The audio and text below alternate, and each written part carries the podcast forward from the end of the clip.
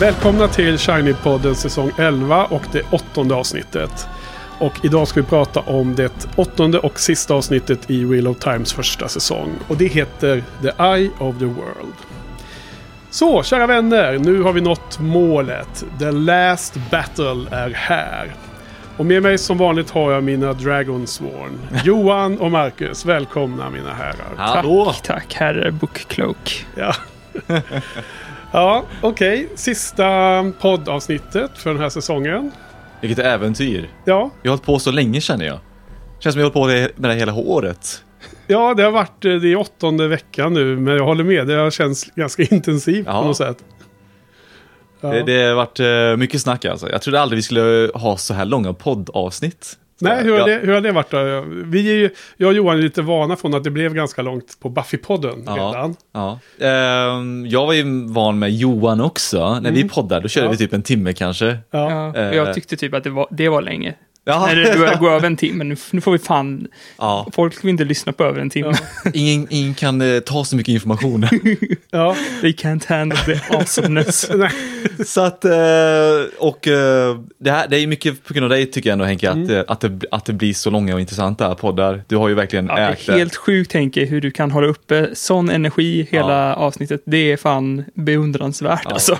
Ja, jag vet inte. Det, det blir ju... Eh, jag har ju mycket eh, notes, mycket tankar om avsnitten. Och mycket energi. Ja, Staminan Kanske. är... Ja. Ja, för, för Ja. lyssnarna, när, när vi kommer hit, då har du hög energi. Det är bara hallå, nu jäklar, nu ska vi podda. Jag vill ju vara, jag vill ju välkomna er så att ni känner er att det är kul det här. Visst, visst. Och sen så har vi poddat tre timmar. Ja. Då är i alla fall jag lite så här trött i huvudet. Ja. Sådär, Helt slut i eh, huvudet är man. Och Ja. lite så här syrebrist. Men du är så här, ah vilken bra podd det var. Ah, så här, nu ska vi prata mer, vi ska prata vidare. Ja, liksom. ja, inte riktigt. Ja, Ja, Jo då, det kan vara- då, du, kan vara du helt- kan ringa upp efteråt och liksom utvärdera podden. Ja, och jag bara, var kommer Henkes energi Ja, ifrån? alltså, ja. Ja, man brukar vara helt slut i huvudet efter sådana här långa sessioner.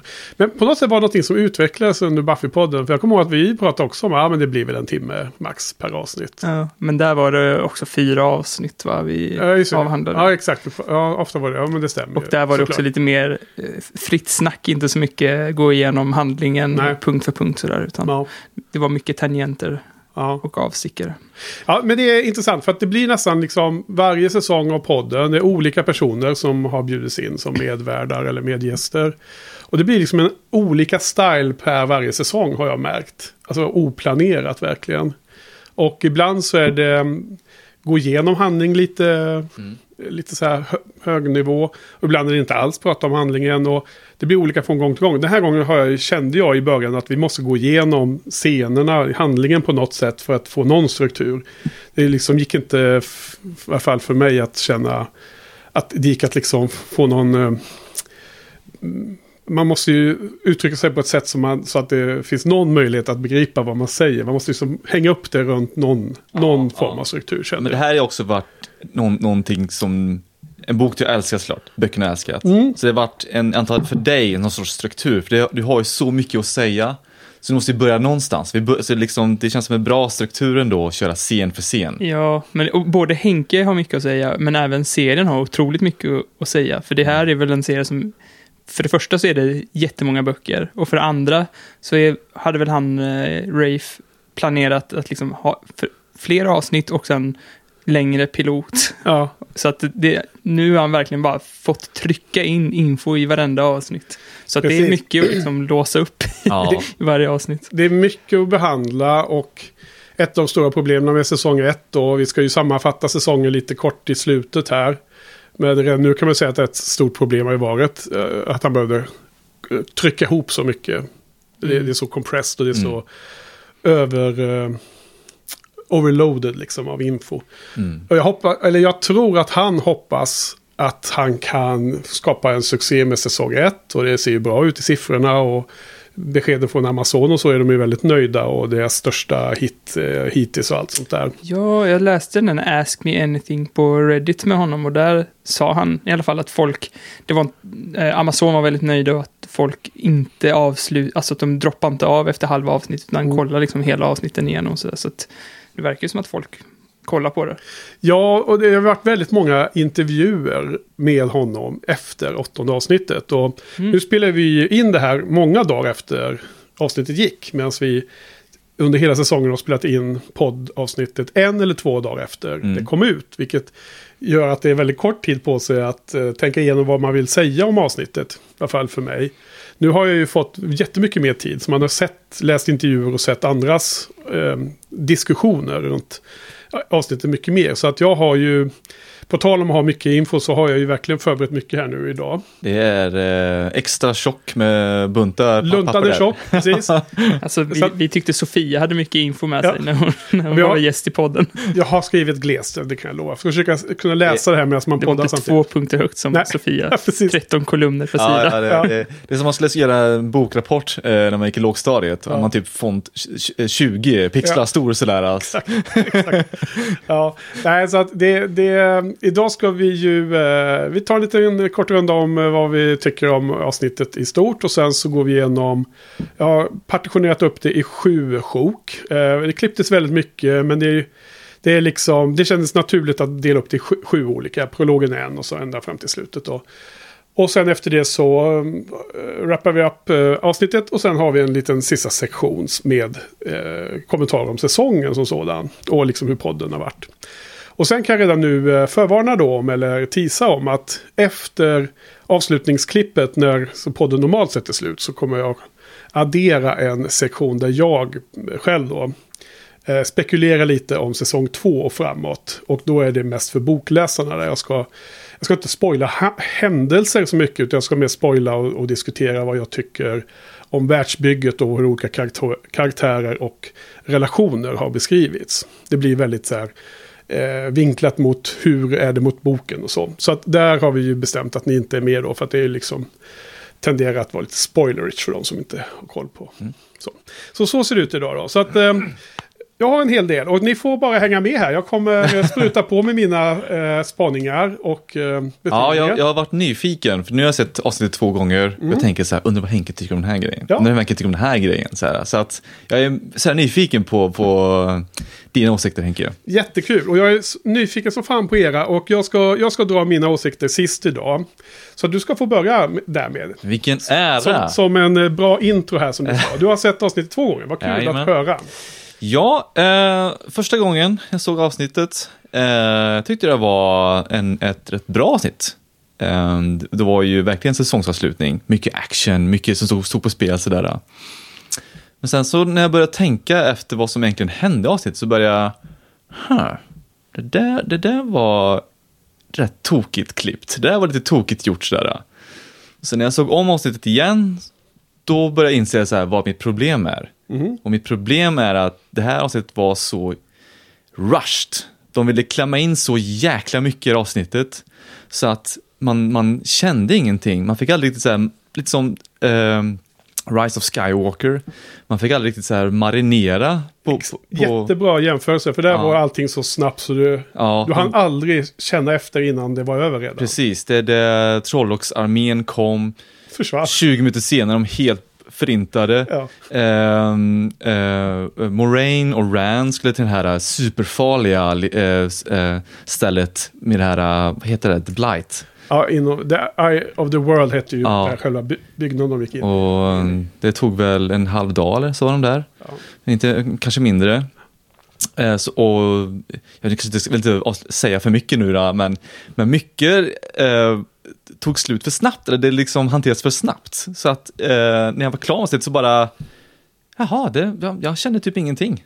Mm. Eh, så jag är nog, jag har inte så jättemycket bra att säga om det avsnittet faktiskt. Jag Mhm. kommer nog vara en liten negativ Nancy idag. Okej, ja. Men vi måste vara ärliga. Vi måste, jag måste alltid vara ärlig. Ja. Jag är Moraine. Det är ert uppdrag Ja. i eh, denna podd är det ju att representera icke-bokläsare och säga vad ni tycker om det. Mm. Mm. Ehm, Men jag förstår. Eh, jag, kommer ha ett, jag kommer ha ett alternativt mål. Ert må- uppdrag är att vara ärliga. Mitt, jag ska ha ett alternativmål som jag ska säga alldeles strax. okej. Eh, du då Johan, har, har du också sett avsnittet två gånger? Eller en Ja. gång eller tre? Eller?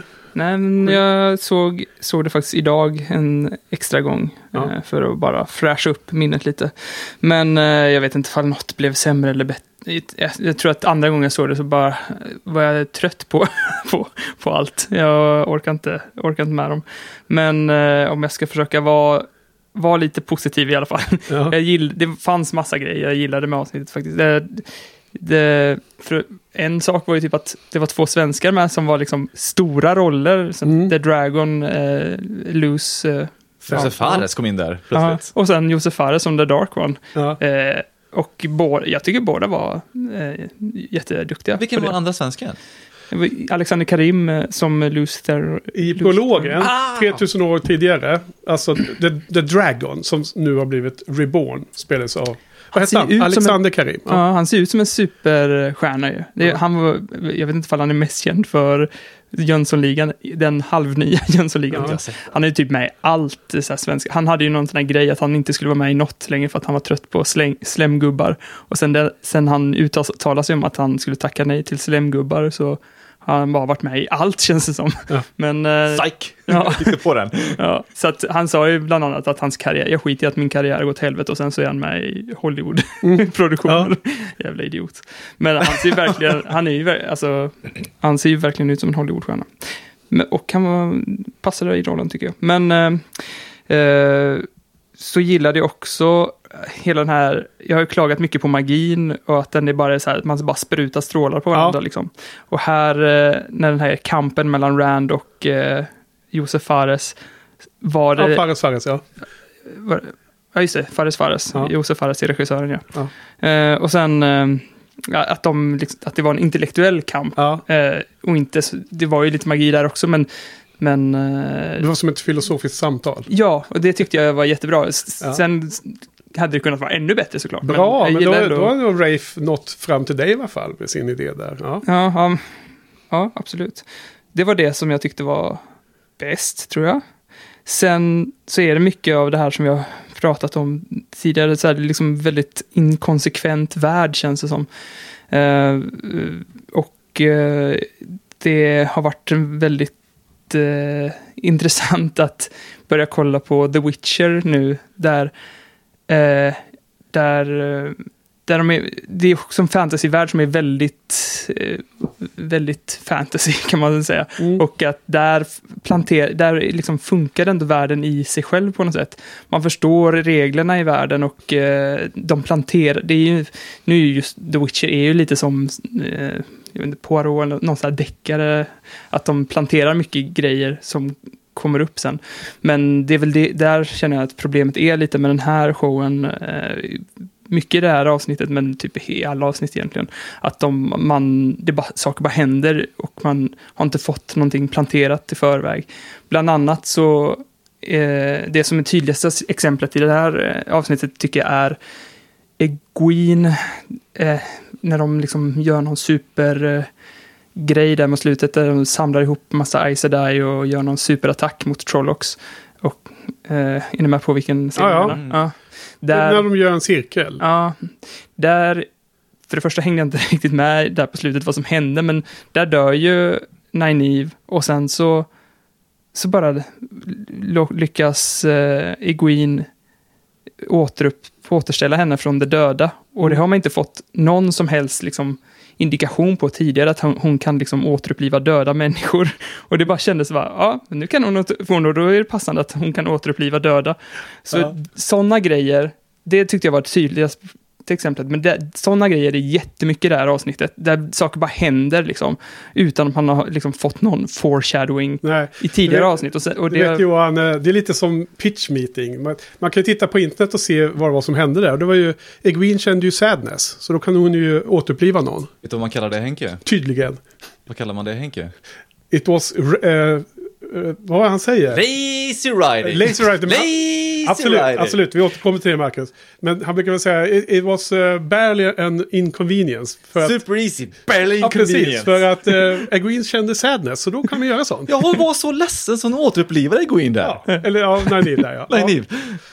Ja, Johan, du, har, du eh, eh, fokuserar direkt på en av de ömma tårna. Så att, ja, men- återkomma till detta. Ja, men och liksom det, allt som händer känns bara så jäkla random. Och när man tror att det inte kan bli mer random, då kommer Mor- Moraine och bara, här är en sten som är lite trasig. Så bara, va? Jaha? Ja, Vad ja. har det med någonting att göra? Så bara, okej, och sen bara, okej, här kommer en massa sjömän med gyllene nappar. Ja. Alltså, vad fan är det som händer? Det är bara massa, de bara kastar in massa random det- grejer hela tiden. Det här eh, speglar ju problemet med säsongen där världsbygget kontra att göra en, en story för säsong ett liksom står emot varandra. Och där, liksom, där kanske den balansen inte har varit perfekt då. Ja, och sen he, hela det här eh, liksom toppar och dalar grejer som vi pratat om tidigare. Man kan snack, säga mycket skit om sista säsongen av Game of Thrones och de här, de här stora slagen som sker. Mm. Men jag kände verkligen den här uppladdningen inför slaget. Det kändes verkligen du, alltså som att de laddade upp för något. Mm. Det var verkligen toppar och dalar Mm. i känslorna där. Och jag tyckte så här, även om slagen var dåligt filmade så kändes det ändå som att man kände för karaktärerna när, de, när man trodde att de dog och sådär. Men här var det bara så här, det bara händer saker hela tiden och man bara, ja, käns, känslorna hängde inte med riktigt. Ja. Ja, det är väldigt trist. Och så du låter, du låter ganska negativ också. Om man säger på sista avsnittet. Ja. Ehm, ja, nej, alltså lite off-script här ska jag säga. Att jag, när, jag, när jag klippte förra veckans avsnitt så hörde jag mig själv försvara showen väldigt eh, enträget mot eh, olika kommentarer. Inklusive tror jag det var mest de där kommentarerna om att eh, det inte var någon upplärningsfas med eh, The Power. Och nu är jag ju, eh, det det blev jag lite olycklig över det, för att det var inte tanken. Man skulle ju liksom lyssna på gästernas åsikter och sen kanske bemöta det istället för att käfta emot som det lät som Det i, min, i mina öron. Ja, precis. Passionerat eh, säga emot. Men så därför ska jag försöka vara bättre på det idag. Men man kan också säga att jag är nu helt med på det som... Under alla avsnitten fram till sista så har jag ju hela tiden haft en slags eh, förhoppning att det knyts ihop väl. Så att man har hela tiden haft en liten så här eh, tanke är att ja, men det här kanske kan gå att förklaras ändå för att de, de, det förklaras till slut. Liksom. Måste lämna den avenyn öppen. Vill inte, som inte blir så neggig i femman eller sexan eller sjuan. Som sen, ja men det, helt plötsligt var det fine i, i åttan förklarade det. Men nu har vi nått fram till åttan, nu har vi inget mer i säsong ett. Och nu har vi det vi har liksom. Det de har presenterat för oss i showen, det är det som blev. Oavsett vad som har hänt i bakgrunden och alla problem så är det det här som blev produkten. Det här blev showen liksom. Och nu har jag ju blivit oerhört besviken kan jag säga. Liksom för att väldigt mycket av de här förhoppningen att det skulle liksom landas rätt blev full spillror här nu då. Så att Först skulle jag ge en bakgrund som jag har läst på här nu, eller eh, det står överallt på internet känns det som, om man följer rätt konton. Eh, angående det här nu med åttonde avsnittet så tror jag att det här visar sig allra mest hur stor påverkan här med covid hade som då fuckade upp planerna. De hade ju två långa, långa breaks från inspelningarna och allt vad det här har skapat då. Så att dels fick de inte ha statister i den eh, mängd de ville ha. För att när de kom tillbaka till Tjeckien och sådana ställen så fanns det liksom maximalt antal som fick befinna sig på sajt och så. Vilket gör att de här battlescenerna igen ser ju otroligt dåliga ut. Otroligt små ut liksom. Eh, dels så skulle de till exempel spela in The Blight, alltså där i slutet med de här konstiga skog, skogen. Det skulle spelas in på Kanarieöarna och där fanns det en sån miljö som bara fanns. Och, men det fick de inte åka till Spanien ens när de skulle spela in sjuan och åttan. Så då fick de ju bygga det här och tog, kostade jättemycket pengar. Sen har de också problem med covid med CGI. CGI-folket satt i Kalifornien och de körde i, i Tjeckien och tydligen är det eh, det här är tekniska saker som inte jag kan, men enligt artiklar och så, så står det att då är det liksom mycket, mycket svårare att få till bra CGI om man inte är på samma plats, liksom, så man kan göra det här ihop. Eh, pengarna tog slut till slut, så de fick liksom göra det här. Sista avsnittet så fanns det inga pengar kvar. Och sen då, på toppen av allt detta så, efter sjätte avsnittet så blev det en lång break. När de kom tillbaka så hade ju Barney Harris försvunnit. Eller slutat. Eller inte kunde vara med längre. Vad det nu än är. Jag har inte läst någonstans och fått en förklaring på det. Och då fick de ju göra massor med rewrites. Och de fick ju klippa om tidigare avsnitt för att minska hans storyline. Och eh, han hade en stor del i åttonde avsnittet enligt ursprungsmanus. Där man under hela säsongen följt Matt och Dolken och Padam Fane. Den, den trion hör ihop. Så att Mhm. det som händer med Perrin här är liksom egentligen Matts storyline. Och det passar liksom inte in med Perrin och det görs extremt uselt. Liksom. Ja, men intressant. Ja, intressant. Så det, så det här är ju kontexten med massor problem. Som man får verkligen hoppas att de inte får i kommande säsonger. Ja. Eh, och man hoppas ju att, att Amazon eh, Krösus-personerna tycker att de tjänar tillräckligt mycket pengar på säsong 1 så att de ger dem mer pengar och kan göra liksom bättre nästa gång. Eventuellt också fler episoder, vem vet? Ja, men uh, makes sense. För vi pratade, vi pratade om Dolken-scenen, Exorcist-scenen. Att den är så himla kort. Och nu kan man nästan förstå, för det måste ju vara någonting de hittar på, på sådär. Ah, Okej, Matt, han kommer försvinna i säsong, eller avsnitt 7 och 8. Ah, han, vi löser det på det här sättet. Och så är det färdigt. Ja, men jag vet ju inte när de fick reda på att han skulle försvinna, hur mycket de gjorde i efterhand, hur, hur hastigt allting blev. Men det skapar ju massor med sådana följdfrågor, absolut. Så jag då gick ju ur förra veckans eh, poddning eller, eller tittning av sjuan som att det här var det starkaste avsnittet under säsongen. Med den här otroligt häftiga Cold Open med Aiel-kvinnan som var ha, födande och så här fighten. Och även slutet då när Rand äntligen blev revealad som The Dragon Reborn. Lustigt nog så var ni inte helt hundra på det. Va? Jag har hört, hört den kommentaren också från flera, pratat med andra liksom, icke-bokläsare. Att showen är så, har så många gånger försökt köra twist och lur. Försöker liksom lura åskådarna så att till slut så litar inte åskådarna ens på när det sägs rent ut. Liksom. Nej, precis. Det var skönt typ att Marcus sa det, att du hittade någon kommentar på internet också, för att du varje gång jag tog upp det så bara, men det har jag aldrig hört. Jag har aldrig hört någon på hela internet som sagt det här. Nej, nej, liksom ja. försökte gaslighta mig till att Nej. det var fel tänkt. Nej, nej, jag, ja, men du kom ihåg fel Johan. Jag sa att jag... Nej, nej, jag kommer aldrig ihåg fel. Nej, när man, lys- när man liksom vet vem, vem som är The Dragon Reborn så kan man ju se det under alla, alla episoder. Att de, de, de försöker luras. Inklusive att de kallar ju det fjärde avsnittet för The Dragon Reborn. Det är ju den stora tällen att här ska den revealas. Men allt är ju en twist eller ett mysterium som de spelar upp. Och, men eftersom man, jag hela tiden visste detta så var jag ju extra noggrann att se, lyssna efter om någon verkligen sa detta. Men allt är ju indicier. Det det den lyckas ju väl. Men det här är också en stor frustration för mig. Och gissar jag väldigt många fans. Därför jag kan säga direkt att åttonde episoden tycker jag är överlägset sämst av alla. Mm. Alltså överlägset sämst. Mm. Om man tittar på sådana här polls på, på internet. Så kommer det ju jätteofta sist. Eh, Jag, den här gången som gick så många dagar innan vi poddade så jag kollat på de här YouTube-kanalerna som jag brukar se. För att jag, jag tänker att jag vill inte, jag orkar inte vänta liksom. Det var kul att se. Alla de är ju negativa.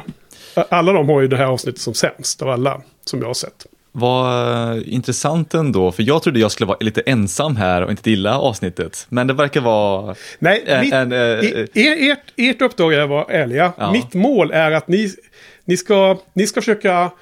Eh, liksom... Eh, när jag har min kritik så ska ni till och med komma så långt in så att ni vill liksom börja skydda showen och börja säga nej men så dåligt var det inte riktigt. Det är mitt mål, att ni ska vara de som, som liksom eh, står upp för showen istället. Vi, vi är, var det Egwene som när uh, Perrin sa så här, nej jag är inte värd att leva, jag är ett jävla asshole. Bara, nej det är du inte, du är bra. Eller vi, så tänker vi ska vara så här, nej showen suger röv. Nej så Nej, dålig är inte precis. Henke. Det, det, det är det som är mitt mål. Ja. Nej, men så efter sjuan som var så stark, då så kände jag att nu är det bra läge för att göra åttan ännu bättre. Och att det skulle vara den perfekta att avstampet inför säsong två och framtiden. Och det jag kände var ju att när man till slut hade revealat att det var Rand Al Thor som var The Dragon. Då skulle ju han vara i fokus i åttonde avsnittet. För, för att det liksom känns som en väldigt logisk eh, uppföljning av slutet på sjunde avsnittet. Mm. Eh, och i böckerna, eller den världen som jag kom ifrån, och det jag såg framför mig var ju att ehm, han har ju inte tränat sig alls ännu. Men han har ju den här andra mannen i sig som vi såg i prologen. Så att när jag såg prologen här nu så tänkte jag, ja men vi är på väg mot det här som jag nästan förväntade mig. Att den här Lutherin Thelamon som spelas av den här svensken Alexander. Eh, vad heter han nu igen? Karim. Att han liksom typ tar ju över Rand i princip och gör de här magiskt stora grejerna som han gör i slutet av boken. Det var det jag förväntade mig. Men sen då, jag kommer återkomma till det, men sen har ju Ray för dem bestämt annorlunda. Så att det var inte riktigt det man fick se, det, det som fanns liksom färdigt i boken att plocka upp. Ingen har direkt, direkt fått någon träning på de här grejerna. Nej, den, den biten hade ju fortfarande varit ett problem. Jag håller med om er analys. För jag tycker generellt sett så har eh, det blivit inflation i att göra sådana här magiska stordåd av de här folken från Two Rivers som inte har hunnit träna sig ännu. Så jag håller med om det. Men det är också ett problem i boken, i sista kapitlerna. Det är liksom eh, välkänt att många tycker att det är rörigt att det är liksom obegripligt. Eh, så att man behöver göra det enklare, men jag tror fortfarande att det är ett ypperligt tillfälle att Rand är bara en bonnig eh, tölp som liksom inte har lärt sig något ännu. Men han har i sig en person som kan komma fram. Liksom. För han är åter... Det, ja, men det är som Matrix-världen liksom på något sätt. Att det finns The One och det liksom finns... Eh, liksom, eh, Neo kan helt plötsligt börja flyga och sånt där. För att han har någonting i sig som är utöver en vanlig person. Och jag, jag har alltid tolkat att i slutet av boken så kommer den här Lutherin fram. Liksom, och gör de här grejerna och sen sjunker in tillbaks i liksom bakhuvudet på Rand igen. Och sen måste Rand lära sig allt det själv. Så att vad man skulle kunna se är att man kan liksom få en tease om framtiden. Det här är liksom något som den här personen kan bli. Om, om man liksom får lära sig detta, om man får liksom chansen att överleva och inte dödas av sina fiender och han får liksom rätt bundsförvanter, rätt lärare och så vidare. Så hade jag ju önskat att den här slutade. Då hade det liksom varit, wow, vad ska hända i säsong två? Hur ska, liksom, hur ska vi komma från den här punkten nu när Rand är helt otränad till att nå dit fram som vi nu såg liksom i, i, i de här scenerna liksom. Det var det jag önskade lite. Men jag tycker att de har, de har ju så totalt misslyckats med, med den här representationen. Och då, då har jag sett ett antal intervjuer med Rafe Judkins. Som då korrekt har beskrivit att hela bokserien är ju inte bara om en huvudperson och så är alla andra bifigurer. Utan några böcker in i bokserien så går man ifrån fokus på Rand, som det är i första boken. Och så är det mycket mer en ensemble story. Det sker massor med parallella... De är inte ihop och de gör olika grejer var och en för sig. Så att det är liksom som samma typ av problem som var i Game of Thrones där, där man måste följa Danny i en del på andra sidan havet och sen ska man följa de Starks där uppe i norr och så ska man följa Lannisters i huvudstaden. Så att det finns så här parallella stories. Men i första boken framförallt och även om lite in i de nästföljande så är det mycket mer fokus på Rand. Och detta ville Rafe undvika. Så han har sagt så här att han vill göra den här slutfighten som är tre stycken. Det är dels i The Eye of the World där Rand och Moraine var. Dels är det fighten mot Trolloc som eh, den här Lady Amalisa drog ihop de här andra personerna, inklusive Nynaeve och Green, och besegrade Trollocs. Och dels den här lilla storyn om The Horn of Valer som man fick se Perrin och Paddan Fane och dem. I böckerna är det ju Rand som så att säga är huvudperson i alla de här grejerna. Men då har, har ju Rafe sagt att eh, jag vill som... Jag vill, bland, jag vill att det inte bara ska vara en, en hjälte som gör allt det, utan det, vi ska dela upp det på, på tre grupper. Problemet med det analysen är att det funkar ju bara om Rand hade varit i fokus under hela boken, eller hela säsongen. Grejen är att de har ju spelat ner Rand så Ja. mycket för att spela upp den här twisten, det här mysteriet. Har de gjort honom som den minst intressanta karaktären. Så att jag har till och med hört Rand kallas för Mats kompis. Och jag har också sett han beskrivas som he's a nobody. Och jag tror, när vi diskuterar lite som ve- vem är det minst troligt att det är liksom inför slutet? Ja men det är nästan Rand, för han har, han har ju inte gjort någonting. Så att i showens kontext så är det ju verkligen, Det är dags för honom, Dags för honom att- stiga upp. det är dags för honom att få skina som en sol. Eller hur? Ja, visst. Men, men så motiveringen är att i böckerna så ser, så är man mest i hans huvud och point of view. Och därför så ska vi ta bort hans stund i sista avsnittet. Men i showen har man inte gjort det så. Så att det här är liksom, det här make no sense, det här, det här argumentet liksom. Ja, jag håller med. Det, det är nu när jag, så, när vi ska se klart hela säsongen nu då, ett av mina absolut största problem med serien är att det helt saknar karaktär. Det, det är ju, nu när man har följt Hawkeye, kollat på den serien, hur, hur mycket man älskar de karaktärer man gillar att följa dem. Och sen när man såg sista avsnittet nu då med Wheel of Time, när man bara alla är så jäkla ointresserade, ointressanta karaktärer. Ja. Ehm, och så jämte med Game of Thrones där, alla karaktärer är intressanta där. Och, Ja, men de har missat någonstans här längs vägen att, att fokusera rätt. För de har Ja. liksom satsat på vä- världsbygge. ja, Med den här, eh, den här helt okända eh, Sedai som dog i eh, fjärde avsnittet. Och, och sorgen då, hans, hennes ännu mer okända Warder. Ett helt avsnitt. Och sen då Aes Sedai-politik i sexan. Det är liksom... eh, de kan man ju ta bort. de är uppe i 25% av screen time. Liksom. De två avsnitten skulle ju fokusera mycket, mycket hårdare på våra huvudkaraktärer för att få sådana scener som du kan latcha on till. Liksom. Du, det finns säkert, om, du, om man går tillbaka och analyserar Game of Thrones första säsongen så kan man säkert se ett fåtal scener där man börjar gilla Tyrion. Fåtal scener där man börjar känna för eh, Daenerys eh, liksom jätte... eh, Då, alltså, absurda situationer har hamnat med sin bror och hon blir bortgift och alla de här grejerna. Alltså, det, det finns säkert de punkterna där man så får sina känslor etablerade. De har liksom glömt att göra det här. Ja. De ska bara trycka in andra grejer. Ja. Och jag, jag, jag tycker ju, det har vi sagt tidigare, att den typen av världsbygge ska ske i bakgrunden. Det är kontext, det är liksom eh, runt omkring. Vi måste fokusera på karaktärerna. Och, och jag, kan, jag, jag känner som att det stora misstaget var att spela upp det här mysteriet. Och det har vi fortfarande inte fått någon payoff för det. Därför att var payoffen slutet på episod 7, då var det ju som inget alls. Att de valde att hela första säsongen skulle bli helt dominerad av ett mysterium. För att sen blir det bara liksom ett slags montage där man ser Rand eh, tänka tillbaka på olika scener och inse att han är The Dragon. Payoffen hade ju varit att nu i åttan se honom eh, lysa ännu mer än Nynaeve gjorde i fyran. Mm.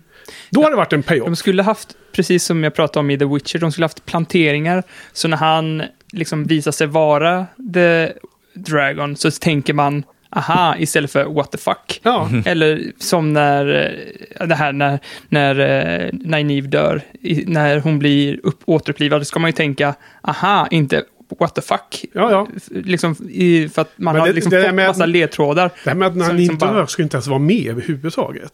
Nej, nej men det kan, det, det kan det väl vara. Ja, om, om, Om det är det- med så skulle det varit så som du beskriver. Men det är ett annat problem. Vi kommer också till det. Men de har ju på så himla många ställen varit inne och fubblat med magisystemet. Ma- de magiska reglerna. Det är ju som den, den här världens interna logik.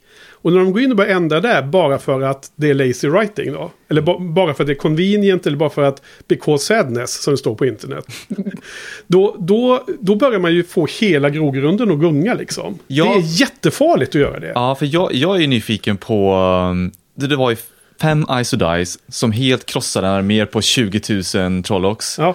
Jag undrar hur de går vidare med säsong två nu då, för nu, nu har de liksom så här visat hur extremt starka de är. Ja, du- och de de- kan ja. återuppliva folk och de Ja. kan... Eh, Ja, allt möjligt sådär. Det finns, det finns ja. ja. som inte har någon sorts sådär, uh, ja men det här kan ni inte göra. Det känns som att de kan göra allting. Nej, precis. Och det här är ju mycket, mycket värre än det du beskriver nu också. Ja. Därför att det var ingen av dem var Aes Sedai. Ingen av de fem var en Aes Sedai. Just det, och jag sa ändå de här Aes Sedai som sammanstrålade. Ja, Men ingen av dem var det. nej. En misslyckad. Eller, Ja, De har inte blivit Dice hon, än. hon, hon, nej, hon som var Lady, Lady Amalisa hade ju blivit eh, turned down efter att ha kommit så långt som eh, accepted, som det heter. Hon har fått en ring men ingen sten i. Så hon har alltså kommit till, till den punkt där hon hon var inte stark nog i kraften för att klara av det, det, sluttestet för att bli Aes Sedai. Så hon har liksom övats i, i, eh, hon har övats på the power, men hon hade liksom inte varit stark nog. De andra två kvinnorna är ju liksom eh, så svaga antagligen att de inte ens har varit på, i, i the tower för att öva sig. Så har vi ju då Nynaeve och Egwene. Som har väldigt stor potential vet ju vi som är bokläsare. Men här i showen så har de ju liksom, de har inte pratat om potentialen utan de har ju liksom visat att de är, eh, i varje fall Nynaeve har visats vara stark två gånger. Dels när hon är med Logain, Raging Like a Sun, och dels när hon är i The Ways när hon plötsligt gör en boll och skyddar, skyddar dem mot den här eh, elaka vinden. Så att eh, ingen av dem är, ju- har ju övat sig. Och, och det är alltså fem stycken icke-tränade Aisedajer som dödar 10-20 000 Trollocs och 60-tal Fades. Som de då säger i manus. Medan vi i fjärde avsnittet har nio fullt tränade Aes Sedaier och alla deras warders. Som har stora problem med en False Dragon, Logain och hans efterföljare. Det här eh, gänget på 200 snubbar som springer i skogen. Så det är liksom eh, all over the place med magisystemet och hur det här funkar. Vad, vad är vad? Vilka, Vem är stark och så. Så att här skulle de ju ha jobbat med det här har jag skrivit någon annanstans, men vi tar det nu med en gång, den kommentaren att Nynaeve, alltså det är helt galet att visa hennes styrka i säsong 1. De skulle gjort den här reaction shots på Aes som träffar Nynaeve och känner hennes potential och blir in all, liksom, blir helt så här impade. Om du kan förfina dina krafter, om du kan liksom harness den här powern, då kommer du bli liksom den, eh, en av de starkaste i vår tid. Det hade varit värsta uppbyggnaden för att vilja se vidare säsong 2, 3, 4 liksom. V- Hur är Nynaeves resa? Här är bara out of the blue så är hon helt plötsligt bara raging like the sun. Because sadness. För hon ser Län har ju fått halsen avskri- avskuren så hon är ju ledsen då och då kan hon detta helt plötsligt. Och sen Egwene som inte ens är en healer i böckerna. Alltså Nynaeve är ju ändå i böckerna den, jättestark på att hela. Hon är wisdom och så här. Men Egwene har ju helt andra kompetenser. Nu är hon också, because sadness, så kan hon då återuppliva Nynaeve här då. Ja, gud.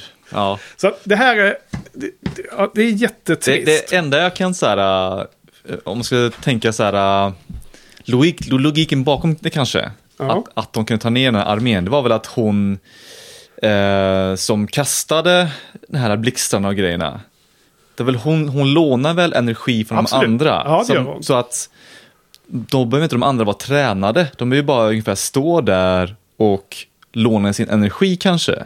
Jo, eh, så, så, så, så kan det ju vara. Men hon var ju inte tränad själv för, till början med. Så att det, det är liksom det är en orimlig situation. Om man ser i hur magisystemet fungerar och hur bokvärlden är. Och sen är det ju också det att när man gör en sån här cirkel i bokvärlden. Då finns det en fail safe. Så man kan inte brännas ut då. Så att det här är liksom, går också emot Robert Jordans bygge av magin. Och det här är ju liksom precis som en science fiction-film. Modell sämre. Där man har en så här eh, logiska regler inom den science fiction-filmens värld. Men sen så liksom tar idéerna slut framåt slutet på filmen. Så bör man bara bryta sina egna logiska eh, Ja. regler. Bara göra sådana här enkla cop-outs, lazy writing.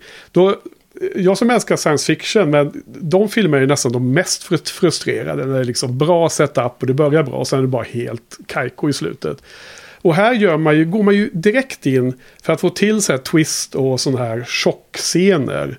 Så, så bryter man mot jättemånga regler i det här väl etablerade magisystemet. Och det är fine att göra en adaption och klippa bort massa karaktärer och flytta på scener och dra ihop massa grejer och dra ner massor med handling. Men att byta ut fundamentala saker i världsbygget, då är man verkligen illa ute tror jag. Men Lång sikt. hon, eh, Trishi Takanawa, vad säger hon då om det här världsbyggandet? Sarah. Ja, Sarah Nakamura, jag har inte hört henne. Jag har inte hört henne Trish- Trishi Takanawa, hon är från Family Guy va? ja. Ja. så, så att jag är i alla fall inte så himla eh, positiv runt det här då. då. Ehm, men vi, vi låt oss komma vidare här då. Då ska vi gå in på um, prologen. Jag ska bläddra fram här. Prologen då. då. Eh, men då hoppar vi tillbaka tre- 3000 år i tiden. Och så är det Luth Therian Telamon. Som har, och så pratar de då på the Old Tang. Som är då ett eh, låtsasspråk som finns i den här världen. Och det finns ju inte ens riktigt. Så det har ju showens eh, sån här språkexpert liksom eh, gjort ihop någonting som låter likt det, det lilla som finns i böckerna. Så har de liksom byggt vidare, byggt ut det låtsasspråket. Som då är dött. så att det är verkligen eh, ganska häftigt på ett sätt. En cool idé. eh, den här scenen skrevs ju på engelska först. Men sen så var det någon som föreslog den här idén. Och då så gjorde de det. Jag gillar inte språket alltså. Nej. Jag, jag köpte inte det. Det, Men- det, lät så larvigt. Är det samma, är det, är det, då är det påhittat i den där låten också som de släppte Ja, för showen liksom. Ja. Ehm, men då är det i alla fall den här grälet mellan han, Luce Therin, han är ju The Dragon. Och jag tror att det är så att han är den, den original Dragon. Jag tror inte att han är en Dragon Reborn också. Jag tror inte att det är en titel som föds med till nästa återfödd. Utan jag tror att det är just Lutherin Therin som blir kallad för Dragon. Men det, det här har inte jag helt koll på. Det, det, om någon lyssnare som är, är mer insatt i loren här så får gärna gå in och kommentera. Och då ska man göra det på min eh, blogg, filmblogg. Fripps filmrevyer. Det är där vi tar emot kommentarer för det här podden. Och eh, den länken finns också i show notes. Men vilket fall som helst. Eh, här så gillar jag inte mm, ganska mycket saker runt det här. Och jag tyckte det var ganska cool eh, Cold Up Open. Jag tyckte att det var kul att se den här miljön. Men det jag känner är att Luth Therin spelas upp som en sån här arrogant narcissistisk man som går emot de visa kvin kvinnorna. I något så här väl genomdiskuterat problem. Det, det är så det spelas upp och jag blir jävligt orolig att den här instinkterna från Rafe är liksom fel. Att han, att han ska liksom göra... Han ska gå ett steg längre hela tiden med att visa hur, hur fel eh, den liksom ursprungliga huvudpersonerna har. Och, och så flytta över liksom fokus på andra karaktärer. Jag tycker det är väldigt, väldigt problematiskt om det här ska bli en... Om det här är on-brand för showen eh, kommer framåt. För att så som det är beskrivet i boken.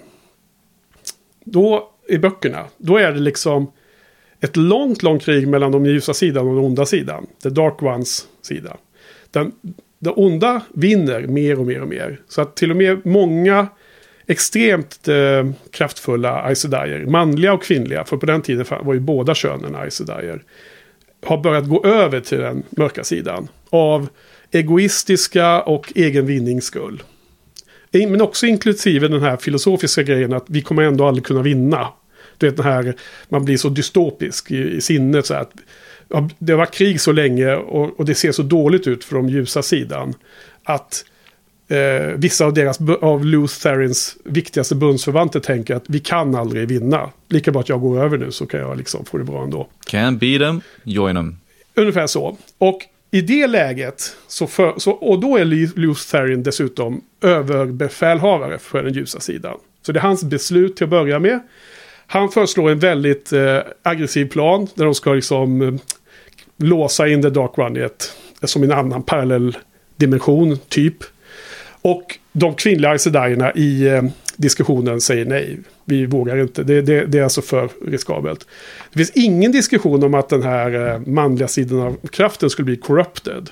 Det har de fört in här då, som att hon vet det redan i den här scenen. Säger hon, ja men om ni gör det här och det misslyckas så blir ni corrupted. Det kommer föra oss tillbaka tusen år i tiden. Eh, det här hände ju då i, i sagan. Så hände ju den här corruption då, eller taint. Då fördes de ju tillbaka mycket mer än tusen år. De fördes tillbaka till stenåldern typ ju. Eh, men det var liksom inte känt när de, när de gjorde sin sista stöt. Liksom. Sista, sista ansträngning för att ha en chans i kriget. Så att det är så mycket som är, är liksom, liksom lite så här...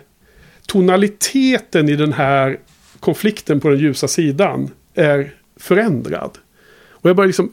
Är det här instinkten som Rafe ska föra in i varje eh, skeende?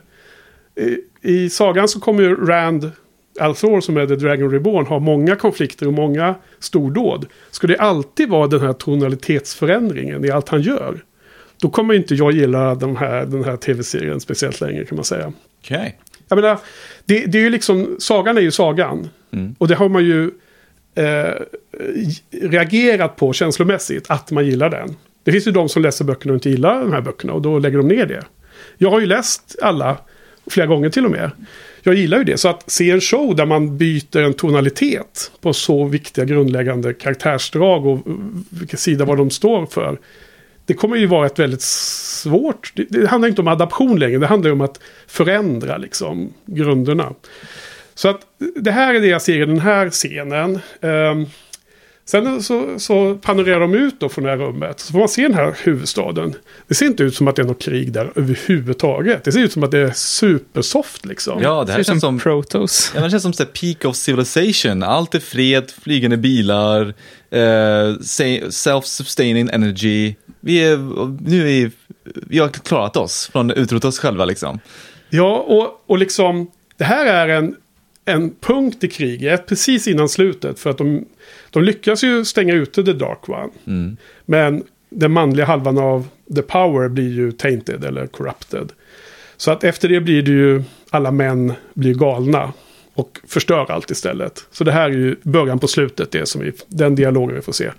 Men det här är ju situationen i kriget när det är totalt kaos och de här Forsaken som har gått över, de här Ice Diner som har gått över till The Dark One har ju gjort... Du vet, jag nämnde någon gång att i den här bokvärlden så finns det som värre grymheter beskrivna off-screen än i Game of Thrones. Och det här är ju liksom mycket av sånt som beskrivs av vad som händer i det här kriget är ju liksom mycket värre än något man såg på Game of Thrones.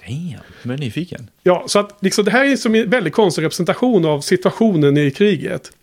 Ehm, skulle mer vara så här Hitler i bunkern nu, liksom sista, sista anhalten. ja, men eh, det var liksom precis. De, de, han såg ingen... eh, Annan utväg. Nej, det var redan förlorat. Ja. Får man en känsla av när man läser loren om detta. Då. Det, här, det här står inte direkt beskrivet i de 14 böckerna. Utan det är ju runt omkring. Och det är antydningar. Och man pratar om det liksom då och då. Så, här, så man, får, man, får, man får bygga ihop det här histor, histor, historien runt omkring. Liksom.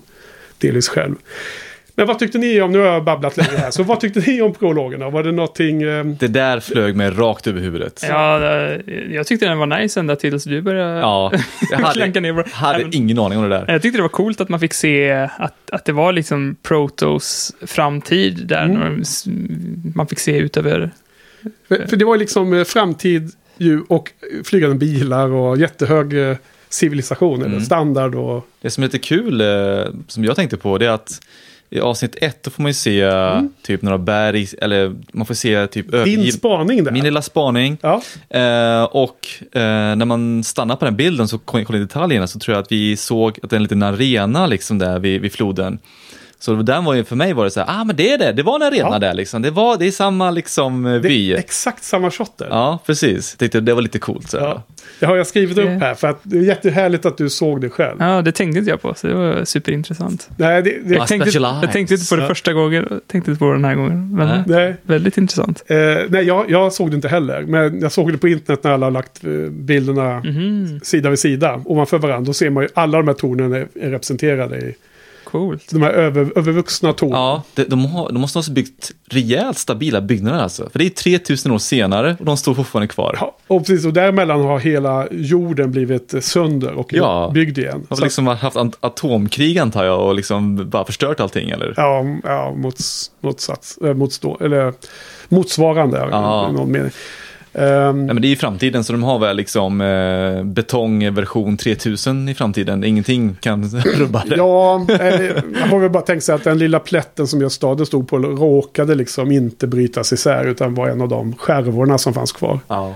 Mm. Eh, man säger så. Nej, men jag tyckte det var kul. Det var liksom... Eh, jag hade hoppats på att det kanske visa mer hintar om det i serien. Att, eh, för jag, fick, jag såg den spaningen att det var i framtiden. Och jag började kolla liksom, när vi var, på bio, började kolla efter liksom så här gamla strukturer och byggnader. Ja, Lite som eh, Noahs ark, om ni sett den filmen. nej. Eh, det är, de- då är det verkligen, de ska bygga en båt och räddas. Jo, det är absolut. Man, ja, ni känner till det. men där börjar liksom så att det är, det börjar ungefär samma liknande miljö som eh, Wheel of Time, men man börjar se små hintar sådär, eh, typ strukturer, vissa har jeans på sig och sen får man se att någon har på sig en svetsarhjälm på sig och så bara, ah okej, det här är eh, framtiden. Mm. Sådär. Jag hade hoppats på någonting mer här i Wheel of Time, för nu är det bara i Ja. början och i slutet man får se liksom att, ja, Ja, det är helt otroligt att vi bara liksom dreglar över de få, de få tjeckovska pistolerna som vi får. ja. Och då bara hugger vi dem och så bara Ja. pratar vi om det i Ja. 20 minuter. Liksom. Men hade det varit mer sånt hade det varit eh, så himla mycket bättre. Ja, Mm. och det kostar inte jättemycket i tid.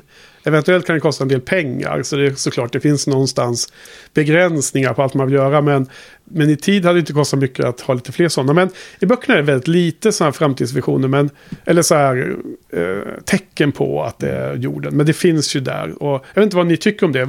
Hur ser ni på att det här är en saga som utspelas på jorden i framtiden? Jag älskar det. Mm. För jag, jag sa i avsnitt ett att jag inte är förtjust i fantasy. Och så när jag går in på bio, jag måste se den här äh, två första avsnitten, då var jag så här, jag hoppas det är någonting annorlunda. Och så är det en ser man shotten på byggnaden, så bara, ah! Det där är jävligt coolt! Ja. Det här är egentligen framtiden. De kör inte vidare på det då, men... Kanske men, kommer typ en Coca-Cola-flaska jag farandes från det! Alltså himlen. hade inte det varit superbilligt men lite coolt ändå? Om det är så här äh, att, att de blir sponsrade av Coca-Cola. Så hittar de en 3000 år gammal burk och så här, ktsch, Ja. det- still fresh. Jag tänkte, ja, det var en referens till någon film va? Ja, gud, Gud, de ja, måste vara tokiga.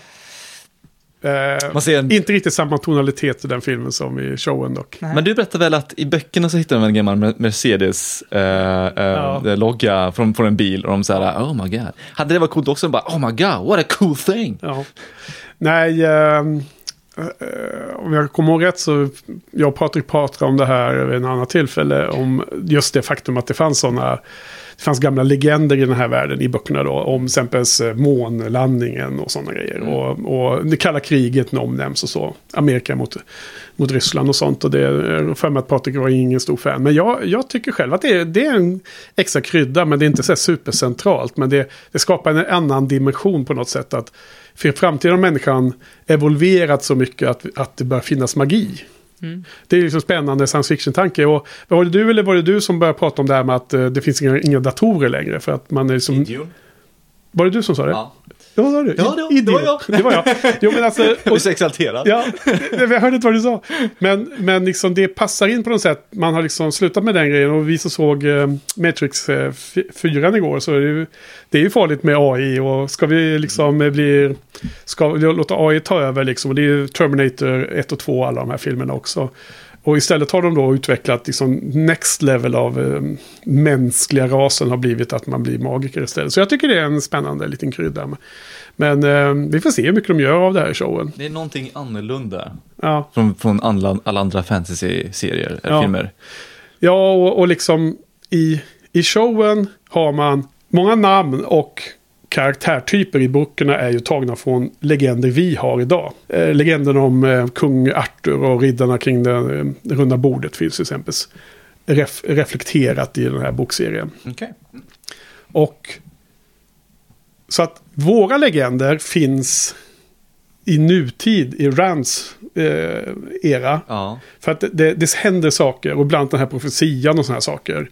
Han, han blir väldigt nyfiken på det. Han börjar liksom utforska vad den här profetian är när han väl till slut. I böckerna så får han inte, tänker han inte att han är The Dragon Reborn så här enkelt. Det är ju mycket mer smärtsam och lång process. Först får han ju lära sig att han kan channel. Och då är han ju dödsdömd bara där. Och då vill han bara försvinna. Men sen till slut efter ett antal grejer så börjar han tro på själv att han kanske är The Dragon Reborn. Och då börjar han kolla på profetian och då är det ju väldigt liknande saker som vi har i legender. Men det är hans nutid. Och sen om man tittar framåt så... Eh, hur blir det nu? Legenden om... eh, Jo, jo, men så här är det ju. Så här är det. Eh, jag får klippa ihop det här. där. Jag får klippa ihop det här sen. Legender i vår tid är ju kung, kung Arthur och eh, legender om grekiska gudar och sånt där va. I, han, I Rans och deras folks nutid så är det liksom nutiden. Och de har istället legender om vår tid, nämligen Mercedesbilar, eh, flyga till månen, kalla kriget. Så att liksom, vilket är det som kommer först egentligen? Ja, det, det här är, blir cykliskt. Och då, då passar det in i tematiken som Jordan skrev allting. Okej, så, så när de kommer till Mercedes-tiden då? Då Ja. är King Arthur legend och myt. Ja, det är ju vår tid nu. Då har ju grekiska gudar, nordisk mytologi, alla sådana olika. Och han, eh, Jordan har ju använt en mycket mer asiatiska, massa olika sådana här legender. Mm. Då har han byggt in det så det är nutid i Rands värld. Men i deras värld så är ju, är ju våra nutid, med exempelvis månlandningen, Neil Armstrong, en legend. Mm. Så att liksom det blir kaka på, liksom katten på råttan och så går det runt och sen så helt plötsligt kommer det tillbaks liksom. Så att det blir cykliskt. Okej, men vi går vidare då. Eh, första eh, sjoket här eh, är det här med Rand och Moraine som går i The Blight. Och där, första kommentaren, jag, eller vad, vad, vad tycker du om det? Nu ska jag släppa in er istället. De, de går omkring i den här skogen och det händer lite grejer. Och de, och de, de träffar ju på han... Ja, vem är det de träffar på där som spelas av Fares Fares? The Dark One. Okej? Eller är det det? The Dark One got swag. Han har en liten fin eh, kostym på sig, eller lite ja, en kavaj. Med ett ojämn skjorta. Jag tänkte också det. Ja. Vad fan, knäpp skjortan rätt! är den kanske designad så? alltså, det verkar som han kallas för The Man också. Så låt oss kalla honom för The Man. Jaha, så han är inte the, the Dark One? Um, uh, ja, jag kan inte ja, spoila. Tvekar du så är det ju nej. Det finns en spoiler här och det här är, jag har tänkt mycket på det här faktiskt. För att det står ju i X-Ray. Mm. Vad, vad, vem man spelar och det står på IMDB också. Vem Fares Fares spelar. Men där, där eh, och bland annat så står det The Man. Det står två saker. The Man. Okay. Så att, eh, men Rand tror att det är The Dark One i alla fall. Ja, okej. Okay. Men, men makes sense så pass, för att det var, deras battle gick så snabbt över. Så att jag tänker att det hade varit the real dark ja. one, då hade det hållit på mycket längre. Jag, jag fick intryck av att det var the dark one, så jag, ja, jag tyckte bara det var så konstigt att så här, Nej, det var ingen riktig fight det här då. Så var, ingen bossfight. Prinsessan finns i, i, ett, annat, i ja. ett annat slott. Ja, ja. Jag, jag trodde också att det var Dark One. Men, och, men... och eh, de har ju sagt det hela tiden så här att när ni möter Dark One då är ni körda. Ja. Det är liksom... Alla ska dö. Alla kommer dö. Moraine också. Och så var det inte en speciellt svår fight. Den gick över ganska snabbt. Ja. Det blev en filosofilektion som slutade med att Rand tyckte att uh, han röstar på kvinnlig frigörelse. Eller hur? Ja, fri vilja. Ja, ja han, han, han tyckte att Egwene skulle ha valt att vara fri och inte bo med mig. Så därför så väljer jag det. Han hade chansen i den där mm. i den här drömsekvensen eller vad det nu är. Ja att välja att uh, leva det livet. Det var, det, det var det, den optionen han fick av The Dark One. Jag var inte helt hundra heller där. Det kanske är seriens fel eller så är det bara inte jag som riktigt hänger med. Men vad ville egentligen The Man göra med honom? Uh, för han har en Nej, bebisen. Men, men det vet jag och det, och det, finns på bild här så det kan jag beskriva. Ja, ah, okej. Okay. Uh, um, nu eller? Uh, Hoppar vi lite här? Om jag bara säger så här vad, ja. vad problemet är. är ja. Att, att uh, Fares Fares säger så här, men om du verkligen önskar tillräckligt hårt så, så kommer det lösa sig så här. Och så börjar hans trådar komma in i den här bebisen. Och sen så ångrar han sig någonstans där. Och jag bara så här, vad är det som händer? Jag hänger inte mm. med. Alltså var, varför ska han tjäna i den här bebisen? Varför gillar The Man det för? Han hotar väl bebisen i det läget, va? Rans son, eller barn, dotter. Han hotar väl, eh, nej, eh, Egwene va? Och så säger han så här, äh, men kolla på bebisen, du vill ha bebisen va? Och så önskar dig tillräckligt hårt så... Ja, men eh, den, den scenen tolkar jag... Hur tolkar du det Johan? Eh, vad som händer? Var, varför eh, jag, väljer jag tolkar, Rand som han väljer? Jag, jag, tolkar som att han försöker uh, lura The Man. Ja. Att liksom gå med på hans grejer, men bara för att liksom frammana, för att lära sig liksom hantera magin. Och sen mm. när han liksom... När Man tror att han ska önska sig det där barnet eller vad det är, så bara köttar han sönder The Man istället. Mm. Ja, precis. För att jag tror att... Eh, eh, när, när de är i den här scenen med Rand, som han upplever som helt verklig, eh, som jag tänker att man ska tolka det, med Egwene, då måste The Man fortfarande lära Rand, för han kan ju inte allting om magi, som vi har etablerat nu flera gånger. Så han måste liksom säga till honom, om du bara önskar dig det här tillräckligt mycket, då kommer du få det här. Det är liksom vad du har. Att, det är ett val.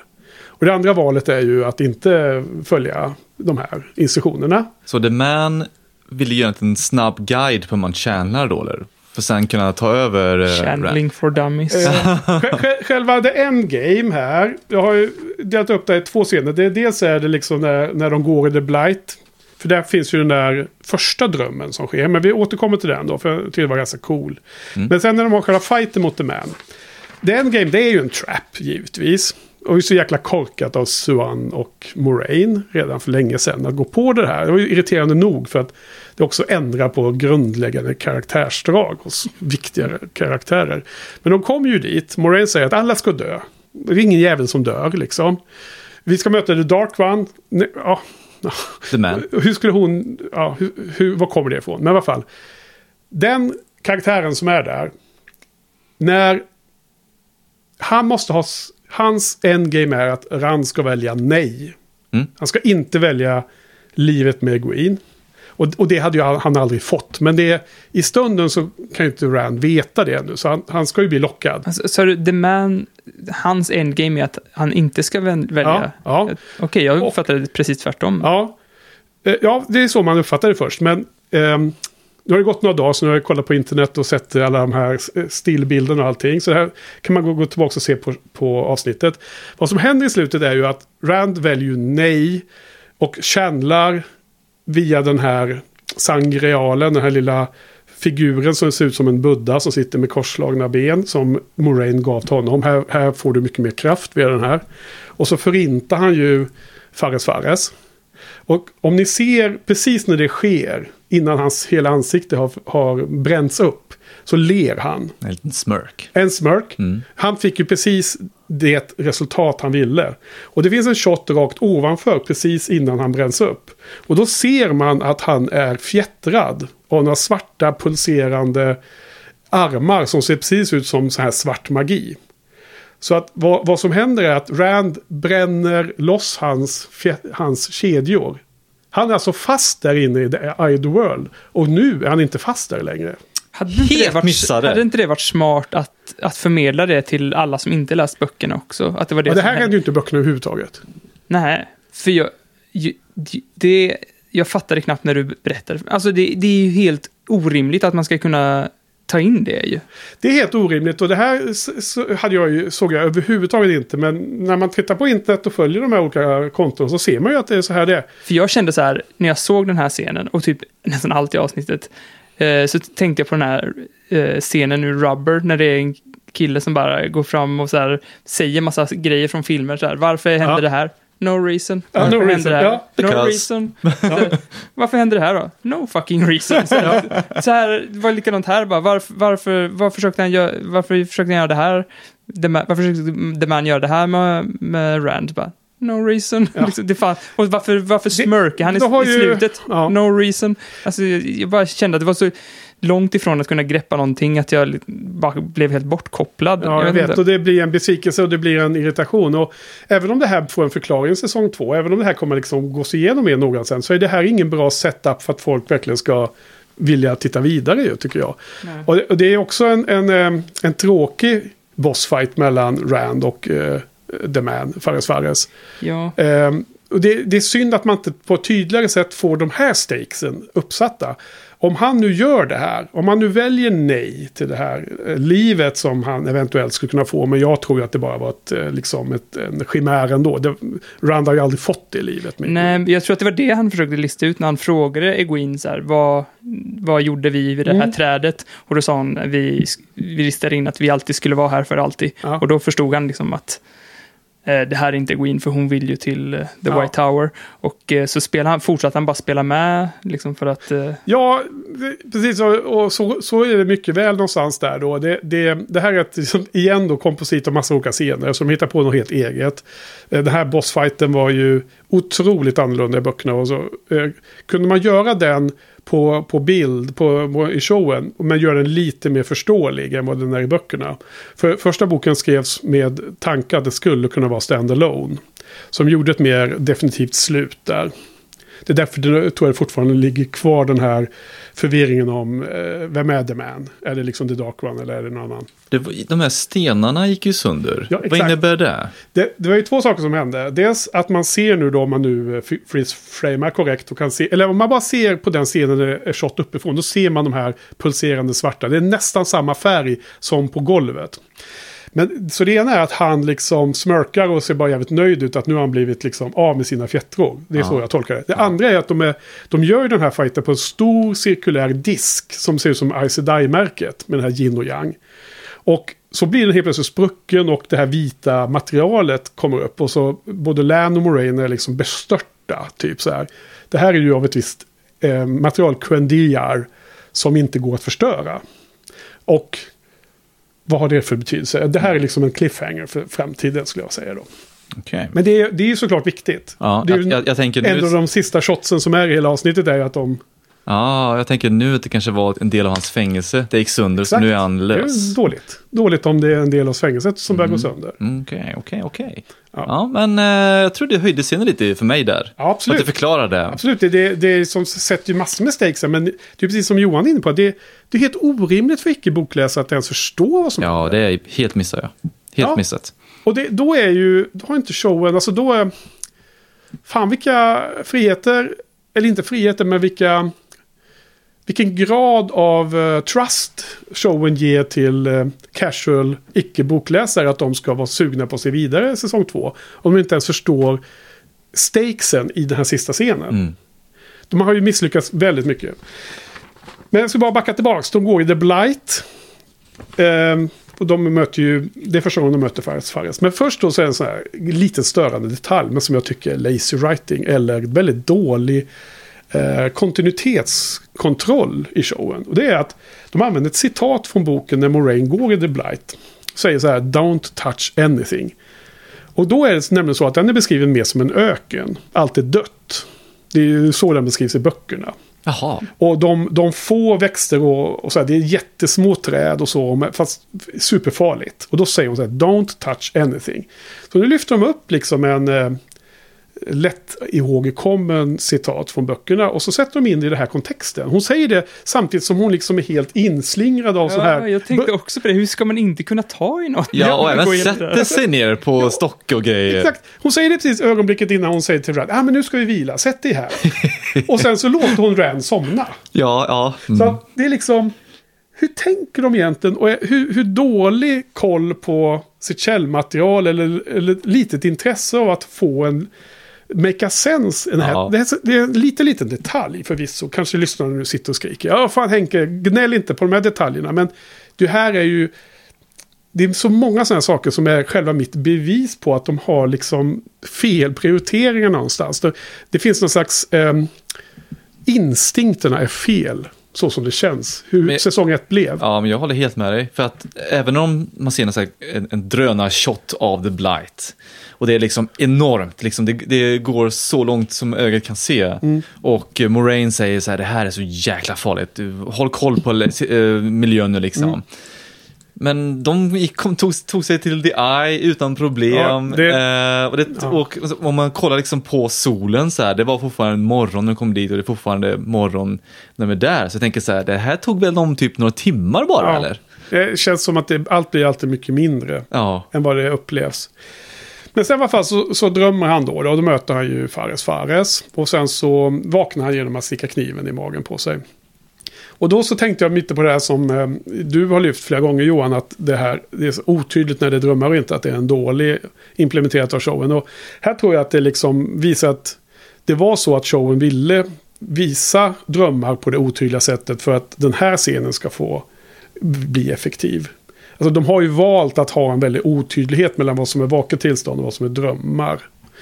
Och jag kanske inte håller, jag kanske håller med dig Johan om att det är, det är olyckligt. Men det här tror jag är anledningen till att de har valt det här. För den här scenen, du vet Moraine dör ju där, hon får ju liksom ett svärd genom munnen.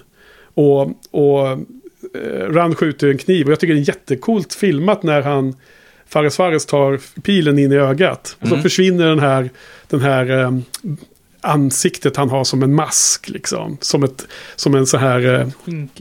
ja, alltså visst var det ganska bra ändå. Ja, Det var ascoolt. Det var ett väldigt bra koncept också. Det är, det är exakt sånt man saknar. Liksom väldigt Sånt- sånt unika med. Ja, ja. koncept. Ja, ja. Liksom bilder som sätter sig på näthinnan som man Ja, kan referera till senare. Liksom. Men det här var mer uppenbart att, att det var en dröm. ja då Att det, var, det var så solklart att det var en dröm. var det det. Ja, absolut. När hon fick den där i, I genom, munnen. Ja, Det, Då är det en dröm. Det, det visste man ju direkt. det fattar man ju inte, att- det fattar man ju att liksom Mm. en av de viktigaste personerna inte ska dö sådär odramatiskt utan om uppbyggnaden och sånt där. Ja. I och för sig så är det det bästa sättet när folk dör, liksom, är s- Ja. vad är- vad är- när han- Leap on the wind. Leaf on the Wind, ja precis. Ingen spoiler.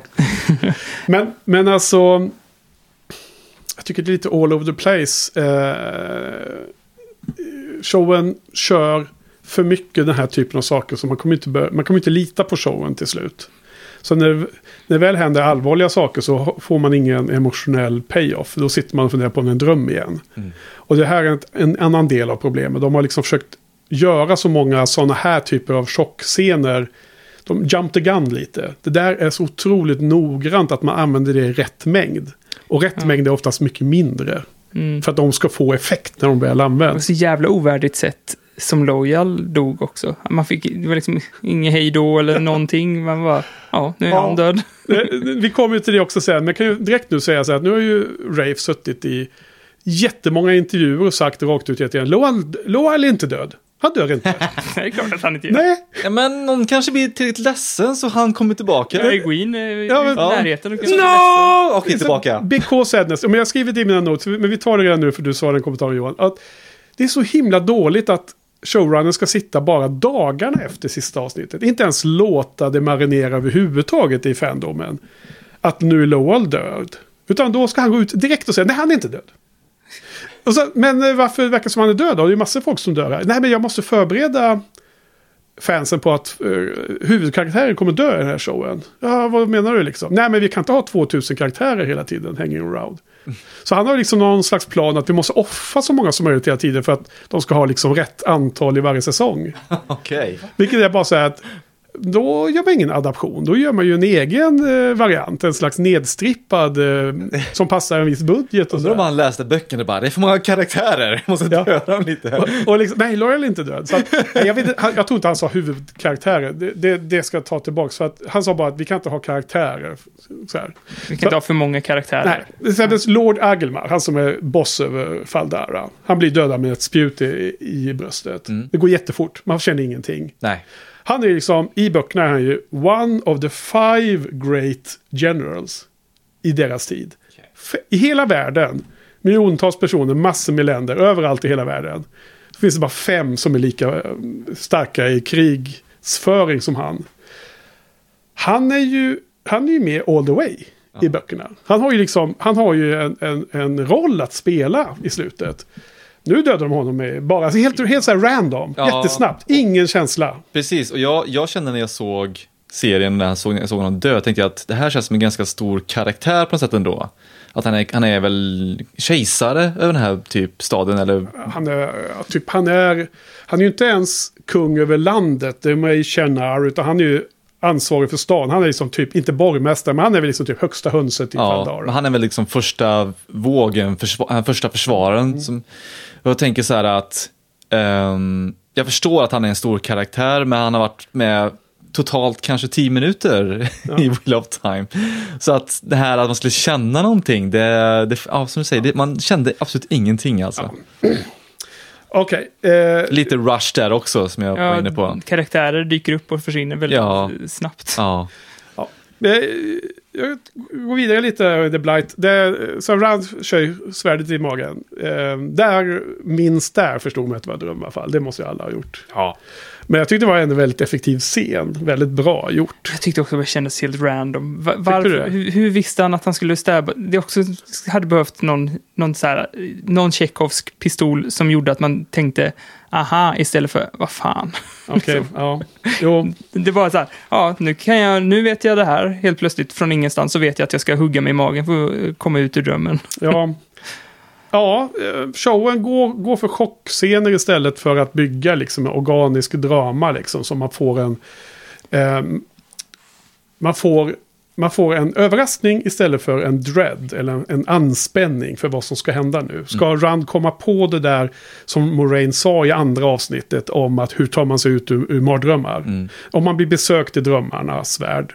Man sover och blir besökt, det kan man bli. Sen finns det också en drömvärld. Men det är liksom att man aktivt går in vaken i. Då är liksom, lustigt nog, väldigt likt The Matrix för övrigt.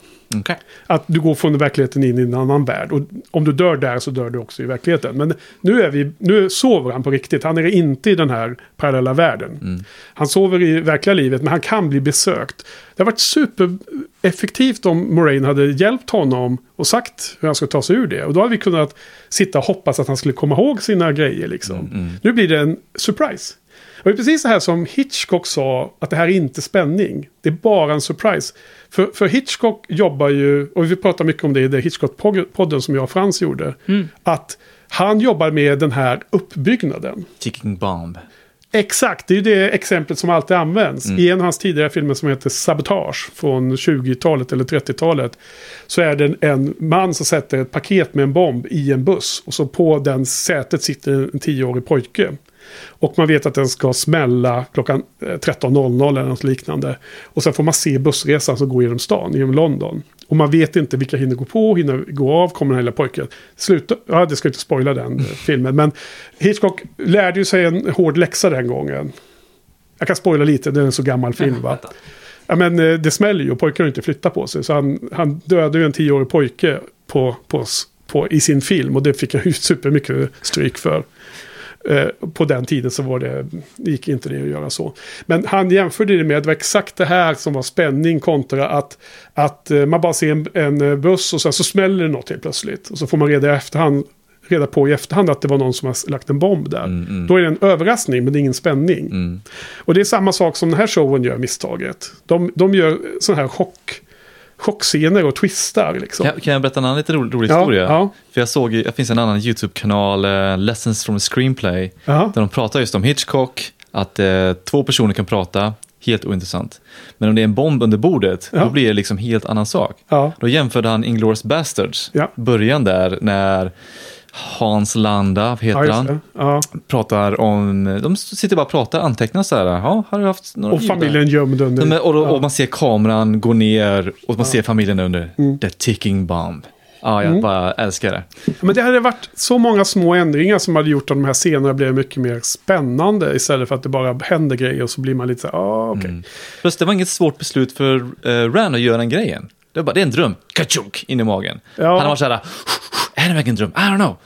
liksom.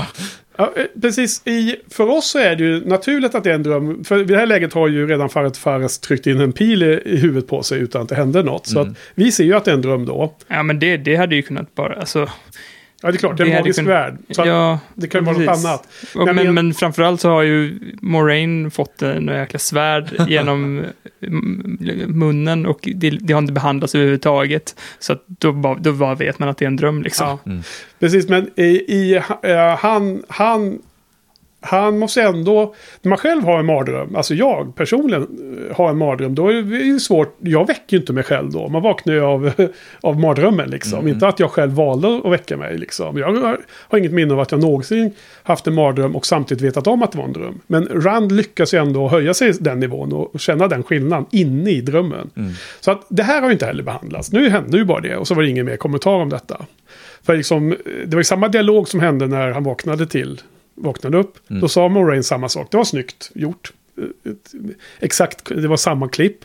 För att det, var, för det ska betyda att liksom sånt som händer i drömmarna kan, vara, kan hända sen i verkligheten också. De vill förmedla det budskapet också. Ja, det, dels kan man nog se det så. Dels kan man också säga att det var liksom den naturliga dialogen liksom. Kanske. Eller ja, ja, men, ja, Så såg jag. Är det Ja. något annat så är det bara dumt. ja, ja. Eh, men, men det var inte så att Rand sa något mer. Det, liksom, det kanske är karaktärs... Eh, konsistent med karaktären att han inte riktigt litar på Moraine fullt ut. Han vill inte berätta sina innersta hemlisar. Men det är för showens skull så är det ju inte, behandlas ju ingenting på ett bra sätt som gör att det byggs upp spänning inför nästa gång det sker. Som vi har nu sagt. Sen en annan grej då, så säger, frågar Rand Moraine, kan inte du lära mig mer om The Power? För nu ska vi gå ner och möta The Dark One och jag liksom kan ingenting, säger han ju ungefär. Det var ungefär det han menar. Och då säger Moraine absurt nog att hon inte kan det därför att det är risk att han blir galen snabbare då. Du får inte använda... hon- Det är argumentet. I, I hela magisystemet i böckerna så är det ju så att kvinnliga magiker kan inte lära manliga. För de, deras halvor av, av the power är helt osynliga för varandra. Och de har ingen möjlighet att hjälpa den andra sidan. Eh, aspekterna av magin är helt olika. Och eh, det har hänt fler gånger under den här säsongen att man är lite osäker på om showen verkligen har kvar den skillnaden. Och har de inte kvar den skillnaden så har de gjort en ännu större förändring om magisystemet. Det här, hela den där grejen om att kunde Logain se Nine Eves eh, Weaves. Raging Sun eller inte, och där Sarah Nakamura fick gå ut på Twitter och, och liksom eh, säga, korrigera vad alla fansen uppfattade det som. Det, sen dess har hänt många små grejer. Det här är ett sånt exempel. Det kommer ett senare alldeles strax. Där det verkar som att de ändå har så fubblat upp det här lite. Och nästa grej är att jag, jag tänker bara sticka in där. Jag, jag tror inte det är så jättestort problem om det inte är så att de liksom är inkonsekventa i den här världen också. Då är det väl, det är då det börjar bli problem liksom. Att Ja. de bryter, att de gör om reglerna för magi i... det, det TV-serien. korrekt. Det är korrekt. Jag håller med att det, så länge de då håller sig helt konsistenta. Ja, jag vill bara sticka in det för att jag kollade på Nablys video om Episod 8 och han verkar ju vara väldigt så här, tycka böckerna är böckerna med stort B liksom. Och så här, när folk klagar på kärleks kärleksdramat i det här avsnittet så säger han, ja men så är det ju i böckerna, det är lika dåligt i böckerna. Bara, det är väl inget bra försvar? Nej. det är väl Nej. ett jättedåligt försvar. Och, och, och i det fallet så är det också frågan om hur vilken tonvikt eller tyngd man lägger i olika små, små detaljer i böckerna som man lyfter upp till stor del i showen. De har gjort ett väldigt aktivt val. Men vad jag vill komma till här är att jag håller helt med om Johan att man kan ändra, men, men för det första så är ju det är en av styrkorna med bokserien är ju att magisystemet är så coolt och så bra. Och då, då tar man sig en... eh, Då har man verkligen spänt bågen att, att Rafe och dem, med, som jag då börjar bli mer och mer orolig för hans instinkter. Att han ska göra det här bättre än Robert Jordan som spenderade eh, 20-30 år på att bygga det här. Då så tror jag att han kommer misslyckas. Så att, Han har redan misslyckats. Ja, och, och det andra är att, att, att själva storyn, utan att spoila handlingar så, och jag har sagt det tidigare så är det redan liksom ute ur boxen i så fall. Det handlar om balans. Och balansen blir helt oväsentlig om det inte är skillnad på de manliga och kvinnliga magikerna. Det var ju så därför de misslyckades i 3000 år senare. Där man fick se den här prologen, när de diskuterade det faktum. Om vi bara har de manliga Aesedierna som anfaller, då får vi inte den här balansen som krävdes. Det blev en konsekvens av det. Nämligen att den manliga sidan blev corrupted eller fick tainten på sig. Och det är ju, sagan handlar ju om att eh, vinna fullt ut nästa gång. Liksom. Och det är balans, balans, balans. Och att börja sudda ut skillnaden mellan den manliga och kvinnliga sidan här är må vara eh, tidstypiskt för oss i vårt liv, vi. Men i den här sagans värld så är det liksom en stor, stor no-no om man ska följa själva grundidén med det här. Och det är ja, väldigt trist. För men nästa exempel på det här är ju att, att Rand säger till Moraine att du trodde nog att det var Egwene. Mm. Och Moraine säger inte emot utan väldigt tydligt för mig att, att det var så. Rand säger sen i slutet av den dialogen, ja, och jag trodde nog också att det var Green. Liksom. Så att budskapet i den dialogutbytet är ju att Moraine trodde det. Varför hade hon då en sangreal i fickan som är för en manlig Chandler? Liksom, det, det känns som att hon hade tagit med sig ett jätteviktigt vapen, den här som skulle förstärka powern. Vart tog hon med sig det? Till, Ja, det har man ju inte fått se. Det, det var bara because uh, men vart, convenient. vart tog hon med sig det? Till uh, The Eye. Hon hade ju med sig den så ge, Fast, gav den till. fast då visste hon ju att det var Rand som var The Dragon. Ja, förvisso, men då skulle hon ha en annan då som uh, var för Moray, eh, som var från Egwene om hon då... Jaha, just det. Hon borde Alltså, haft med sig... hon- Antagligen så plockade hon på sig det vapnet från The White Tower eller något sånt. Alltså, grejen är, i böckerna det så att det finns olika artefakter som kan förstärka eh, the power. Och Sangreal som de nu kastar in här, som vanligt så gör de bara jump the gun. Nu ska vi ha all in hela tiden. I bokserien som är liksom typ 14 böcker, vad fan är det, 4 mil- miljoner ord eller vad det är. Då finns det typ fem stycken i hela den världen, Sangrealer. Mm. Det finns liksom två nivåer under, det finns hur många som helst av, där man kan göra också power. Bli stä- förstärkt, men det finns ett extremt fåtal. Det kanske inte är fem, det är en handfull liksom. Och nu kastar hon in det i, första säsongen. Så, ska, så innan han har lärt sig någonting så ska han använda en av, av liksom hela världens mest kraftfulla grejer. Jag tycker det, det är så... De, de, de rusar igenom och förminskar all utveckling som sker i böckerna. Att, Ja. att först får de använda en liten, liten grej som gör att din power blir lite, lite mer stark. Det, det här var också en sån grej som de borde planterat, som de här höghusen, liksom, långt tidigare. Att när de kanske var i första avsnittet, att de när, liksom, hört legender om den här artefakten eller vad det nu var för någonting. Mm. Att man liksom att, att när hon plockar fram den så vet kanske Rand redan vad det är och liksom är lite, lite imponerad av Ja, jag håller För- helt med. För här var det, bara, det här var så himla random och påminner liksom om, om så här en eh, ADHD-unge som visar upp sina teckningar. Bara här är ett drakhuvud och här är en sån här och här har du det här. Bara, men, Ta det lugnt nu Ja, liksom. Kan ja. vi bara ta en sak i taget? Ja. Tag. Alltså, jag, jag håller helt med. Det ska etableras, sen ska det byggas upp och det ska inte vara en sangreal i första säsongen. Det, har man så få grejer och de håller på så jävla mycket i böckerna för att få tag på de här grejerna. De håller på så jättemycket liksom. Fine att Ran, eller vad säger jag, att Rafe tycker, de måste ju ta bort massor med content, då kan vi bara kasta in det nu. Men han, han, han har ju fel instinkt i det här. Han tror att det här är en ball scen i slutet. För att han har sagt att det här är hundra gånger mer än det är en power. Men vi känner ju inte det i maggropen. Liksom. Det blir ingen ball scen, utan det blir bara ganska obegriplig scen. Liksom. Snabbt över bara. Ja. Liksom. Sen då i alla fall, när de går in där, då är det en jättebra scen. Jag Måste, jag har ju mest kri- negativ kritik, men jag får lyfta de grejerna man gillar. Liksom. Jag gillar hela den här första drömsekvensen med Fares Fares, den gillar jag jättemycket. Sen gillar jag eh, Rosamunds Park, otroligt härliga. Eh, lilla, lilla shot där när Rand erbjuder henne att hon ska stanna utanför the Eye of the World. Och hon är helt tyst, han säger bara du får stanna här. Och hon bara liksom tittar på honom och så eh, bara skakar på huvudet lite så här. Och så ler hon lite liksom. Jag har problem med den faktiskt. Har du det? Ja, för att där har de varandras respekt lite. Ja. Sådär, vi, nu respekterar varandra så här. Du behöver inte följa med ner för att du kommer dö. Och hon följer med ner ändå för att han, han behöver hjälp med liksom. Ja. Men typ tio minuter innan så var de lite osams och tjafsade mot varandra. Så att igen liksom, det, det är liksom bara rushas. Hinner inte utvecklas. Nej, någonstans däremellan så börjar de respektera varandra. Mm. Jag, det förtjänar inte. Nej, eh, earned. Earned emotions. Mm. Det är det vi är ja, men jag, Det där köper jag också lite, men det fanns så få eh, positiva grejer i det här avsnittet så att man lägger märke till dem när man liksom, åh, det där var en bra Mm. liten sekvens. Men jag håller helt med om att den inte är earned. Vet du vad, första gången jag såg avs- avsnittet, Ja. det var så här, det var fint, liten så här, äh, kom igen nu, det är klart vi ska göra det här. Ja, Men andra gången så bara, nej, doesn't, he doesn't earn it. okej.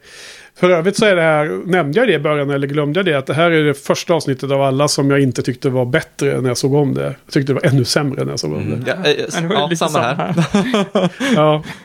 Okej. ehm, sen då så är det där, fortsätter med den här demand. Vi har redan pratat om den här fighten och den här drömmen med Egoin. Jag tyckte i och för sig att det var väldigt väl etablerat. Här har man ju tagit från en helt annat tillfälle den här drömmen kommer. Och en helt annat skäl att den kommer. Ehm, så att man blir orolig att de slaktar massor med superspännande och bra sekvenser i senare böcker för att de använder redan här nu då. Um, men jag tycker att den var väldigt fin. Um, scen och etablerad. Och jag tycker att det var ett väldigt spännande grepp att eh, Rand skulle utmanas i sin vilja. Eller sin, eh, som, hans, Rands instinkt. Var det här rätt eller fel? Och det blev det här med han sa att det, hon är inte den jag älskar i så fall. Det är som fel i Gwyn. Allt det där var ju bra tycker jag. Men jag gillade Fares Fares. Jag tyckte han var bra. Ja, Eh, första gången i drömsekvensen, jag vet inte om ni märkte det, men han var lite så här, jag vet inte om han var bakis, men det var lite så här målbrottet-aktigt så här. ja. Do you think this is a dream? Så lite var sådär. Jag, jag tycker hans röst lät väldigt härlig. Jag tyckte det passade väldigt väl. Han, hade, han pratade inte liksom eh, skolad eh, brittisk, engelska, va? brittiska eller amerikanska. Jag tycker att det passar in att han var liksom så. Eh, tyckte Ja. du han var bra Ja, jag tyckte i rollen som the man? Verkligen. Och det, det man jämför med alla de här eh, Skarsgård och vad, vad, heter han eh, som var med i... Ja, många svenskar känns som att de lägger till, pratar lite som Rand, att de har, försöker dölja sin eh, engelska ja, med att vara så hesa och, och bro, brooding. Alltså dess brytning jag ska tas bort. ja, Att, eh, genom att mumla lite. mumla. Ja, precis. Ja. Peter Stormare kanske, tänker du på honom? ja. Nej, vad fan heter han eh, som var... Han, han kör ju mest rysk dialekt nu.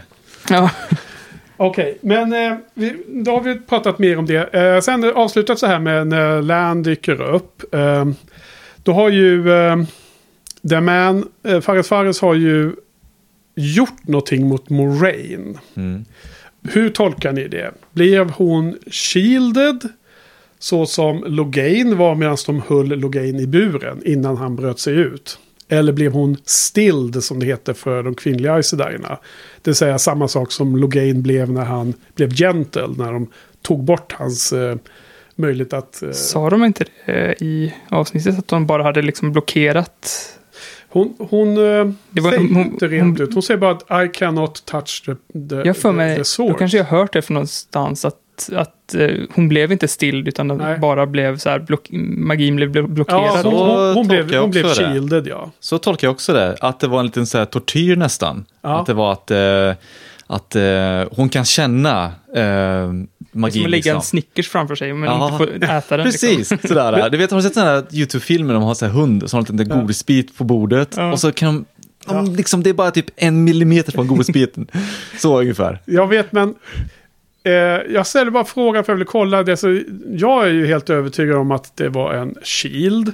Därför man ser ju att han sätter det här nätet över henne som tajtas åt runt hennes kropp.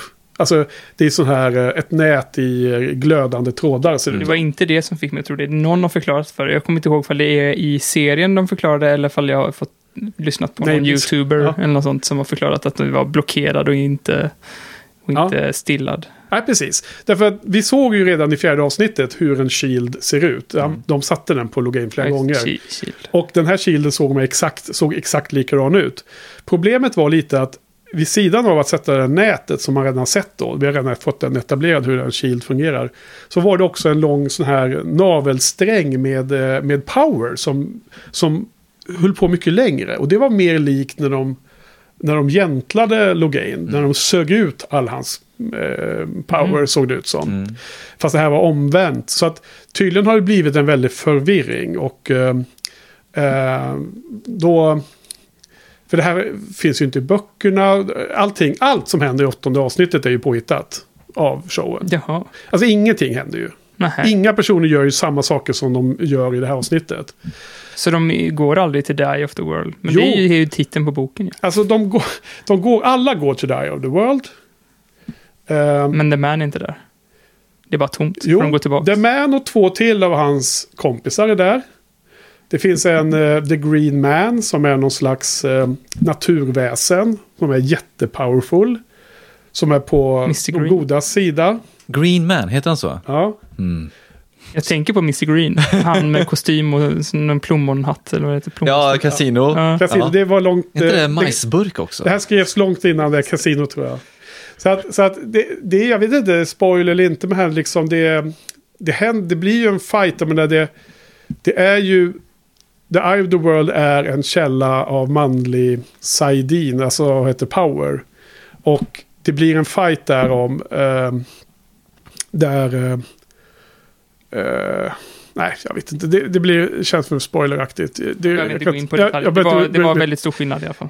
så, så att, så att ehm, det händer ju helt andra grejer liksom. Och ehm, det här med uh, trolloxarna liksom, det är ju Ran som eh, sp- spränger upp dem om man säger så. Och Okej. det här med Horn of Valer händer på, på ett helt annorlunda sätt och så här. Ja, så att det, grundstenarna händer i alla fall, men inte på det sättet Ja, bara. precis. Så, så att hur scenerna är, helt ny, nyskrivna då. Men det har ju blivit en förvirring då om hon var still och chill. Och där har han ju fått prata om det, Rafe, i intervjuerna också. Mm. Och, och då har han förklarat det med att i, i, i andra boken så har Rain, Ra, vad säger, jag, Moraine och Land ganska liten screen time. Men nu har han ju Rosamund Pike och Daniel Henney och de måste ju få göra lika mycket jobb som alla andra i säsong två. Så då har han ju hittat på en, en, eh, slags Heroes Journey för Moraine. Att eh, hon ska vara jättestark i början av säsong 1 och sen nu ska hon vara helt broken. Och det är ju som Rosamund Pike sagt i behind the scenes materialet. Det är där jag tror de pratar om det här för övrigt på X-Ray. Hon är helt broken nu och då ska hon liksom få utmanas av att vara i den här situationen kontra att hon är så van med att vara stark och veta bäst och allt sånt där. Så att nu, igen då, bra eller dåligt, det får vi se i säsong två. Men här kommer det bara liksom vara hej hopp, helt nytt.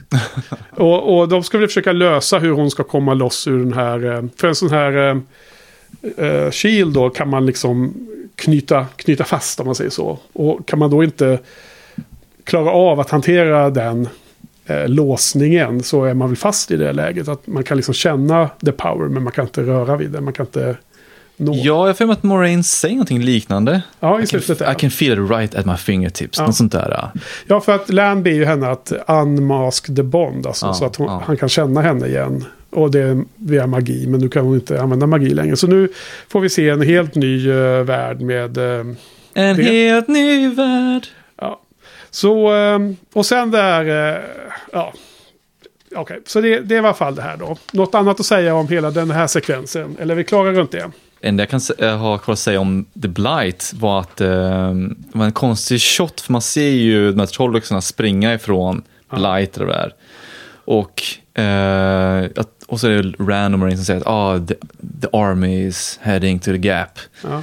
Jag tror jag var tvungen att spåra tillbaka bara, jag såg ingen armé. Nej, Så här, vart, vart var armén någonstans? ja, men de var inga statister och ingen CGI. Nej men det var liksom så här högst uppe på tv-kanten. Eh, Typ, liksom en liten fyrkant där som man såg små pixlar där på. Så bara, ja, där är armén.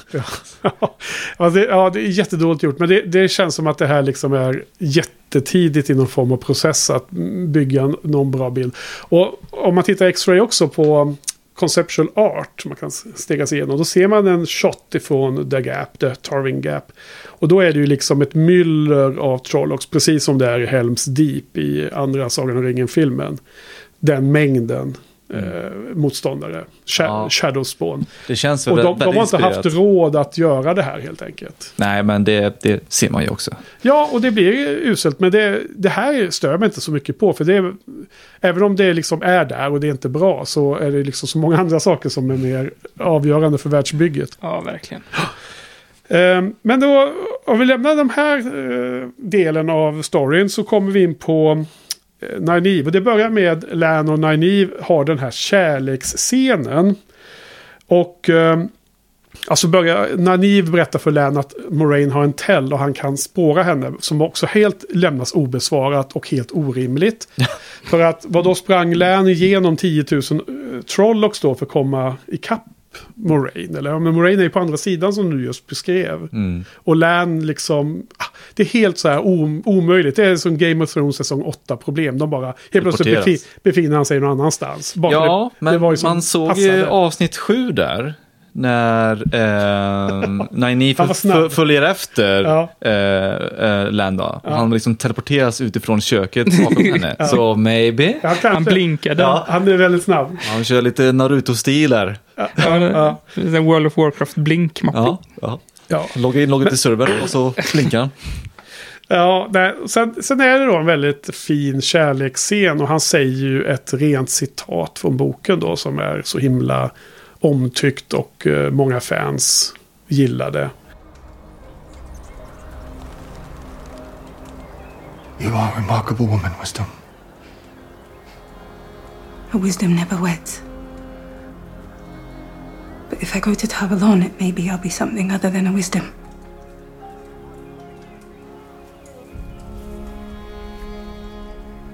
I will hate the man you choose. Because he is not me. And I will love him if he makes you smile. You are as beautiful as the sunrise. You are as fierce as a warrior.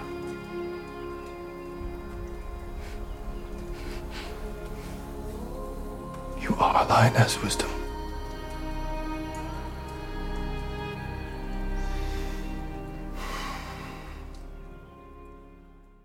Funkade den här scenen på er? Tyckte ni den var bra? Nej, för tusan.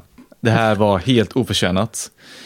Du, eh, avsnitt sju, som jag ser som att det var det är typ första dejt kanske. De har varit lite eh, flörtiga innan sådär, eh, eller som Johan sa, två barkbitar som gnider mot varandra. Um, och det här, nu har de legat en gång, så att nu är de så här början på relationen. Nu pratar de till, till varandra som att de är superkära i varandra. I, I will hate the man who, vad de säger, bla bla bla.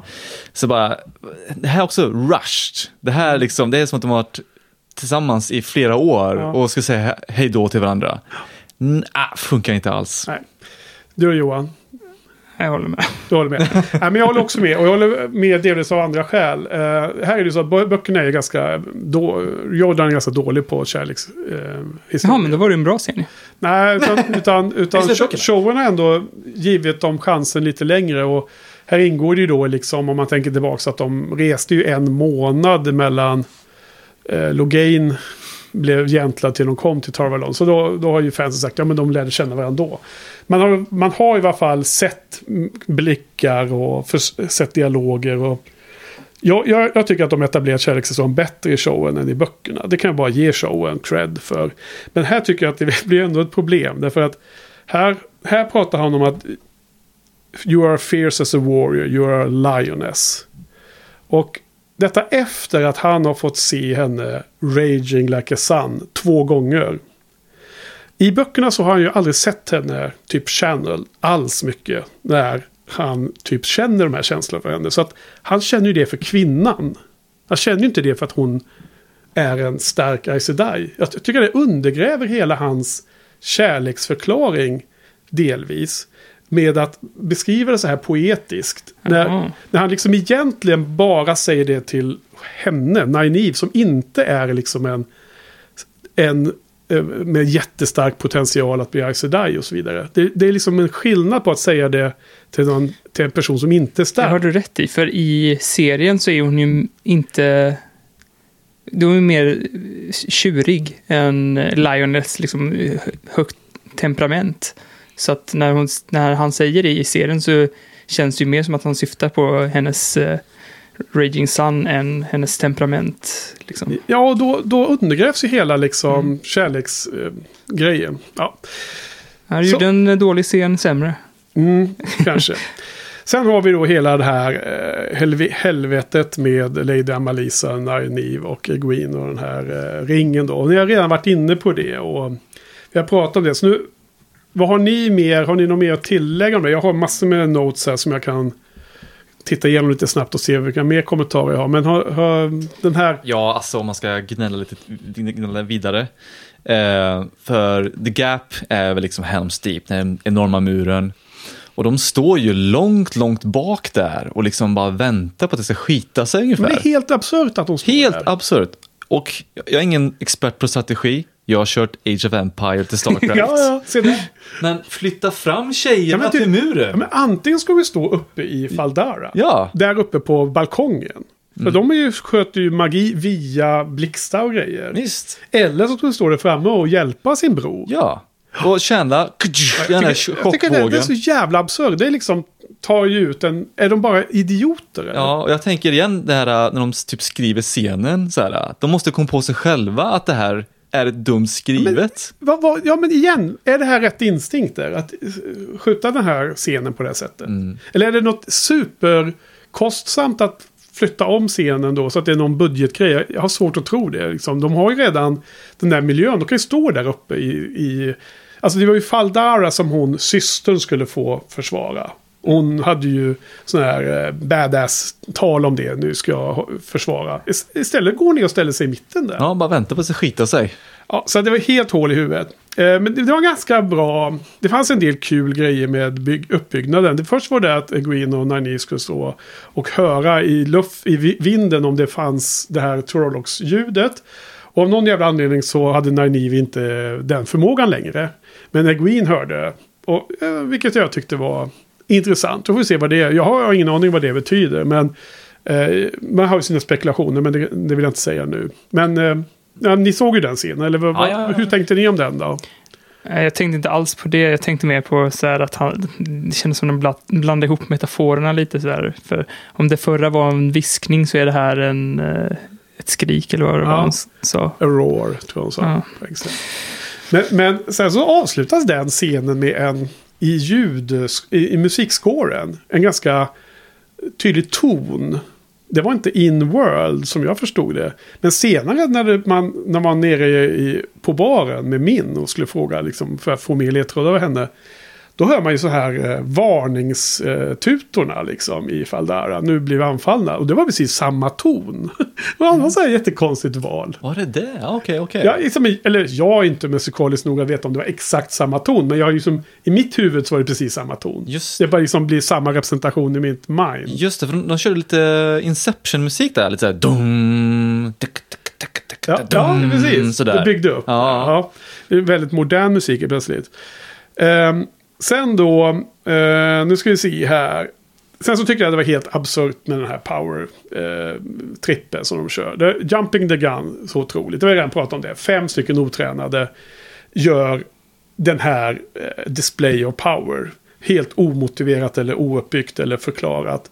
Det här är liksom typ av nivå av power som jag förväntar mig att det skulle komma någonstans i mitten av storyn. Liksom efter de har övat sig, tränat sig och så vidare. Och det, det är liksom... Eh, det, det är exakt som ni har varit inne på tidigare. Men sen är det en annan sak, och det här ska vi prata lite om då. Jag tyckte att den här cirkeln, för det står ju beskrivet långt, långt senare i böckerna. Dyer kan göra sådana här cirklar. Vad innebär cirkeln? Eh, För när, jag, när jag tänker cirkeln, är den här chockvågen? Eller? Nej, nej, men den här cirkeln mellan de här fem. Ja, okej. Hur powern blir kopplad Det här mellan dem. liten är en cirkel. liksom. Ja, Ja. det är en cirkel av um, Ice Dyer som drar eh, all, all sin kraft eh, fokuseras i en person som, som styr vad de gör för något. Det är liksom ett sätt att förstärka sig. Liksom bli en starkare enhet. Vad är det för skillnad på det och raset 4 när de Link? Ja, men det är säger? Link. Det är, samma det är sak. samma, Det är. Mm. samma sak. Eh, exakt, jättebra att du kopplar tillbaka till det. Så där har man faktiskt gjort ett, en, en effort för att liksom etablera det Gjorde de det tecknet nu då? Ja, jag vet inte fan. Nej, jo, det- men det, det kommer till det. De gjorde nog inte det. Därför grejen är att det som det beskrevs, så som man såg nu, var ju att de stod och skakade liksom. av, som om kraften inte flödar genom dem naturligt. Och jag bara tyckte att det var väldigt dåligt gjort. Alltså, det, till att börja med är det helt fel att... Helt konstigt att den här accepted Lady Amalisa kan, kunde ens göra det hela. Men om vi bortser från det så såg det också konstigt ut. Och det var också väldigt konstigt att någon som det slutar med, alla blev burnt out nästan då. då. Nu lyckades ni avbryta det för Green och allt det här. Va? Men det såg ut som alla höll på att gå åt. För det är liksom en fail-safe i det här linked till en circle. De gör link, linking och sen blir de en circle. Och då är de mycket starkare än om de står en och en och fightas. Och då, de blir aldrig utbrända på det sättet i böckerna. Och då tyckte jag bara helt kast genomfört. Men sen så läste jag faktiskt på internet, och det jag skulle addera här i podden, att fans börjar spekulera i att det är så att på grund av att hon var otränad så gjorde hon det här helt fel. Så hon liksom stal power istället för att låta det flöda till sig. Och det var därför Nynaeve och de började skaka på det sättet. Och det var därför de alla blev Ah. burnt out. Men då makar det ju sens, speciellt om man har Marcus förklaring där med att, Ja, men ja, att, så eh, tänker jag att också. hon sög ur magin Ja, där. ja. Ja. Och det är jättebra att du gjorde den tolkningen. För det verkar vara, det kan mycket väl vara så det showen har tänkt på. Men sen då ska man vänta ända till säsong två då. Så ska man få se någon flashback gissar jag. och Få det här förklarat för sig. Men hon styr väl även deras kroppar? För hon, nu, heter den här kvinnan i mitten? Malisa. Ja, hon höjer upp, höjer upp sina armar och alla andra fyra kvinnor höjer upp, höjer upp sina armar. Ja. Så hon styr väl dem liksom? Ja, ja jag, jag kan inte svara på vad, vad det har för betydelse. För att i böckerna så behöver de inte hålla på och vifta med armarna. För att göra...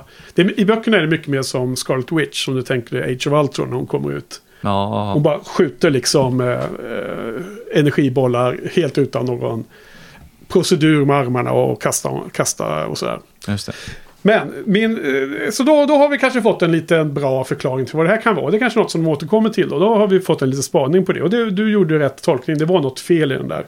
Men sen kommer det ett problem. Och det är att i sista shotten som, som är då on the west shore. Så kommer det massor med båtar. Med några konstiga folk med, vad sa du, guldnappar. Nappar. nappar. Rika med. Och där var det ju, gjorde de en stor tsunamivåg in mot kusten. Också väldigt coolt tecken. Lite som det här link-tecknet med armarna. Ja, precis. Det, det, de gjorde något där.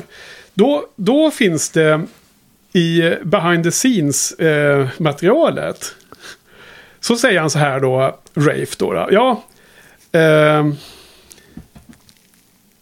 alltså vi har, vi har sett i mitten av avsnittet att Lady Malisa använder linking till en circle för att göra ett kraftigt weapons of war. Hon som typ spränger eh, ju bort alla troll också. Man ser till och med att det ska vara kroppar som flyger i Ja, visst, luften. visst. Och då säger han i, i behind the scenes i den intervjun som är på X-ray. Säger han så här. Ja, här i sista så får vi se det här folket. Han, han, han, han nämner det vid namn men det är ju inte sagt i showen ännu så det säger inte jag nu. Och de introducerar ju i storyn att kvinnliga channelers kan användas som a weapon of war. förklarar han. Det är som sista shotet. De kommer introduceras i storyn. Att kvinnliga channels kan användas som weapons of war. Precis som de har gjort nu då. Ja, men jag har redan visat det. För, för 20 minuter sedan. Ja, Och i böckerna så är det ju så att Aes i nutid, de, de gör inget, eh, det är precis som i Harry Potter, de har ingen så här, du vet, eh, offensiv eh, magi. I, i Harry Potter-skolan får de inte lära sig, bara defensiv magi. ja, det här Dark Arts eller vad de kallar det. Ja, Så att, så att han sitter i intervjun och peppar lite om det här folket som kommer med, med skeppen. För att de är intresserade av någonting som han själv har valt att ha som en centerpiece. De här kvinnliga badasserna. Mm. Som, dö, som, som liksom besegrar i ett enda slag 10 till 20 000 Orcher och 60 Fades. Det är helt orimligt. Hur tänker? Liksom, det är helt ologiskt också. Ja. Och det här är liksom bara några få dagar efter det avsnittet gick. Det är inte så att han glömt av vad han gjorde för ett år sedan. Och, och, och dessutom, de eh, var typ så här jättemånga skepp som gav sig på en liten flicka bara. Ja, det är också helt absurt. ja, jag tänker också det. Och, och, men, det men det ska jag prata om i, ja, efter. För det blir ju det blir ju framåt spoilers. Mhm, det var en speciell tjej alltså. Nej, men det var ett speciellt folk. Ja, men det förstår man att det är något speciellt folk, men Ja. den, deras action är eh, poänglös. Och, De- och, och orimlig bokvärlden. Orimlig, för att hade det varit, hade man sett The White Tower i bakgrunden så bara, ah, det är någon ska Men har man sett en vad som helst? Vad som- Ja, det var bara att en tjej samlar snäckor. Du, antingen så såg de lilla tjejen, då är det helt orimligt. Ja. Att göra en tsu- tsunamivåg för att döda den här lilla flickan. ja.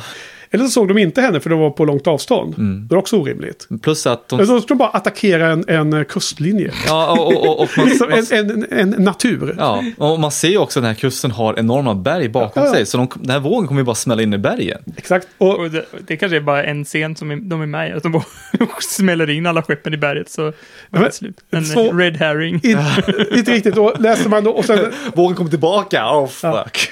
och, och sen om man, om man vet hur böckerna vad, vad deras mål är, då är det också helt orimlig scen. Och då bör man direkt undra, jaha, är Rafes instinkt att göra om deras mål och deras agenda och deras, deras endgame? Och då blir man också ganska orolig för att man tycker att storyn är bra. Och ska man ändra på massor sådana här världsbyggande saker då blir det verkligen en lika bra story då.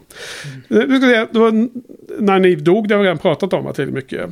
Alltså vad som stör mig är att Rafe går ut i intervjuer bara dagarna efter avsnittet har sänds för första gången. Eller släppts på um, Prime. Och håller på och dementerar att alla fansen tror att Nynaeve är död. Alltså jag tycker det är så jävla absurt. Och då kollar jag på X-Ray behind the scenes igen. Då intervjuar man någon som var ansvarig för mask då. Som du vet, de har gjort den här bränneffekten. Som såg bra ut tyckte jag. Ja, det var väldigt bra. Mm. Då säger hon där, jag vet inte vad hon hette, jag skrev inte upp det, men helt plötsligt sitter hon och bara börjar rabbla massor med saker om magisystemet som jag aldrig hört om. Alltså helt nytt resonemang runt magisystemet. Det är som broken all over the place Johan. Det är inte bara det att han har ändrat, utan jo men så här är det tydligen. Man kan bli burnt out på olika nivåer. Det var så att Nynaeve, hon blev bara burnt out till 4 av 10 ungefär. Uh, Amalisa, hon som stod i mitten, hon, hon kom to, till the burning phase. Och det var tydligen lite död då, gissar jag. Och sen de här två som var på sidan där, som, som blev burnt out först. De kom till den här nivån som heter crispy. Och, och då var de typ jättemycket döda. Jo, men det planterar de ju Ja, jättenoga. väl etablerat. Så att Nani var aldrig riktigt död. Hon var bara fyra av tio. Så att eh, because sadness så blev hon frisk igen. Ja, ja, ja. Eh, nu känner jag mig dum. Ja. ja, ja, när du säger det så, förlåt mig. Hon var ju inte crisp, det ser det märkt, det tänker alltså. Nu i efterhand så var hon ju inte crisp. Och- Men jag håller med om att, att när Amalisa var brändes, hon, vad var det hon var? Hon var i the burning phase. Så lite död var hon. De andra var ju helt crisp. Då har de redan varit i burning phase länge. Då var de jättedöda. Det, jag såg att det såg superballt ut. Och sen såg man att Nani såg ju så här bränd ut också. Fast fyra av tio då tydligen. Och sen så när hon blev liksom typ... Ja, because sadness så blev hon frisk igen. Då bara försvann det så snabbt. Visst. Det är jättekonstigt. Barely inconvenient. Ja. Det var det de gjorde när de stod och skakade. De gjorde en sån crisp walk. Ja. Men, men en annan sak är ju att eh, In Stories var helt okommenterat. Helt okommenterat eller bearbetat Johan. Så är ju att hon som står längst ut till vänster. Hon har en av de två som är den här som har jättelite power. För lyckligtvis såg man ju att Nynaeve och Egwene gav ju mer power till Amalisa än de andra två. Det hade de åtminstone fått in. Men den som stod längst till vänster var ju samma kvinna som var i Lans, den här gamla farbrorns f- familj som Län var och hälsade på. Jaha. Så hon, hon och Nynaeve kände ju igen varandra, nickade lite så här. Ja, Det var ju hon med, med, med pricken, hon var ju Malkeri-kvinnan. Så det var Lance eh, familj-ish. Ja, låtsasfamilj-kvinnan där. Mm. Det var ju hon. Ja, Okej, det Och- missar jag också. Crisp State nu. Chris. Ja. det är så jävla Mama Chris. Crisp. Ja. Och, Okej. Ja, så ni hör, alltså jag blir bara helt förtvivlad. Ja, jag, vet du vad? Jag var beredd på en fight om den scenen. Att, att, eh, att, du, att du skulle typ gilla den på ett sätt. Vi skulle typ bråka så här, men Ja. du verkar avskydad mer än jag. Men det, de har jumped the gun något helt otroligt. Och de har gjort det med helt fel personer och helt fel plats liksom. Mm. Den här typen av display ska ju vara något som man bygger upp länge för. Och det ska ju vara någonting som ska ha betydelse i storyn. Mm. Och som ska vara hemskt för de som gör det. Och jag menar, när man ser att Egwene helar Nynaeve, Because Sadness eller vad nu än det är. Det sker dessutom i slutet när det är som ett avrundningsmontage. Det är som en... De klipper jättemycket mellan Rand i The Eye när han håller på att lämna Moraine. Han ska gå ut i vildmarken själv, eller vad han nu ska.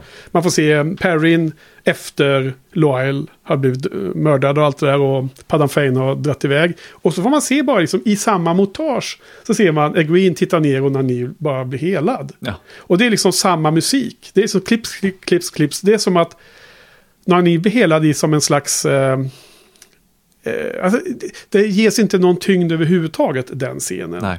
Och det, det liksom har ingen, de bara står där och dödar 10-20 000 Trollocs.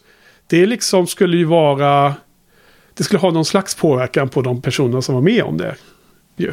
Alltså det är så konstigt. Så En annan sån här väldigt, väldigt oroväckande sak är ju att eh, det här med att Lord Agelmar dör. Dels att det inte känns någonting för man liksom har ingen relation till honom. Det är en sak. Men det andra är ju att de börjar börjar redan, han börjar säga det här är the last battle, säger han till sin eh, syster. Vi, vi ska kämpa så länge vi kan för att köpa tid åt de andra. Okej, det är bra in-world. Är det bra liksom sentens. Det, det, det, det är det de gör där uppe. Det är deras mindset. Så det funkar med böckerna. Men han kallar det för the last battle. Och varför han gjorde det känns helt random. Igen, jump the gun. Försöka spela upp det här som en stor badass fight. Men de gör är de undergräver ju det riktiga Last Battle på samma sätt som de undergräver allt annat. För att de går för en chockscen liksom. Och, det ska vara, och sen så undergräver de allting. Då backar de tillbaks direkt. Så säger Moraine. This was not the last battle. This was the first battle. Säger hon. Det blir liksom en, en cool saying. Men i och med att de har dödat Lord Agelmar nu då. Som i böckerna har en viktig roll i the last battle. Ska de börja offra varenda general då som den ljusa sidan har sen för att göra The Last Battle till en så filosofilektion igen eller? Ja, eller så kan man, eh, som är med Crispney-nivåerna, han kanske, man, folk kan dö på olika nivåer. Så att han kanske bara är halvdöd. Ja, och det, ja men visst, jag kan skoja om det här hur mycket som helst då. Men det är också samma sak, han säger, ja men vi skulle ha bett Isodarierna om, om eh, hjälp tidigare. Men liksom också i, i bokvärlden är liksom Isodair i alla viktiga städer. Det är ju som deras jobb. De är alltid bakom kulissen och styr. Det är också så här tonalitet och världsbygge. Då är inne och, och bara för det passar att nu ska man få de här otränade. Men Naniva och Green ska få en, en badass-scen istället för Rand. För att av någon anledning måste man trycka ner Rand då. då. Till att börja med så var han bara helt nobody i sex avsnitt. Sen fick han komma till liv i sjuan. Men då ska han tryckas ner igen då, i åttan. För att nu måste ju kvinnorna få sin eh, liksom, stora fight. Och då, då har man tagit bort, då har man, då har man eh, brytit på reglerna i världen att det finns Aes Sedaier överallt. Det fanns ingen sån konflikt. Jag, jag störde mig redan på den där eh, konstruerade liksom eh, tension mellan Lord, Agelmar och Moraine när de kom dit och hälsade på. För det är som helt emot hur det känns i böckerna. Det är ju där uppe Lan och Moraine har gjort mest av sitt jobb. De jobbar ju mot The Dark One liksom. Det är deras quest liksom. Mm. Så att jag blir lite orolig. Är det den här hans, hans instinkter att det är så här man ska berätta en story? Att liksom hela tiden skala ner. Och vad kommer det lämnas kvar då i slutet? Kanske inte blir den där stora Ja, det, grejen. Jag kan tänka mig att sista battle, eh, här var det fem kvinnor. Jag vill bara ta med 50 pers eller? De kan förinta en armé på typ en miljon. Ja, exakt. Man har fullt tränade sådär istället. Så Ja, tänk tränare, Ja. du vet. Nej, men det, och liksom i böckerna så...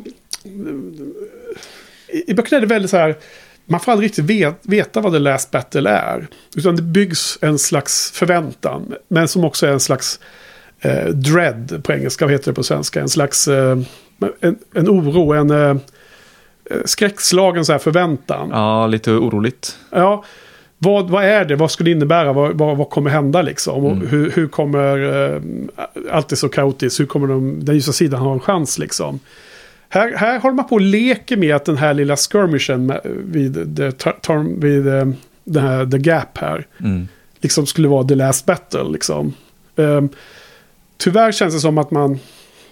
Det, det känns upplagt för att det kommer inte bli den, den, den magnitud på slutet som jag hade hoppats och trott. Liksom. Ja, jag fattar. Men det kan ju hända att det växer också. Jo. Med, med tanke på alla problem som de har haft den här säsongen. Okej, nu, nu, ska vi, nu börjar det dra ut på tiden. Men här då. Per, Perrin Loyal, Paddan Fane och två Fades kommer in. Jag tycker det är jättekola scener, fast det är helt uselt klippt. Bygger inte någon spänning överhuvudtaget. Perrin är helt malplacerad, det skulle vara ett Matt. Men jag tycker han, Paddan Fane och skådisen som heter Johan Myers är liksom superbra. Det är liksom det bästa hela avsnittet. Mm, håller med. Uh, hans, eh, han är en skurk, nu vet vi det. Det visste du så länge Johan. Du hade spanat på att han... I första avsnittet han bara... Smörkade. Han smirkade när eh, hans trollox kom och anföll där. Och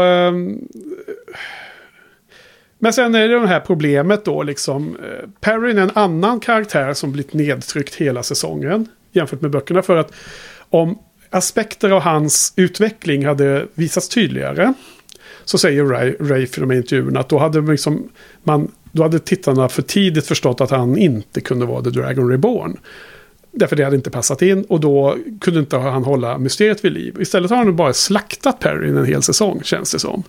Det hade varit coolt fall de eh, gjorde honom till en bad guy. Ja. gjorde Perrin till en bad guy. Nu verkar det som om de ska göra någon annan till en bad guy istället.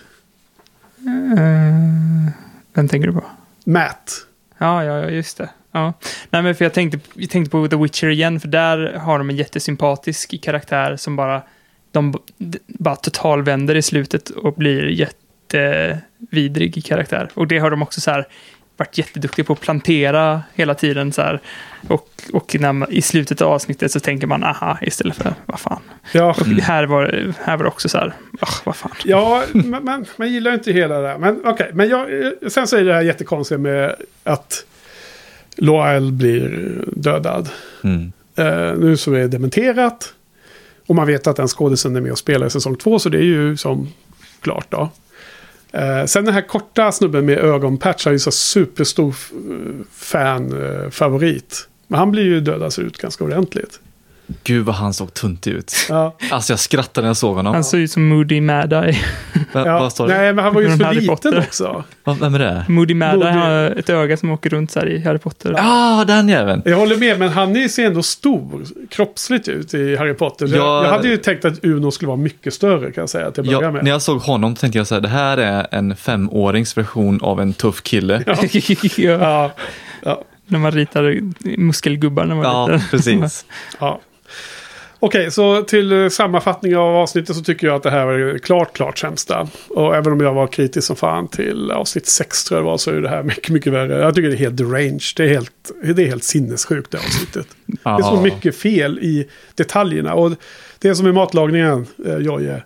Det, eh, det, det eh, sitter i detaljerna liksom. Ska få de höga smakerna måste du göra rätt i detaljerna liksom. Okej, okej. Vad tycker du Marcus? Jag håller helt med. Det här lämnar mig en väldigt dålig eftersmak efter att jag sett det här sista avsnittet nu då. Eh, Bajs i detaljerna. Ja, men eh, apropå en sak som jag gillade med avsnittet, det är ju han eh, Padden Fane. Ja, mycket. Att han sitter i stolen och pratar med Perrin och han säger så här att ni är ju, ni fyra är ju väldigt speciella. Eh, och för att hålla balans i världen så kommer någon av er gå till mörka sidan, eller flera. Mm. Eh, jag tyckte det bara var liksom fint med temat balans, när han, när han började prata om just det att här, nå, nå, det kommer hända så småningom. Ja, Ehm, och så tyckte jag det var ett kul grej med han, uh, vad heter han nu då? L- eh, han som är byggaren, lojal. Loyal. Är han, är han lite typ som Drax från Guardians of Galaxy eller? Nej, men han är, han är ju liksom annan art. Han är inte en människa till början, men det, det vet du. Ja, men jag tänker att han har lite samma, han, han förstår inte ehm, Ja, okej. ton sådär. Nej, för, precis. Han kanske inte förstår ironi så För mycket. Perrin säger sådär, how can we sit there when everybody's doing something? As you know, I'm standing. Ja, ja. Sådär. Jo, man, han, han är bokstavlig, det kan man Ja, säga. Ja, det, det stämmer. Eh, och sen det här, de hittade med det här typ något, de förstörde hans tron och tog fram någonting. Ja. Där var jag bara, va? Vad är det som händer? Vad är det för någonting? Jag Ja. fattar ingenting. Nej, exakt. Det har man inte nämnt någonting i showen, så här är det ju bara för bokläsarna som kan hänga med vad det här betyder. Mm. Eh, det är en dålig implementering för casual uh, non-book readers. Ja, dåligt planterat allting som händer i det här avsnittet. Ja, eh, däremot så tycker jag att det var jättecool entré med eh, Paddan Fane och hans två fades. Som helt plötsligt så har han då två fades som, det, det var ju som tidigare de mest farliga grejer vi har sett. Mm. De är bara henchmen nu plötsligt till honom, vilket ju eh, sorterar in Paddan Fane ganska högt upp på Shadowspawn-sidan. Men du vet när de, eh, utan att man ens kan se så snabbt de rör sig när de hugger huvudet Ja, av han de här två här- vakterna. Ja, han gör en sån här uh, typisk samuraj uh, i anime-serier. De, så här, de bara lyfter svärd lite och så är de döda liksom. Ja, och jag, jag tycker att det, det är bra. Det är väldigt eh, i linje med hur det skrivs i boken, böckerna. Och det är också... Det fanns aspekter av det i den här fighten med Tom i tredje avsnittet som jag tycker var liknande. Det, som, den, det flyttar sig liksom eh, inte naturligt, mer hastigt än, än vad man kan liksom. Ja. Men du Johan, vad tycker du generellt sett om? Något annat du vill tillägga? Du verkar också vara lite mer på negativa sidan. Eh, det kanske inte är så mycket mer. Eh, jag, jag, jag kan jag bara ta någon random anteckningar. Men jag, jag tycker fortfarande hela den här grejen med att uh, Moraine eh, inte kan ljuga. Bara, kan bara skippa det. För att det är så, när han säger, när hon säger, eller när Rand säger åt Moraine att du kan väl bara säga åt dem att jag dog eller Ja. något. Och så säger hon I can't lie Mm. då trött, bara, kan du bara lägga ner den här jävla gimmicken nu? Ja. kan inte Rand säga så här, det, det kan du visst, du, är- du är den bästa lugnaren jag har Ja. träffat typ. Han säger ju så ungefär. Du kan, du, du kan hitta på något. Work around it. Ja, Ja, nej, men jag- eh, nej, det, det, men det, det kommer nog inte ta bort för då, ja, det är ytterligare en sån här världsbyggare. Sen kommer ju Lan och frågar vad hur gick det för Rand? Ja, he's gone.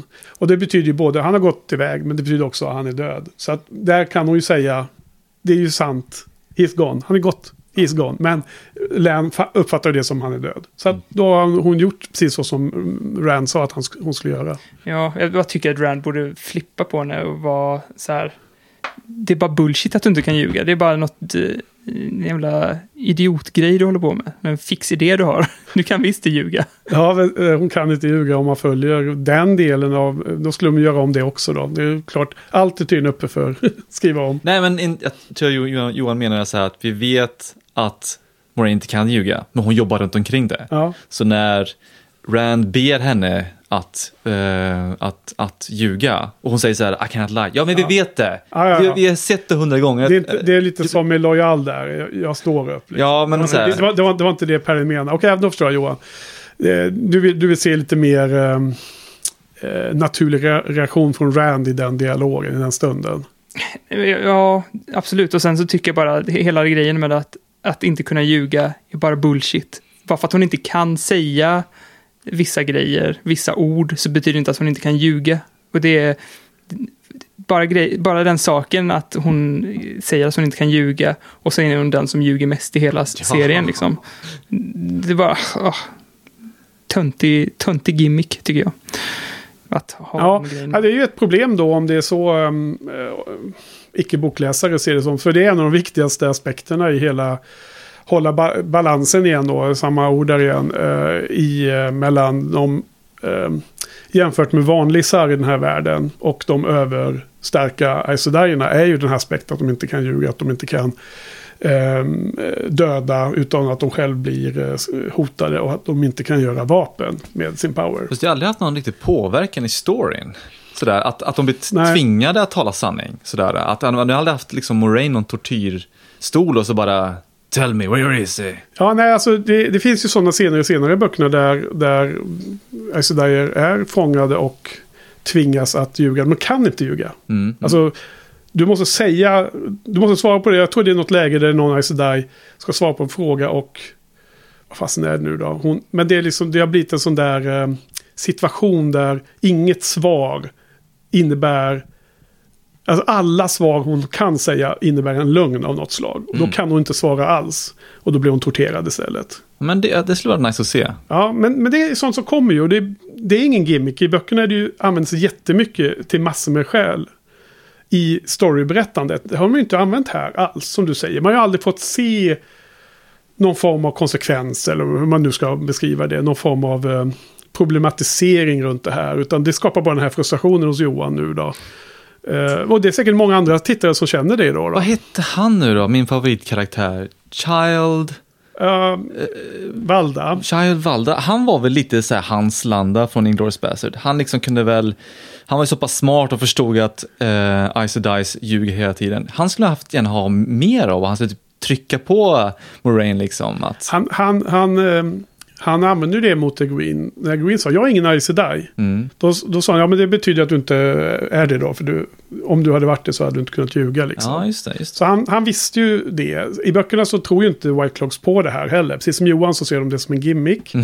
Men här hade man valt att, att bara liksom förenkla den saken också då. då för ganska mycket förenklat i den här serien. Mm, jag skulle gärna vilja se Child Valda mer med Moraine Ja. och liksom så här, uh, försöka tvinga henne att tala sanning. Ja, och, och där då i det andra avsnittet när Child Valda, Valdat stoppar Moraine och frågar ut dem. Då har man ju, fansen har ju eh, tolkat det som att han är rädd för henne.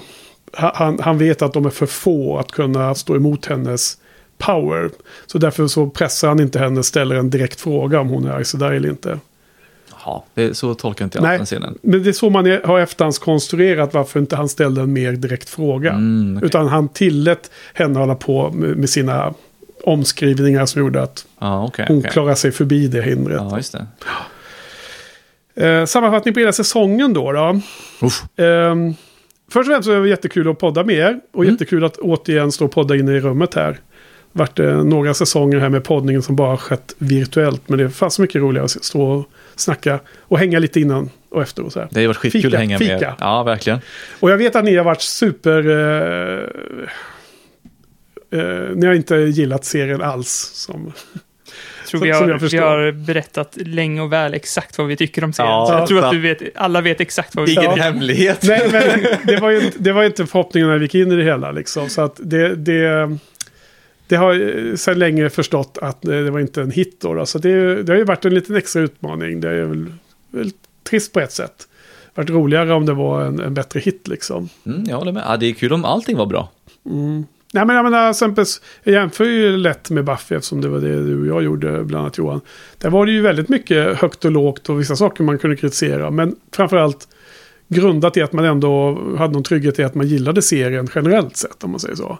Och därifrån, från den punkten kunde man ha massor med intressanta samtal om serien och olika scener. Det var väldigt bra tv-serie att, att podda om därför det är så himla mycket eh, moraliska och allmänfilosofiska problem som ställs. Det är liksom monstervärlden används som symbolik för verkliga världen ju i den serien.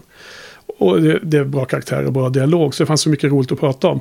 Här känner jag inte att jag har fått samma resa eftersom här har vi hela tiden försökt, jag har hela tiden försökt hitta de positiva sakerna för jag hoppas på att det skulle ändå landa väl. Det skulle liksom avslutas väl och det skulle vara en bra helhetskänsla. Men jag känner ju från er sen länge tillbaka att ni har inte riktigt varit med på båten på samma sätt. Så det är synd, generellt sett. Ja, det har varit eh, mycket roligare med en bra serie. Ja. Ja, och var man taggad på säsong två liksom. Ja, alltså jag är ju fortfarande taggad på säsong två. Jag vill ju se hur det här... eh, Jag hoppas att, att det blir en korrigering och att eh, manusrummet blir bättre och att de liksom alignar sig mer med böckerna igen. För jag tror att storyn i böckerna är värd att visa. Så att precis på samma sätt som Game of Thrones, att när de hade böckerna som grundförlaga så alltså blir det bättre slutresultat än när de börjar hitta på egna stories som var i slutet då. Det är en ren analogi här. Så jag hoppas att säsong ett blir lite som en det var liksom en rough start, men sen kom man in på rätt spår. Så hoppas jag att det ska bli i framtiden. Mm, ja, får jag hoppas. Så att jag, jag är inte sådär jätteförtjust i säsong ett. Men man kan ju hoppas på att säsong två blir bättre. Att, att de kommer ut med någon skön trailer. För när man såg trailern till, till säsong ett, då var i alla fall jag så här, ah, helt oimponerad. Um, men jag hoppas på att de kanske gör någonting bättre nästa år. Då. Mm. Ja, och nu säger Rafe så här. Ja, säsong två kommer vara bok två och tre. Och då, de är skrivna mycket mer anpassat för en tv-serie. Det är liksom hur de är skrivna. Medan första boken var ju skriven bara ur Rands huvud. Och väldigt svår att ad- adaptera samtidigt som man skulle bygga världen. Och då hoppas man ju på att det där stämmer. Men jag börjar ju bli lite skeptisk till hur mycket jag ska lita på det han säger. För att inför säsong ett så sa han ju så här. Ja, vi har gjort vissa ändringar men det är inte så mycket liksom. Och det, det får bokläsarna eh, köpa. Men de kommer säkert gilla det här ändå. Liksom, han, han lät helt annorlunda då. Nu ser man ju på någon slags, han gjorde en, en Q&A var det du eller du Johan som, som såg den på Reddit va? Där så skriver han ju till och med som ett svar på att ja, det viktigaste är icke-bokläsare. Eh, Vi kommer att förlora massor med bokläsare på grund av de stora förändringar vi gör. Så sa han ju inte innan. Så att, hur, hur kan man lita på det han säger innan säsongen visar? Nu säger han, ja men nästa säsong, då ska vi följa böckerna. Men jag säger, ja, men du är redan, du har redan liksom, ljug, liksom inte ljugit men förlett oss som Moraine gör en gång. Varför ska jag tro på det nästa gång? Liksom? Är det dags att göra slut eller? Nej, inte, inte alls. Men eh, vad jag tycker om säsong ett sammanfattat. Det är eh, twistar och chockscener över att bygga drama. Jag tycker att det gör att man till slut tappar förtroendet för showen. Man kommer inte gå på dem lika lätt. Eller man kommer liksom inte bry sig om andra chockar eller twistar. Ehm, jag börjar frukta det här med Raves instinkter. Han, han liksom, det handlar inte om vad, att de klipper bort mycket eller flyttar om scener eller tar ner massor med eh, storylines. Det handlar om vilken tonalitet karaktärer och eh, relationer har. Hur de väljer att presentera dem. Det är det som jag börjar bli orolig för. Eh, där ingår också det här med världsbygget med eh, eh magisystemet som känns riktigt oroväckande. Och det här med instinkt igen har jag funderat en del på och kommit fram till vad jag tror är på väg. Och det här kan jag säga redan nu, det behöver inte, för det är ingen bokspoiler, utan det här är ju något som är helt utanför bokspoiler. Det är att jag tror att det verkar som att Rafe har en läggning mot att han vill byta ut vänskaper, friendships, till kärleksrelationer. Och för mig betyder det att man byter ut kärlek istället för lojalitet. Och eh, det lilla jag läst om fantasy så tycker jag att i fantasyvärlden så är nästan alltid vänskapsrelationer och lojalitetsrelationer mycket, mycket mer intressanta än kärleksrelationer. I verkliga livet så är det kanske en kärleksrelation mer viktig för mig än en kompisrelation. Men inte alltid, men det, det är liksom... Jag pratar inte om det verkliga livet, jag pratar om hur, vad jag reagerar bäst på i fantasy.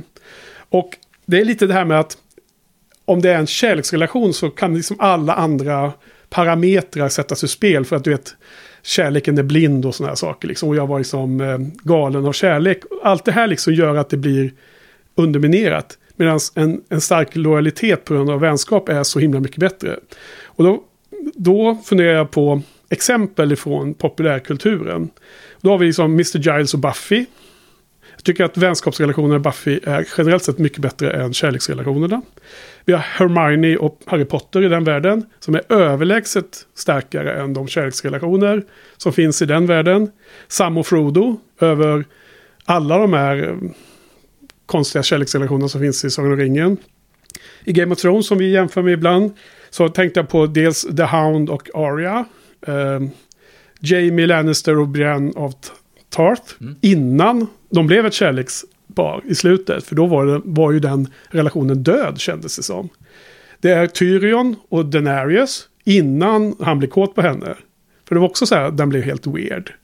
Så att jag, jag tycker att det här är liksom en sorg om det är så att det är så väldigt många bättre vänskapsrelationer i, i eh, The Wheel of Time också. Robert Jordan var notoriskt dålig på att skriva kärleksrelationer. Och vi har redan sett en sån väldigt stark vänskapsrelation, nämligen mellan Moraine och Swan.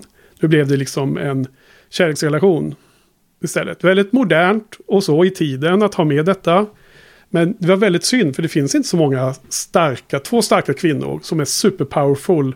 Som bara har lojalitet till varandra och är vänner liksom, samarbetar. Känns modernt att sabba en sån fin progressiv relation. Men även eh, Perrin och eh, Egwene blev ju någon slags kärleksdrama mellan och det, det blev bara, tyckte jag, blev kast när det, den vänskapen förvandlades till något liksom geggigt triangeldrama istället. Ja, helt, helt, eh, och jag, när jag såg det så tänkte jag bara det där finns inte alls i böckerna. Det var inget man kom ihåg. Jag läste om böcker, den första boken jag läst säkert fem gånger totalt sett. Jag kommer aldrig ihåg att det där var en grej. Sen var det någon fan som hade hittat en, en text i första boken där. En rad. Men en, ett stycke liksom där Perrin säger att han hade någon mer känslor för Egwene. Så det fanns ju där. Och då, då kan ju de Shadow uh, Sworn, de, de fanatikerna som är på showsidan liksom säga titta här liksom, det finns ju i böckerna. Men igen handlar det om vilka proportioner man väljer att ge de här sakerna. Eh, så att nu har det blivit lite nästan som ett religiöst så här, du vet, toxic fandom. Det är vissa liksom, alltså som jag berättade lite innan när vi fika så innan, liksom, man var ute på Twitter och man råkar ge någon kommentar någonstans. Det, ska man bara, det, det får man bara sluta med att göra nu liksom. Det där är ju internet överhuvudtaget. Det spelar ingen roll vad det är för ämne. Man ska inte Ja, ge sig är- in i diskussionerna. Är det första gången du surfar på nätet eller? Ja, nej men, det, det, ja visst, eh, visst, visst håller jag med och det, så är det ju liksom. Man har ju fått purga sin, sina, sina sociala accounts flera gånger om för att man liksom orkar inte se de här eh, massa inlägg från de cirklar som, som man bara får om man har fel Väldigt arga människor. arga människor. Men, men grejen är att när jag började intressera mig för fandomen online, som var långt, långt efter jag läst böckerna för första gången. Det var ju ganska nyligen, det var ju inför det här med att tv-showen skulle komma. Då fick man en väldigt, en känsla för att det var en väldigt varm och välkomnande fandom. Och det var så som den omskrev sig själv och det var så jag menar, Mike Book Review som jag började kolla runt eh, eran. Han började läsa Wheel of Time. Det var så hans YouTube-kanal växte från att vara några få tusen till att nu är nästan hundratusen följare. Eller vad fan han har. Han har, liksom, han har mer än tiodubblat sig i alla fall. Och, och det är bara för att det var Wheel of Time då som har dragit så mycket intresse nu. För det har varit så mycket buzz runt det inför tv-showen. Och han har ju sagt det flera gånger om att det är så mycket bättre än de här elitistiska fandoms. Där man ska liksom kunna varenda liten detalj i låren. Annars är man inte värd att få ha någon åsikt. Och, och därför så har jag kanske släppt garden lite, Marcus. Jag har varit ute på internet någon gång tidigare. Jag, jag, jag må vara lite äldre än er, men det är så, så bakom flötet är jag inte.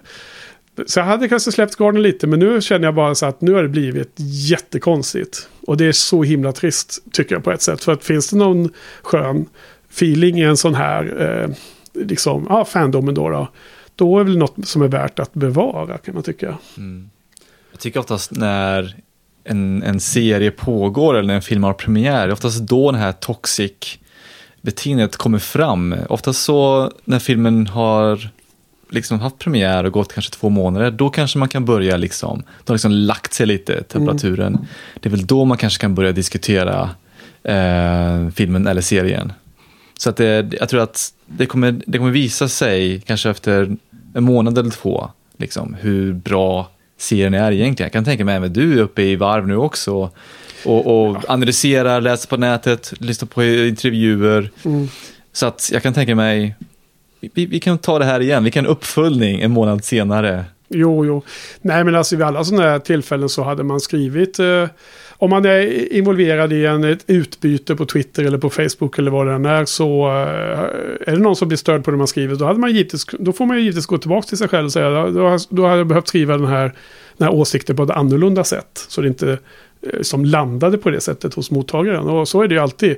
Men det är också liksom lite en fråga om att du kan välja att fultolka någons åsikt. Och du kan välja att tolka det vänskapligt. Liksom som att, ja jag kan förstå tanken i varje fall, och då, men det var kanske olyckligt beskrivet. Ja, Men det, det, Ja, så du har tol- tolkat alla de här aggressiva fel helt enkelt. Nej, men det, generellt sett om det, om det är en, en välkomnande och varm fandom så tror jag att de flesta är väldigt generösa med sin tolkning. Och är det en toxic så som jag upplever att det har blivit nu, då är väldigt få generösa med det. Då kommer alla hugga så fort det är minsta lilla skav, skav liksom någonstans, skaver någonstans. Och det är liksom den... Det är där jag känner så nu. Det kanske är så att det svänger tillbaka sen om några månader eller några veckor. Ja, men Som du är inne på. som, som en lite kanske personlig historia. Vi eh, eh, hjälpte till att göra nya Filmstaden-vignetten och även var med och lite, gjorde nya låten. Den gamla låten är ett på ju, ditt jobb alltså. ja, Ja. och den gamla låten eh, är ju så himla Ja. eh, känd för svenska. ikonisk. Da, da, da, da, da, da, det här liksom. Ja. Och jag vet ju... Ja, precis. Och jag vet ju när, när den började liksom gå på bio. Jag hörde ju från, från eh, andra i publiken så här, jävla skit sådär. äh, Fan, varför ska de ändra på grejer för? Sådär. äh. Men sen efter några veckor, då var det helt knäpptyst. Alla bara så här, ja, nu är det bio, nu Ja, käkar ja. popcorn. Ingen som Ja, tänkte på Vi det. får verkligen hoppas på det. Ja, absolut, va? Och, och det som är eh, frustrerande ur min synvinkel är ju att eh, ingen kan motsäga att det är många ändringar. Och man är sugen på att diskutera vad ändringarnas eh, orsak är och vad de leder till och vad, vad som är tankarna bakom och idéerna. Och ibland kanske svaret är att nej men det var bara ett misstag, det blev så här, det var dåligt. Ja men då är också det fine att komma fram till det. Eller så kanske det blir en sån här eh, spekulation som fansen kommer på att den här eh, cirkeln då med de här linked eh, eh, med Amalisa här, att det kanske gjordes på fel sätt och därför folk brändes upp och så här. Ja men det är jättebra, då kom fansen på den liksom. Sen kan man då hävda att ja, showen borde ha visat det på något sätt, men problemet är att det blir nästan som en religiös krig, så att om man liksom säger, har man, deltar man i dialogen, men liksom uttrycker sig på sätt så att folk börjar sätta en ett fack. Att man då liksom tycker böckerna är bättre än showen. Mm. Då blir man liksom, då är allt man säger helt fel. Mm. Det är precis som religion och politik. Medan det är samma sak åt andra sidan. Tycker de att showen då, då liksom varenda förändring vis, kan då hävdas att nej men så här är det i boken också. Liksom, det blir nästan så här helt absurda diskussioner. Mm. Liksom, det finns inget sätt att mötas i liksom att utbyte av de här. Jag är ju bara nyfiken på vad andra tror om de här scenerna liksom. Och framförallt fram till och med episod 7. För, men nu är episod 8 är svårt att prata om för jag är ju gravt negativ liksom till nästan allt de valde. Alla val de har gjort där jag tycker jag är dåliga val. Och det blir ett problem going forward liksom. Man får ju verkligen hoppas att säsong 2 börjar med en Big Bang och att det blir riktigt bra då. då.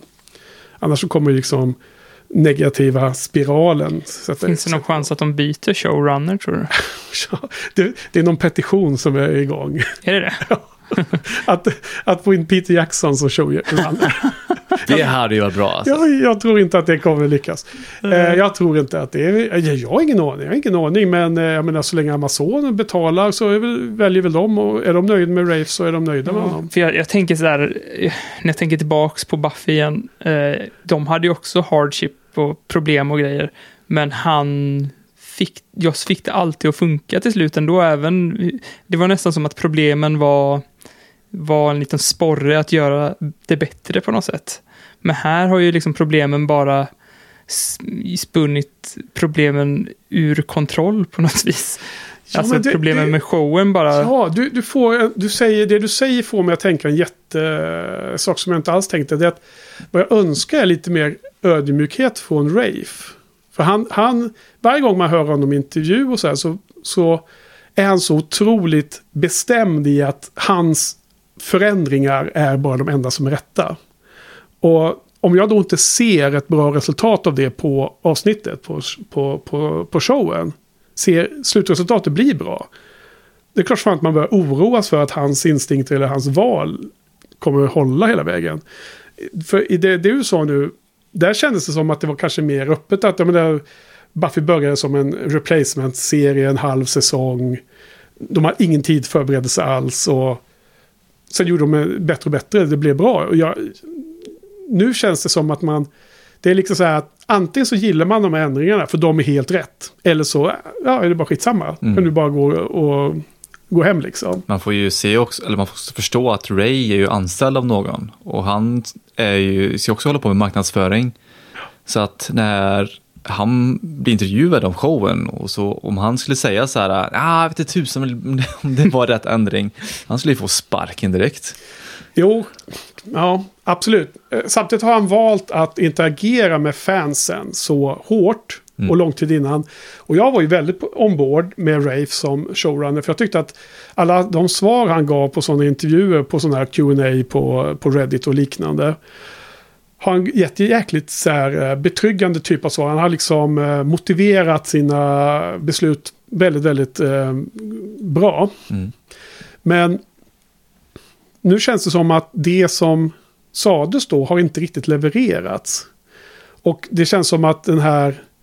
Eh, det, det känns som att de fans som är... eh, argumenterar som allra mest för att showen är superbra i allting. Är nästan, beter sig nästan i sin argumentation som en medberoende. Du vet, liksom man kanske innerst inne som medberoende till typ en alkoholiserad eh, partner eller förälder. Gillar inte läget men vill ändå släta över och ändå förklara allt och komma med bortförklaringar och liksom buts and ifs. Och, men det finns den här förklaringen och det är det här. Vissa, istället för att diskutera det som verkligen är slutprodukten, det de verkligen har gett oss i åtta avsnitt. Så, så, så är det som att det är jättemånga fans som har blivit liksom inlullade i den här interaktionen tidigt. Jag menar, det ställer större krav. Han är inte bara ute och säljer Amazons produkt, utan han har ju liksom valt att göra en, en, en, eh, social media eh, drive liksom. Att Men ha det här jag, nära. Jag tror det är samma sak. Det är bara reklam det också. Jo, För, för, han, Ja, det visar Marcus sig det. sa, han kan ju... Nej, men det, så är det med alla liksom. Ingen kan ge liksom, riktiga svar i sådana lägen eftersom man är anställd av någon. Man kan, man kan inte... Man kan bara säga positiva saker. Han är ju liksom fastlåst i en rävsax där. jo, Så att om du inte befinner dig i writers room med honom så kommer du inte Nej. höra ett ärligt Nej. svar. Och det är bara så det är. Och det är liksom inte, har inte med honom att göra. Så det hade varit med vilken Nej, showrunner det- som helst. Jag, jag köper det Johan och det, det är absolut ko- korrekt. Och det, det jag menade var att man kan ändå tolka olika typer av svar och så kan man tänka att det blir mer genomskinligt att det här är ett promotion-snack. Och, och, det, och man kan också få en del eh, känsla att men det här svaret ändå är intressant annorlunda. Det är inte det bara vanliga säljsnacket. Sen kan det hända att man blir, eh, att man liksom inte eh, har insikterna nog ändå. Men det var det, det var det jag försökte lyfta. Att det kändes som att det var en... Men han pratar så himla mycket om att han själv är en fan och så. Han har själv liksom verkligen förklarat det. Han har liksom förklarat varför han är en fan och hur han växte upp med det här. Hur han hade sin dialog med sin mamma. Han var ensam. Han, ja, han är ju gay, det har ingen betydelse. Men han hade det liksom tufft när han växte upp. Och man får en känsla av att han liksom inte hade massor med vänner och att han liksom eh, hade en otroligt stark connection med sin mamma. För de, de, de hade det gemensamt att gilla de här böckerna. Och han har, han har liksom, det är anledningen till att han fick jobbet har han, har han lyft och så. Det hade varit bättre om man fick jobbet för att han var en bra story-skapare. Istället för att han var ett stort fan. Ja, det precis det är ju sådana där för grejer det man, finns man ju- börjar undra nu. Ja, för det finns ju fans som kan eh, hjälpa honom och st- stötta honom, liksom, som Sarah Nakamura eller vad hon heter. Och, mm, men det viktigaste för en showrunner är väl att göra en bra story, tror jag. Ja, och det är så konstigt för att de sa så här tidigt att varje förändring har vi diskuterat igenom i 100 timmar eller vad fan det var. Och då tror man ju att mängden ändringar är ganska liten. Så köper man ju det. Ja, Så här många ändringar, varenda liten detalj ändras känns det som. Jag menar de här folken som kommer i slutet, sista shoten i, i skeppen. De här äh, äh, kvinnliga channelers som står där. De hade ju en väldigt visuellt tydlig eh, eh, grej runt halsen. En, en silver halsband som sa- satt tight. Alltså som en... Eh, choker. solid, ja, som en choker såg det ut som. En solid grejer. Hade de också en gagboll då eller? Så de är. Nej, men sen så hade de, hade de ju då också en, en uh, leash, liksom som ett koppel. Damn! Och de var styrda av de som stod bakom. Och den var en av de mest visuellt tydliga grejerna i böckerna. Så jag tycker att det, är som, det tar mig ett till ett då. Om man inte har någon slags gut feeling eller instinkt att man måste byta allting. Allting ska designas om. Och jag såg också en intressant diskussion på, på internet om varför var den här grejen i munnen istället. Varför var det inget runt halsen? Och, ja, men det kanske är så att det är för Eh, få folk att tänka på slaveriet för mycket. Att det är liksom människor som är leashed, alltså med koppel. Men då tänker man i böckerna så är det ju slaveri. Och det är därför det är fel också. Det behandlas ju i böckerna som att det är superfel. Mm. Så att, du vet som i Buffy, man kan visa hemska saker bara man behandlar det korrekt. Mm. Man kan ju inte hylla det, då har ju showen gjort fel. Men man kan ju visa hemska saker. Och så en annan studie, nej men det kanske är att man då skulle shamea den subkulturen som, är, som gillar SOM. Det kanske var det, därför de hade hands-off. Ja, det hade... då, då, vet jag inte om den där grejen i munnen är så stor skillnad i sig. Liksom. Det är som någon slags ballgag eller vad är det? Så att det liksom känns som att showen väljer i varje läge när det finns ett val. Att ja, men då gör vi något annorlunda istället. Och då börjar jag känna liksom, då så tycker de att de kan ju skriva den här storyn bättre än Robert Jordan. Och det, det kommer jag ha väldigt svårt att köpa. Alltså, det, det, därför igen, det var ju bokserien som han förälskade sig i som man gillar. Det var inte liksom en eh, utspädd version som har något an andra moment som är liksom de viktiga poängerna. Så, Nej. så är det. Nej, men när det är en sån lång bokserie så tror jag att man måste göra om väldigt mycket. Och för mig som inte läst eller är kär i böckerna än, så eh, är det bara liksom att det verkar som att Rafe är dålig på att berätta en story. Det är det som är problemet. Det största problemet. Sen hade, hade om han lyckats med det så hade det ju varit eh, liksom eh, topping, ja, då hade frosting varit... på om han hade liksom följt ja. böckerna bra också liksom. Så är det ju helt, helt sant. Hade det varit bara världens bra story berättad och ni också hade tyckt det. Men lackmuspapper, det var därför det var eh, Golden Boy. Eh, liksom. The Golden Boy. Jag kan ju inte lita på mig själv, för jag ser det via ett, ett filter och allt det vi har pratat om många gånger med, som bokläsare. Men eh, jag håller helt med. Eh, det, det, här är inte jättebra gjort. Det finns så otroligt bra scener under säsongen. Men som helhet är det en besvikelse eftersom sista avsnittet var så pass svagt. Och jag menar, det... det jag, jag, efter nu då du ska se en massa andra serier, The Witcher och Hawkeye och sånt där, Arcane och allt vad det är. Men sen kanske efter ett tag och det är väl en lång väntan till nästa säsong, då funderar jag på att se om avsnitten liksom, när jag verkligen har vilat ifrån det ett tag. Och poddning och allting är intensivt som ni vet. Och sen tänkte jag kanske på bloggen gå och skriva in liksom vad de olika avsnittens eh, bra och dåliga saker är. Kanske göra, försöka liksom reda ut vad, hur mycket var bra och hur mycket var dåligt. För jag tycker verkligen att det fanns ju det fanns många tillfällen när jag satt med tårarna i ögonen och bara kände Wheel of Time-feelingen. Och det var så härligt, det var som en drog, man ville komma åt mer och mer och mer. Och sen så det här åttonde avsnittet så var det nästan noll av det. I sjuan var det jättemycket sånt. Och den här slitningen upp och ner, men det kan åtminstone vara jämn mm. plåga. Här är det liksom som svinbra sjuan. Och nu, yes, samma regissör, nu kör vi åttan och sen bara, hej, då är det helt kast. Liksom. Mm, mm. Vad är detta? Okej, okay, men eh, Johan, har du fått leva med Wheel of Time nu i huvudet eh, under två månader som var en del av din förväntan att gå in i poddningen? Ja. Tyvärr. Men, jag har verkligen fått göra. Ja. Jo, men... Uh... Har vi pratat om det för lite, tycker du? ja, några timmar till per avsnitt tycker jag ändå vi ja. kunde. Ja. ja. Ja, men det som inte märks är ju att vi också pratar om det utanför podden du ringer och vi pratar om avhandlade grejer mellan poddningarna också. hörs väl. Är det bara jag som ringer? Ja, jag är världens sämsta kompis faktiskt. Jag, men, det, men det känns som att det är mindre telefonsamtal än Messenger i och för sig, om man ska vara ärlig. Vad sa du? Det känns som att det är mest via Messenger vi ändå kommunicerar än mm, telefon. Du lägger upp lite Twitter-länkar och grejer. Ja, mycket mindre nu. Ja, ja, det var många länkar innan eh, ja, för premiären. Jag frågade ju dig om det skulle vara så när du sa ja, ja. Skicka hit dem sa du. Ja, så här. Eh, du visste inte vad du svarade på. Jag går igång på positiv energi. Ja. Jag skiter i vad det än är. Om det är bilar eller katter eller Wheel of Time. Jag bara, jag går igång på att du är Ja, ja, ja. eh, igång. Sådär. ja. ja det är attraktivt. Jag gillar den eh, stilen. Ja. Att gå igång på andras eh, positiva Ja, jag blir, om du är glad så är jag glad Henke. Ja, ja, nej men jag blev... Eh, Men, men jag ska, det som har varit kul för mig, för jag har inte varit så förtjust i serien. Jag har alltid, alltid varit, det här har varit ro- roligt för mig, att stå här och prata och även lyssna på er. Ni har ju verkligen gett mig nya insikter på serien, sådär. framförallt du Henke, du har varit skitduktig. Eh, så att det är Men alltid... Johan, han var också bra. Ja, Johan, eh, du är stark. Du är stark. Du är bra på att knyta rep. Eh, ja, ehm, så att det här har varit det bästa, tycker jag. ja.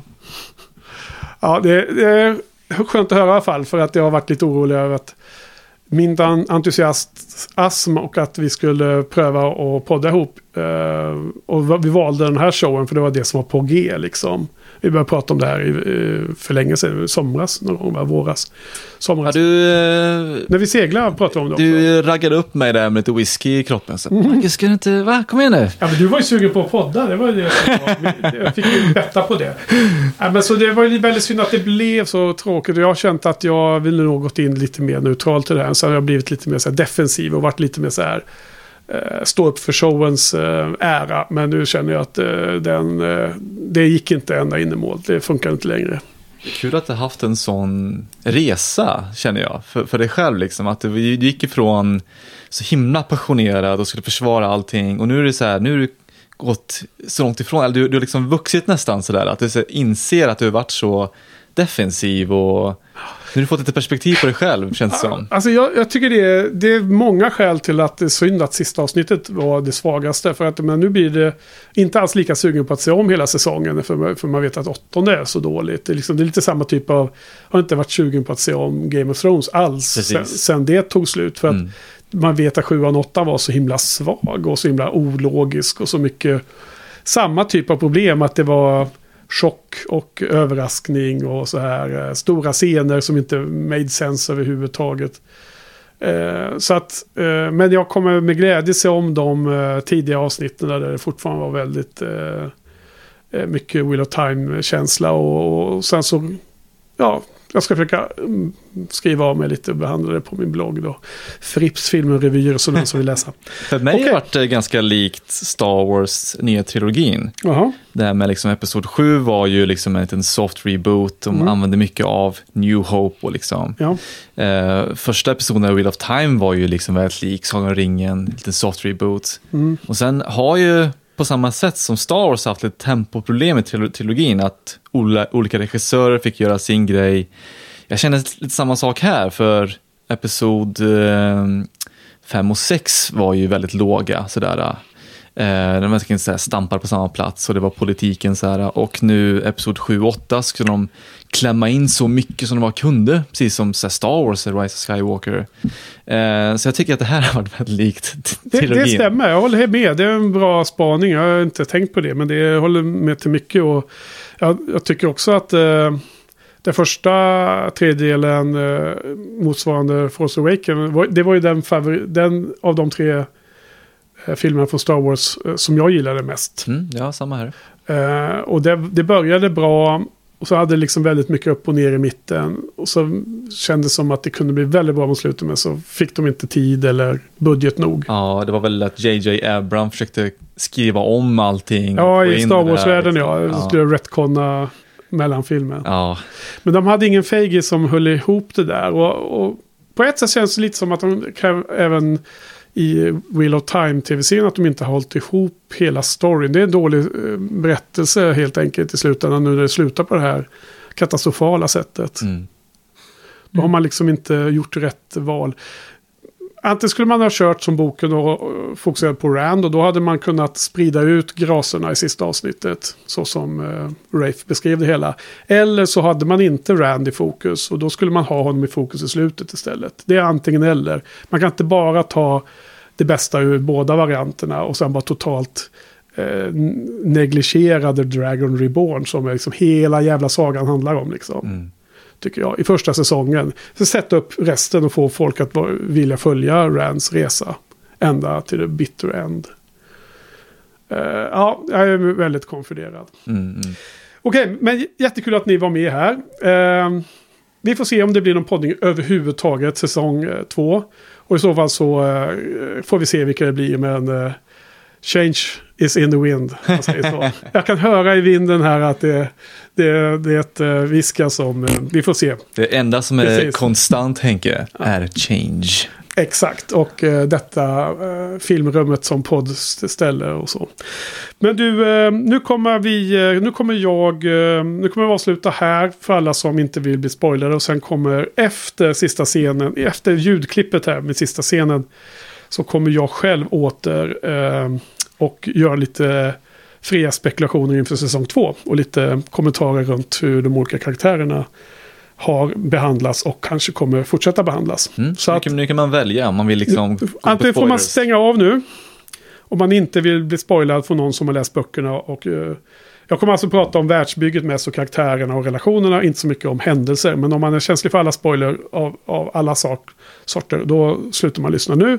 Men är man bokläsare eller eh, nyfiken på att tjuvlyssna. Så kan man eh, lyssna vidare på efter sista, vad det nu kan vara, som är med. Okej, men tack så hemskt mycket pojkar. Tack Marcus. Tack, Henke. Johan. Tack till alla lyssnarna som har hängt med oss under säsongen och på återhörande. Shiny-podden kommer väl tillbaka någon gång i något format Yeah. i framtiden.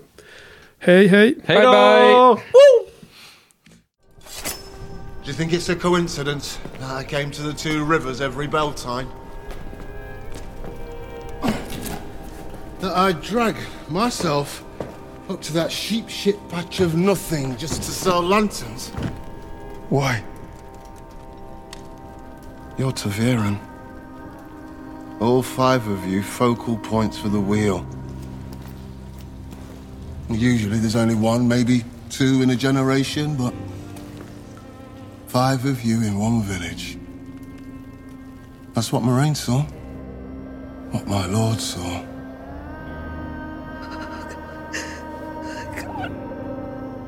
That's why we sent the Trollocs, not to kill you, but to bring you to him. We need the dark. We need balance. Balance means that you will turn to the shadow, some of you.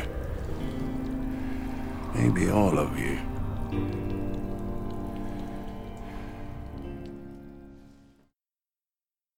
Okej, hallå allihopa. Här kommer lite eftersnack då, då efter säsong 1. Och detta är mestadels riktat till eh, bokläsarna som, eh, som inte känner sig oroliga för spoiler. Um, för jag kommer ju prata om saker som eh, beskrivs i böckerna och karaktärer och hur, hur saker och ting beskrivs och tonalitet och eh, övergripande handling från böckerna. Men till att börja med så eh, ska jag bara nämna det att eh, vi kallar ju Fares Fares karaktär för The Man här i podden. Och det står ju då alltså på X-ray-materialet, ehm, Amazon Primes app, så kan man ju gå in och eh, klicka eh, och få, eh, få text i picture. Där man ser vilka karaktärer som är med i varje scen. Uh, och där står det ju att det är Ishamael då, då uh, The Father of Lies, som vi, uh, den välkända Forsaken från första boken. Lustigt nog så har de stavat fel i X-ray så det står Ishmael, ett A som saknas. Och man får väl gissa att det är en typo. Eh, för varför skulle de vilja ändra hans namn på det lilla sättet? Eh, det känns väldigt oklart vad det skulle ha för någon vinst. Så att jag gissar att det är ett felskrivet. Och på IMDB så står det också i Chamarel och där är det för övrigt rättstavat då. Så att det är olika. Och sen tror jag dessutom att jag sett eh, Rafe nämna i Chamarel i sina intervjuer efter säsongen. Så att det känns som att eh, Eh, trots eh, eh, att det var så otydligt och att i scenen så uppfattar man ju det som att Rand ser motståndaren som The Dark One och eventuellt Moraine också då, då absurt nog. Eh, man skulle kunna gissa att Moraine hade bättre insikter om The Dark One än att det skulle vara han, han eh, Shamael, men vad vet jag. Eh, så det, det, det var det vi behandlade i podden ganska mycket och Johan och Marcus var ju eh, helt inne på att det var The Dark One. Eh, ja, så det är svårt att behandla det här då. Man vet inte riktigt hur, eh, vad som spoilas eller inte. När det står så här tydligt i, i eh, Amazons material. Ja, det var den lilla första kommentaren då. då. Eh, sen har vi pratat en hel del om, eh, eh, om jag nu ska komma in här på vad jag tycker och tänker om de olika karaktärerna och olika eh, saker som vi har sett här i säsong 1 och blicka lite framåt. Eh, det känns ju som att mag ma ma magisystemet är lite i gungning och det nämnde vi ganska mycket i podden i avsnittet så det behöver inte gå igenom så mycket mer. Eh, men det är väl ett eh, ganska stort område där man kan gå fel och det känns ju som att det blir väldigt eh, svåröverblickbara följdkonsekvenser om man tar shortcuts här tidigt i serien. Så det hoppas jag att de får ordning på. Eh, en annan sån liknande sak eh, som jag känner lite trist är ju det här att The Last Battle då som jag pratade om i tidigare avsnittet att det känns som att de eh, eh kanske kommer skala ner det rejält med tanke på att de redan nu börjar eh, ta död då på en sådan som Lord Agelmar. Men sen är ju frågan också då, är han verkligen död? Eh, man såg ett eh, spjut som eh, trycktes in i hans armor där i bröstet. Men det, hur långt in kom det och så? Är det, var det dödligt sår eller skada han fick? Eller ja, det är egentligen lite oklart kanske. Så att man kanske inte ska se honom som helt färdig ännu då. Och samtidigt så har Rafe pratat i intervjuer om att de måste ju eh, låta karaktärer lämna i större grad än i böckerna då. Eh, på grund av logistik och budget och sånt i en tv-serievärld. Ja, men låt mig gå igenom olika karaktärerna lite hur jag ser på dem. Alltså jag, jag tycker att eh, hanteringen av Rand Althor är ju ganska konstig här i första säsongen. För först så spelar man ner honom väldigt mycket för att hålla igång den här twisten och sen är ju eh, episod 7 eh, väldigt bra tycker jag. Jag gillar jättemycket scenerna med Rand där. Men eh, när han då liksom kommer på att han är The Dragon Reborn. Men att han sen inte fick en så slags bra säsongsavslutning tycker jag att det blir eh, dra undan mattan lite för hela hanteringen av, av honom. Um, så att igen då, som jag pratade om i poddavsnittet också, vad är det för några instinkter eller tankar runt hur man ska hantera den här huvudpersonen som kommer gälla framåt. Eh, kommer det här, eh, som Rafe gör så väldigt tydligt i sina intervjuer, att det ska vara en ensemble cast, en ensemble historia. Betyder det att han hela tiden ska eh, osthyvla bort saker som Rand gör och lägga det i Nine och i Greens händer. Då undergräver man inte bara hans story utan även deras story kan jag tycka. För de har ju väl så mycket att göra på egen hand ändå. Eh, så det är väl den biten jag känner runt honom. Jag tycker skådespelaren är väldigt bra. Jag tycker att han... Eh, man, jag tycker man ser den här... Eh, vad heter det? Oerfarna fåraherdens eh, känslan får jag genom hans skådespeleri då, Josha. Och eh, så jag tycker att det är riktigt nice med det valet av skådespelare. Och som generellt sett så är det ju väldigt, eh, alltså det är väl egentligen styrkan i säsong ett är väl att det är många bra skådespelare. Sen är själva storytelling och manus till viss del och också då mycket av eh, specialeffekterna och de som kanske fallerar lite med av olika skäl som vi pratar om i podden. Eh, sen då en liten eh, kul blinkning gissar jag att det kan ha varit. Det här med att eh, Rand eh, stack eh, svärdet i magen på sig för att vakna ur mardrömmen där med eh, när Fares Fares eh, i Shamael kom första gången. Så gissar jag att det kanske är en liten blinkning till bokläsarna med anledning av det här som eh, Lan eh, pratar med Rand om att man ska göra cheating the sword.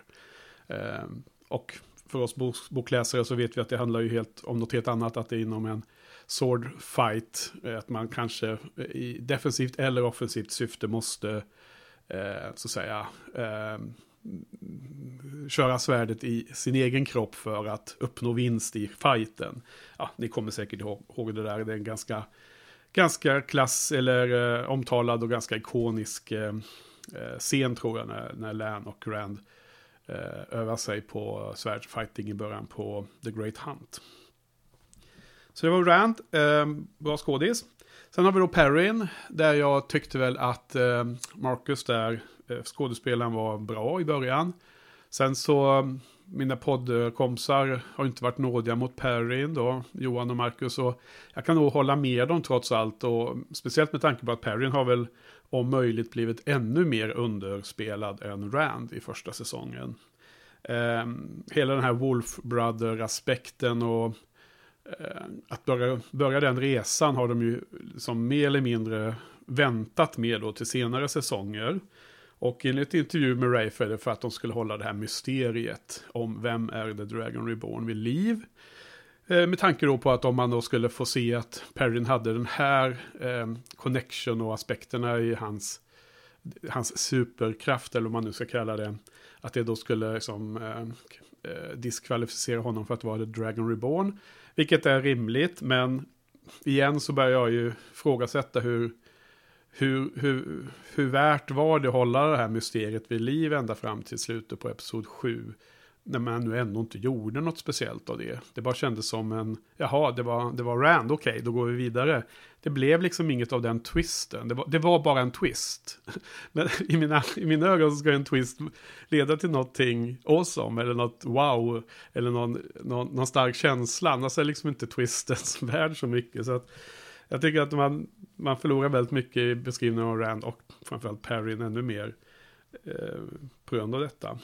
Så jag tycker att man inte fått se honom så mycket och han har varit lite så här brooding och tystlåten och eh, som man är i böckerna men där får man ju liksom insikter i hans huvud via POV chapters och därför är det ju synd att de inte eh, hittar andra avenyer att utveckla hans karaktär för just nu kan jag mycket väl förstå varför icke-bokläsare kanske tycker att Perrin är, liksom inte är något speciellt ännu. Det är ingen tydlig karaktär eller plats i gänget.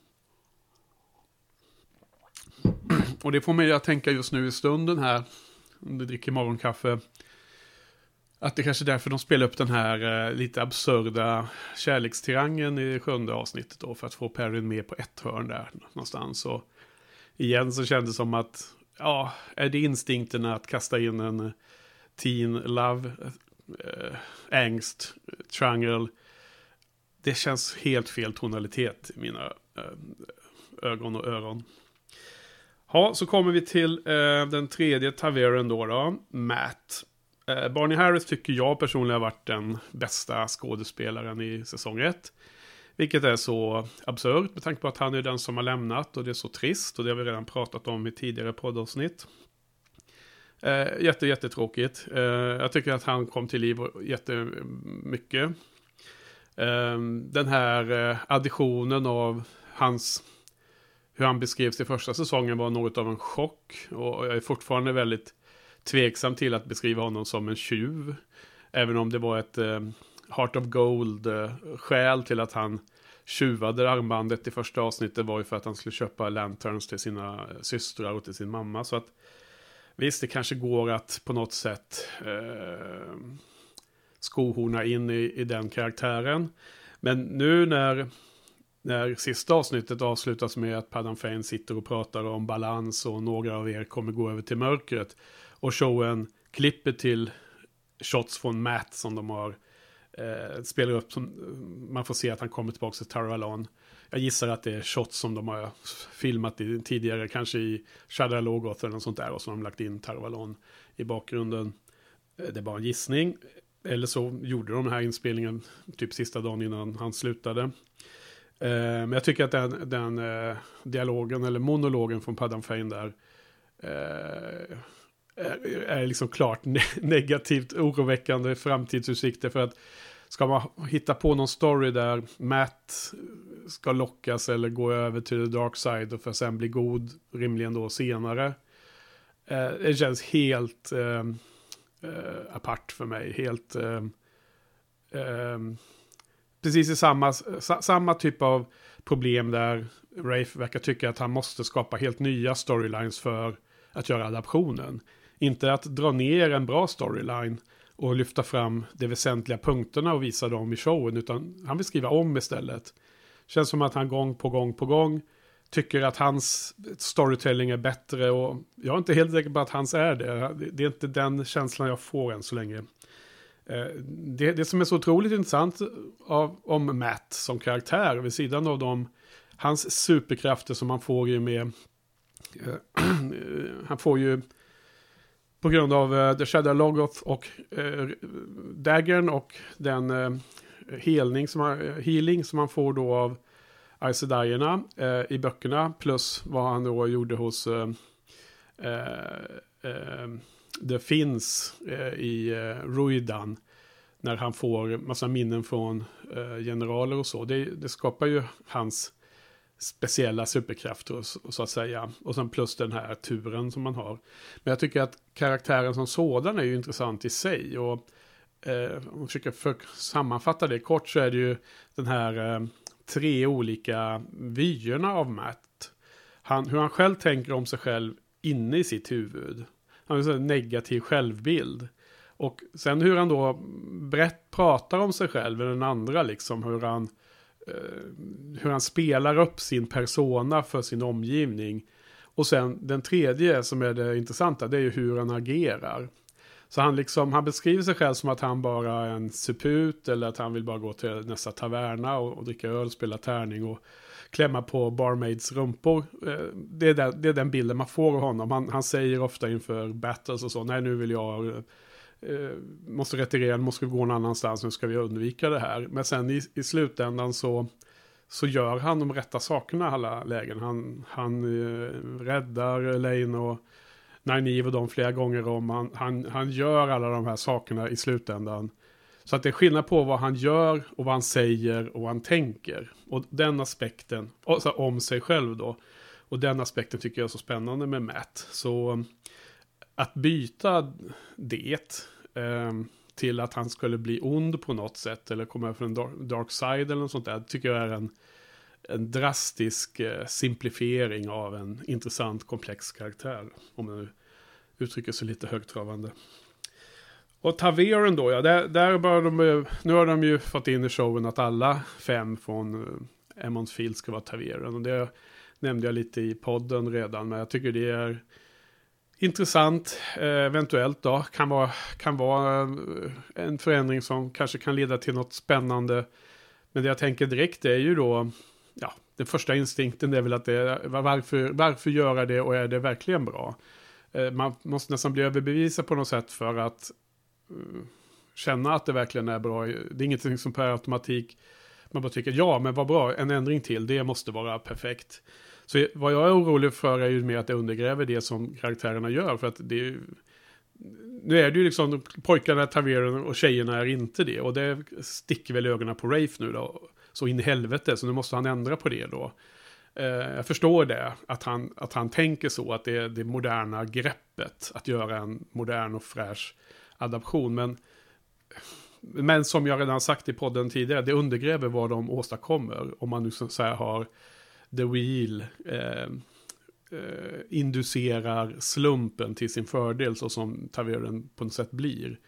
Eh, runt Rand så slår ju slumpen båda hållen hela tiden men det, det ligger ju hela tiden som en, en, en, en skyddsmatta. Liksom att om det går riktigt illa för någon som är stark Taveren så kan man till slut klara sig på ren slump. Det är liksom sista chansen nästan. Så, så, så ser jag Taveren effekten på deras liv i alla fall. Och ska man till exempel titta på Egwene framförallt som jag tycker, trots att hon inte är lika stark i The One Power som Nynaeve så tycker jag nästan Egwene gör mer än Nynaeve i hela storyn. Och hon, Egwene Eh, har så många eh, facetter på sin lyra så att säga. Hon, eh, hon gör allt det här på egen eh, eh, jäklar anamma och och eh, att hon bara är stark. Och att då blanda in Taveren-aspekten i allt det hon åstadkommer här känns tråkigt då, kan man tycka. Därför allting Egwene gör, det bygger på hennes stora potential och starka vilja. Och hon lär sig under hela bokseriens gång från en massa olika källor Eh, hon börjar med att vara en novis i The White Tower, lär sig om The One Power generellt sett. Sen blir hon fånge hos Shanshan och får lära sig motvilligt om The Power i krigsföring. Senare blir hon ju lärling hos uh, The I.L.s. Wise Ones och läser en massa, inklusive en massa om eh, drömvärlden. Senare har, eh, har hon ju Suan Chanche som sin rådgivare och får lära sig en massa om politiken och hur man styr som The Marilyn Seat. Och eh, dessutom under samma tid så lär hon sig massa av den fångade Mogidien, eh, Forsaken Mogidien som Naniv har fångat in. Så eh, Egwene gör det hon gör på egna meriter. Så att jag tycker inte att eh, Egwene är en Mary Sue för övrigt som, som man ser på olika ställen på internet. Och jag har sett mm, framförallt Nablis, jag tror även eventuellt Daniel Green också har YouTube-videos där de går igenom noga karaktärerna noggrant. Och Nablis har i alla fall eh, någon, någon sån uh, YouTube-video där han pratar om varför uh, Egwene inte är en Mary Sue. Jag håller helt med honom där. Då, då. Då kommer vi till Narniv, eller nu skulle jag också eh, nämna Egweens skådespelare, Madeleine Madden. Jag tycker hon är jättebra. Hon, eh, hon passar superbra och jag tycker att det var en av de starka scenerna eh, i sista avsnittet var ju den här drömsekvensen med Rand och i den här ehm, eh, eh, potentiella eh, livet de skulle ha. Och eh, jag, jag, jag tycker hon är eh, riktigt bra i, i många scener. Hon var med där som en central figur. Sen så stod hon i eh, helt fryst läge där ett tag. Så det är klart, där, där var det inte mycket skådespeleri. Men eh, för övrigt är väl den scenen då tagen från eh, Eguins eh, Accepted Test. Där hon eh, får tre stycken utmaningar och testar hennes vilja liksom att bli Aes Sedai. Um, det finns väl också liknande scener i Flicker, Flicker, Flicker-scenen i slutet eller andra halvan på The, The Great Hunt. Som Rand ser. Så att det är väl någon form av variation av dessa. Um, och man undrar lite då om, i och med att de tar med den här nu då, då den scenen, då undrar man, ska det bli något, ska de ta bort Egoins Accepted Test? Eh, vilket jag tycker skulle vara supertrist, för det, det känns som en sån otroligt filmiska grejer när de går in, eh, både accepted och även ICDI-tester då som man, man får se bland, bland annat i New Spring då med Moraines eh, ICDI-test. Eh, de här hundra eh, utmaningarna man ska göra i, i, det fallet. Eller svåra situationer och allt det där. Eh, det, det känns som väldigt visuellt häftiga scener att kunna visa upp då. Eh, givetvis underbyggda med en, en, god förståelse för åskådarna om vad det innebär och vad riskerna är och vad som kan hända om man failar och så. Men så undrar man om den ska tas bort då eftersom man redan har, eh, knaprat på innehållet i den scenen. Och, och eh, samt, den andra är ju också den här flickor flickor scenen då. Där kanske man helt måste ta bort, för nu har man ju verkar man ha skalat bort det här med Portal Stones. Så uh, det får man väl nästan tyvärr då som bokläsare uh, kanske inse att den, den, den scenen är gone vid det här laget. Så, då kommer vi till Nynaeve. Uh, hon är också bra, vad heter hon, Zoe Robinson. Sådär. Hon är också jättebra som skådis. Så jag tycker hon har fått väldigt mycket att göra. Känns i mina, eh, i mina ögon lite som att hon är något av en huvudperson i säsong 1. Ehm, och eh, det är väl fine om eh, Rafe älskar Nineve. Ehm, eh, så får vi bara hoppas att han följer sina egna budord att, att hålla den här balansen och göra till en ensemble så inte allting ska handla om Nineve i varenda säsong. Ehm, för, för balans skull så, så, tycker jag att de har misslyckats totalt. Ehm, men jag, jag gillar Nynaeve. Ehm, som, som karaktär överlag så gillar henne mer i andra rereaden av hela bokserien. Jag förstår henne mycket bättre nu när jag är äldre. När jag, när jag som äldre har läst bokserien, ska jag säga. Eh, men jag tycker att eh, eh det går ju väldigt upp och ner. Och det är ju med många karaktärer. Eh, det vi pratade om tidigare, Man, eh, Matt. Han är ju ganska eh, irriterande, jobbig snorunge de första böckerna. Och framförallt eh, innan och under påverkan av uh, the, the Ruby Hilt Dagger. Men han, han växer och växer under hela bokserien. Naniv går ju också samma resa. Att jag tycker att hon är väldigt one-note. Och det bara ska vara det här arg mot Aes Sedai och framförallt Moraine. Eh, det går nästan till överdrift. Och i mitten av storyn så är det nästan som att Naniv är en del av en screwball comedy där på den resande cirkusen eh, mellan henne och Elaine och Tom och alla de där. Det är, det är en typ av humor i hur deras situation beskrivs om jag inte fångade den första genomläsningen men som jag tyckte var väldigt festlig när jag läste om den. För att sen blir Naini väldigt eh, eh, intensivt och stark, stark som karaktär i slutet med allting hon gör. Och hjälper Rand. Hon blir lite eh, Rands eh, eh Hermione till Harry Potter blir Nynaeve till, till Rand tycker jag i slutet av storyn. På ett sätt då. då. Så att, men här då så, ehm, så problemet med hanteringen av henne här nu är ju att de inte har byggt upp hennes potential. Och jag nämnde väl det, uh, nu var det ju, vi, vi poddade ju igår, men jag är tämligen säker på att jag kom ihåg att nämna det under poddningen att, att, att hennes styrka, hennes Raging Sun-styrka, tycker jag har varit bättre att introducera lite långsammare därför att eh, få reaction shots på omgivningen och få den här eh, känslan av att de i Inworld, inne i showen, förstår hur, hur stark hon är och att vi som åskådare kan liksom få någonting att se fram emot. Se, att få den resan. Att det är liksom som dagarna före julafton är nästan mysigare än julafton. För då är det bara alltid en explosion när man var liten. Man, och man fick julklappar och man ska öppna och så var det över. Eh, det är liksom där big eh, flash, en, en surprise, en wow-scen. Inte värt lika mycket som en lång uppbyggnad och sen får man en eh, leverans.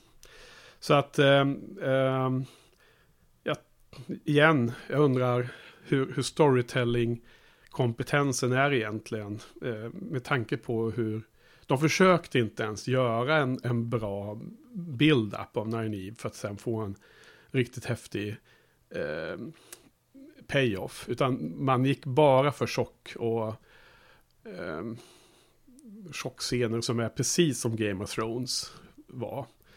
Um, Ja, alltså slutet på Game of Thrones säsong 8 tänker jag på då. Som vi refererar till. Har vi no har några, några fler här. Vi har ju Moraine. Ja, men Rosamund Pike är ju såklart väldigt eh, stabil som skådis. Eh, och tycker att hon gjorde Moraine väldigt bra. Mestadels i början. Jag, jag, var så fokuserat på henne då i alla fall. Och sen, sen tycker jag att Moraine som karaktär här i showen har gått väldigt upp och ner. Så fasligt ojämnt. Och eh, det är lite lustigt eller bekymrande. Eh, lustigt alltså i meningen eh, spännande och intressant att höra. Och också därmed bekymrande att Johan och Marcus då mer ser henne som någon slags outsider som, är, eh, som ligger på spektrat. Hur man nu ska, vad det nu är för definition på hennes eh, psykologiska profil vet jag inte riktigt vad de menar. Men att hon är icke omtyckt och hon kommunicerar så dåligt och alla andra tycker att Moraine är tråkig att hänga med mer eller mindre. Jag tycker det är ju en jättetrist effekt om det är det någon får. För att hon är ju så stark och så ehm, bra som karaktär i böckerna tycker man då, då tycker jag.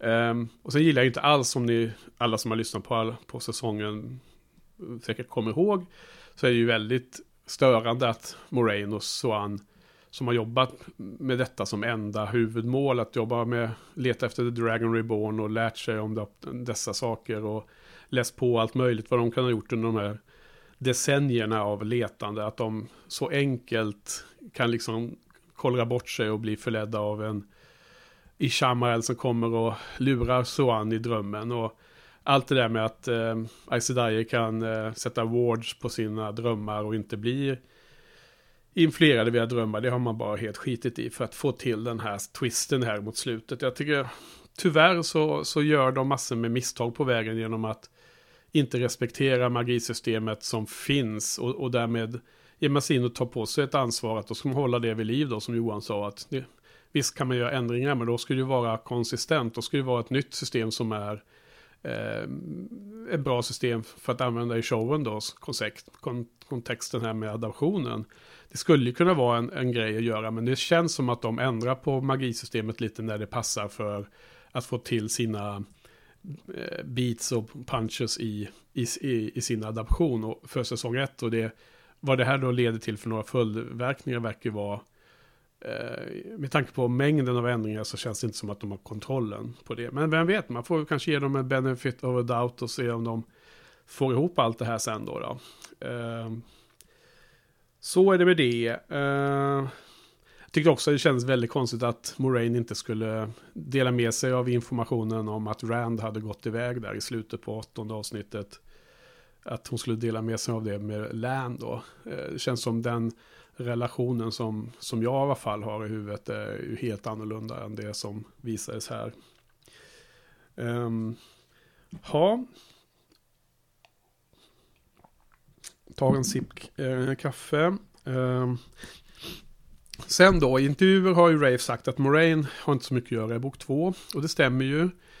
Eh, de är lite off när, det, han, eh, när övriga gänget i olika uppdelade subgrupper jagar efter Padam Fane och The Horn of Valero och uh, The Dagger. Um, så det stämmer ju och det, kan jag absolut förstå det problemet. Att han vill uh, att alla huvudkaraktärerna ska ha ungefär lika mycket att göra i säsongerna går, som går framåt. Ja. Oavsett hur han nu lyckas få huvudkaraktärerna att få väldigt olika mycket att göra den här säsongen så säger han åtminstone att det är som är hans mål. Och då ska han ju då bryta ner Moraine här, att hon ska vara eh, shielded som jag tror, att den är eh, knuten, liksom, eh, ja, den, den, är låst från Ishamel. Sen så har ju tydligen, anledningen till att det är så mycket spekulationer om stilling eller shielding på internet verkar vara någon intervju som Rafe har gjort där han antyder att hon skulle vara stilled.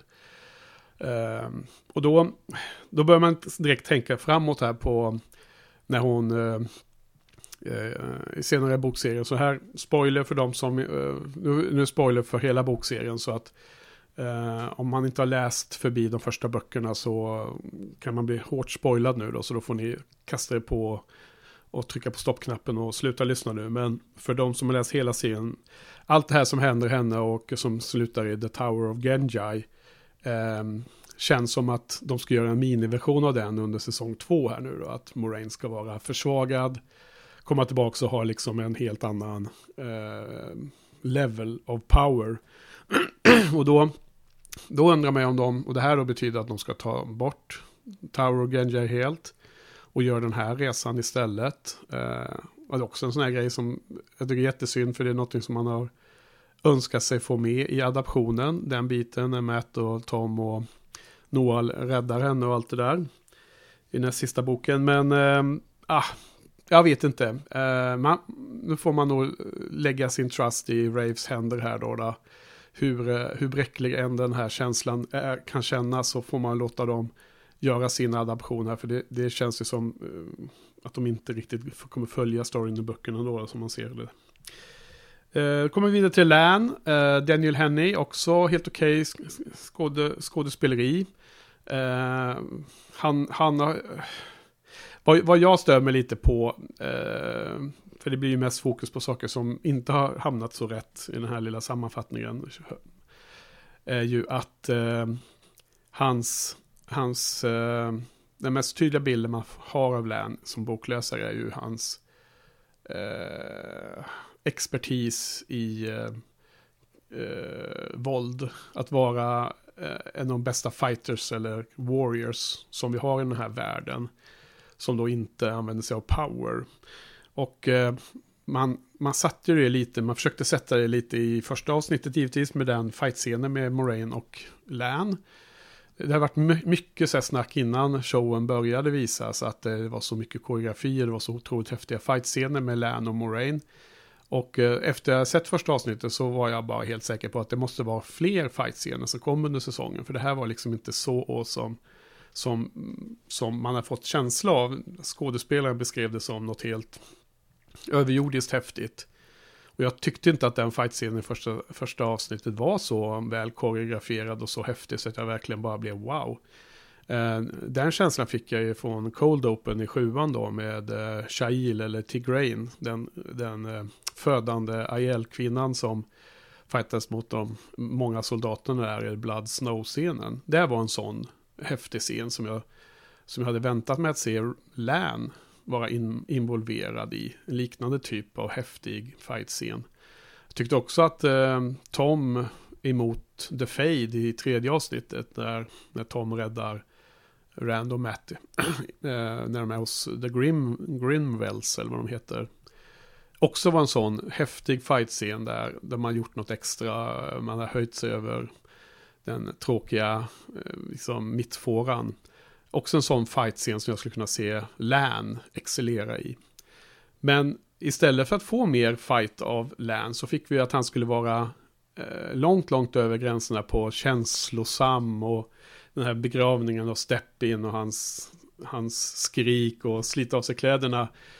Eh, det var som en extra krydda för mig att, att visa en känslig sida av Län, men eftersom de aldrig återkom till att Län var en krigare så är det ju det som nu eh, finns kvar på näthinnan från säsong 1. Det är ju att man har ju liksom gjort eh, Län till en mysig snubbe istället. menar, igen, vad har Ray för några önskemål och, och, drömmar i sitt huvud som han vill visa på, eh, på, på tv-skärmen? Vad, vad är det han vill få fram här när när man liksom tar bort Lans huvudsakliga personlighetsdrag, eller inte personlighetsdrag, men, men det, det, den roll han spelar i gänget där då. Uh, Moraine höll på och Mask the Bond här gång på gång på gång i, i säsong ett för att Lan behövde inte vara med. Han hade ingen väsentlig del i hennes aktioner och jag tycker det är också väldigt trist för det är en så här jättespännande icke eh, romantisk relation som är så himla stark för mig i böckerna. Det är ju mellan Moraine och Lan och den, den relation som de har i det, um, Aes Sedai Warder Bond. Det finns ju andra Aes som, som typ gifter sig med sina Warders, så det finns ju även kärleksrelationer, men som jag sa i podden, den här vänskapsrelationen eller lojalitetsrelationerna som som funkar så bra i en fantasy-kontext när det ska vara sån här episk storytelling, Eh, karaktärer som offrar sig och, och liksom för den goda sidan för att det är rätt mer än att de tjänar på det själv. Det är ju det är en viss typ av eh, stories som, som inryms i den här typen av kontext i fantasy. Menar, det är inte liksom en eh, nutids romantisk drama det här då, där eh, de mest likable karaktärer i storyn ska, ska, ska få bli ihop med varandra i slutet. Det, det är liksom inte den storyn jag vill se i alla fall. I The Wheel of Time. Så det var också en lite konstig grej där då. Um, sen då Loyal, han såg ut att bli dödad i sista uh, scenerna där av Padam Fane eftersom man får ju, eh, uh, man, alla har väl koll på det oavsett bokläsare inte att den här uh, Ruby Hilt Dagger är väldigt, väldigt farligt vapen.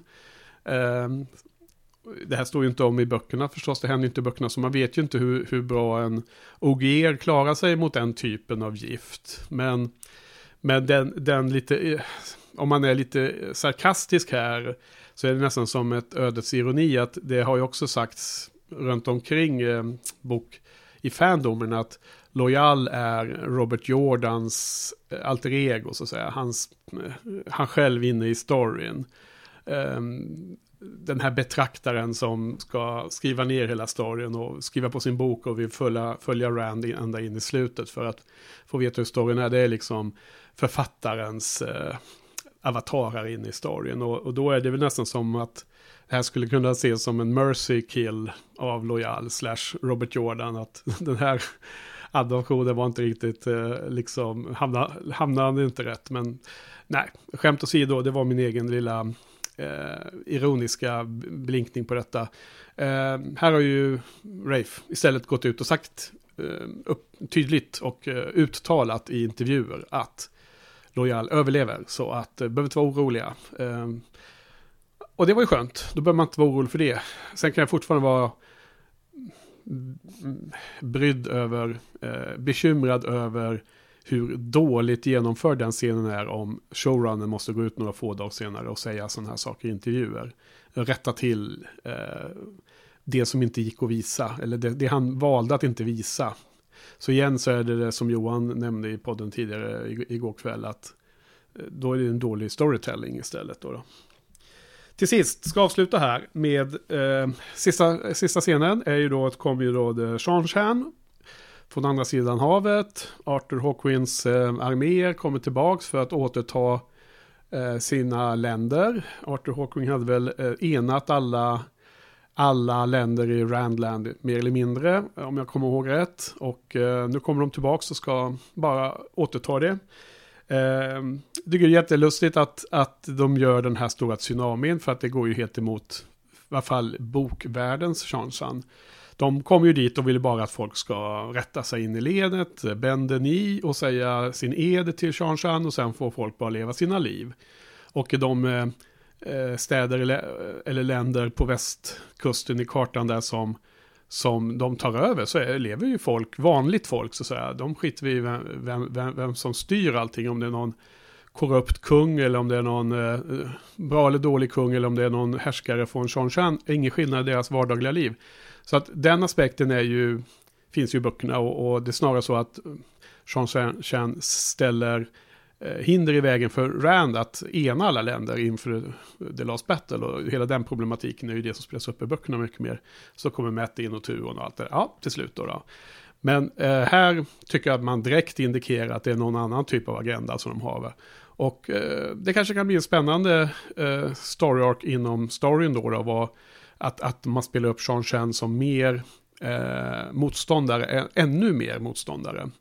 Eh, men I böckerna är de ju framförallt motståndare till Aes i och med att de vill eh, göra mm, Damanes av alla dem, eller Daman eller vad det nu kan heta på engelska. Eh, så den, den konflikten finns ju tydligt i böckerna, men eh, precis som White Cloaks kanske man ska göra Sean Chen ännu mer som eh, riktigt onda. Och eh, då skulle en sån här eh, destruktiv eh, uppvisning som de gör här med tsunamivågen kunna passa in mer i storylinen.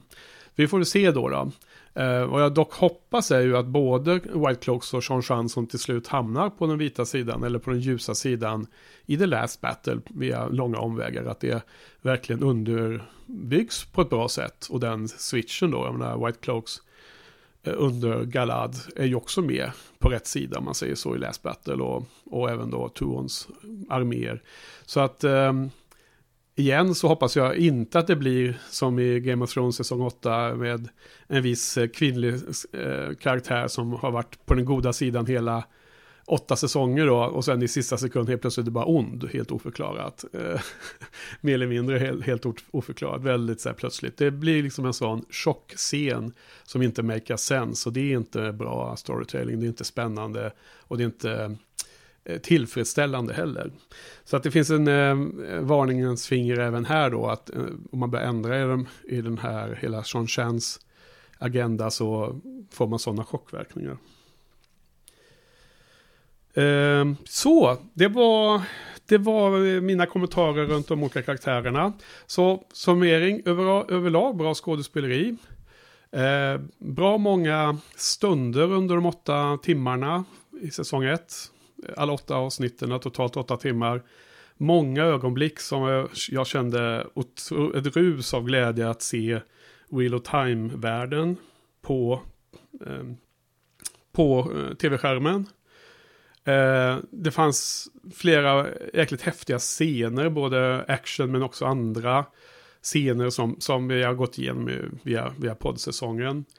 Men detta uppvägs till stor del av den här eh, ganska dåligt genomförda säsongen. Det gäller storytelling, det gäller eh, payoffs som inte har blivit underbyggda alls eller uppbyggda alls.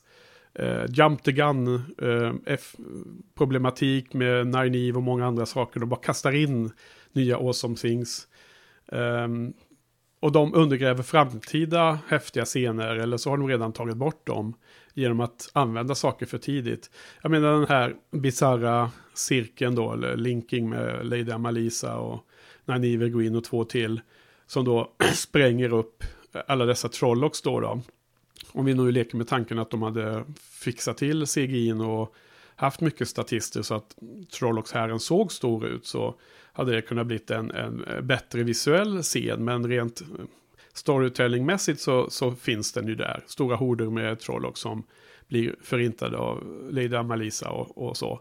Jag menar, det är ju liksom en slags föraning av slutet av Lord of Chaos, Dumai Wells. Men igen, jag vill inte se det i säsong 1 med några nobodies. Lady Malisa, vem är det liksom? Hon är med i boken några, några få kapitel och känns som en... Om det finns över 2000 namngivna karaktärer i hela storyn så är hon ju liksom absolut inte ens på topp, vadå, 50 procent liksom. Eh, hon, hon är en nobody i storyn och hon ska lyftas upp ja, istället för att Rand ska göra detta. Eh, jag tycker inte heller Nineve eller Egwene fick någon slags spännande eh, extra... Det var inte något spännande extra man fick se av dem när, hon, när de bara var eh, slavar att ge power till Amalisa. Så att har de, har de, eh, har de förminskat impacten av Dumai Wells av den här scenen så tycker jag att det var en väldigt dålig trade-off. Så, att, så storytelling-mässigt så är jag liksom väldigt så här tveksam till hur, hur bra det här var egentligen. Och jag tycker att eh, det var en stor mm, missed opportunity med sista episoden. Jag hade önskat att det skulle vara mycket mer fokus på Rand och att man hade gått in i nästa säsong med, med massor med bra, bra typer av frågor i huvudet. Liksom. Vad, vad, vad, vad, går vi från den här punkten? Vad, vad händer nu? Vad är spännande? Nu känner jag bara att jag är orolig inför nästa säsong och det är inte alls en trevlig känsla att ha. Okej, okay, då har vi det. Så hoppas jag att eh, ni bokläsare, eh, eh ni kan säkert hålla med eller absolut hålla inte med. Jag tycker jag helt tvärtom. Jag kanske är helt fel ute, helt galen, alldeles för negativ. Tyvärr eh, känner jag själv, jag vill inte vara negativ, men eh, det, det är känslorna som är runt detta nu i alla fall. Ni får jättegärna gå in på min eh, blogg där vi samlar eh, skrivna kommentarer. Eh, eftersom vi har flyttat till Anchor till, eh, med podden och där kan man inte skriva kommentarer. Eh, så att därför så har jag flyttat kommentarsfältet till, till min filmblogg och det är Fripps filmrevyer. Gå in där och skriv vad ni tycker om min lilla summering av karaktärer och aspekter säsong 1 för bokläsare. Glöm då inte att spoilervarna för att det är samma ställe som icke-bokläsare inne och kommenterar eh, i, de, i de fall att folk vill göra det. Så, eh, då, då ska vi avsluta igen. Så tack alla lyssnarna och på återhörande.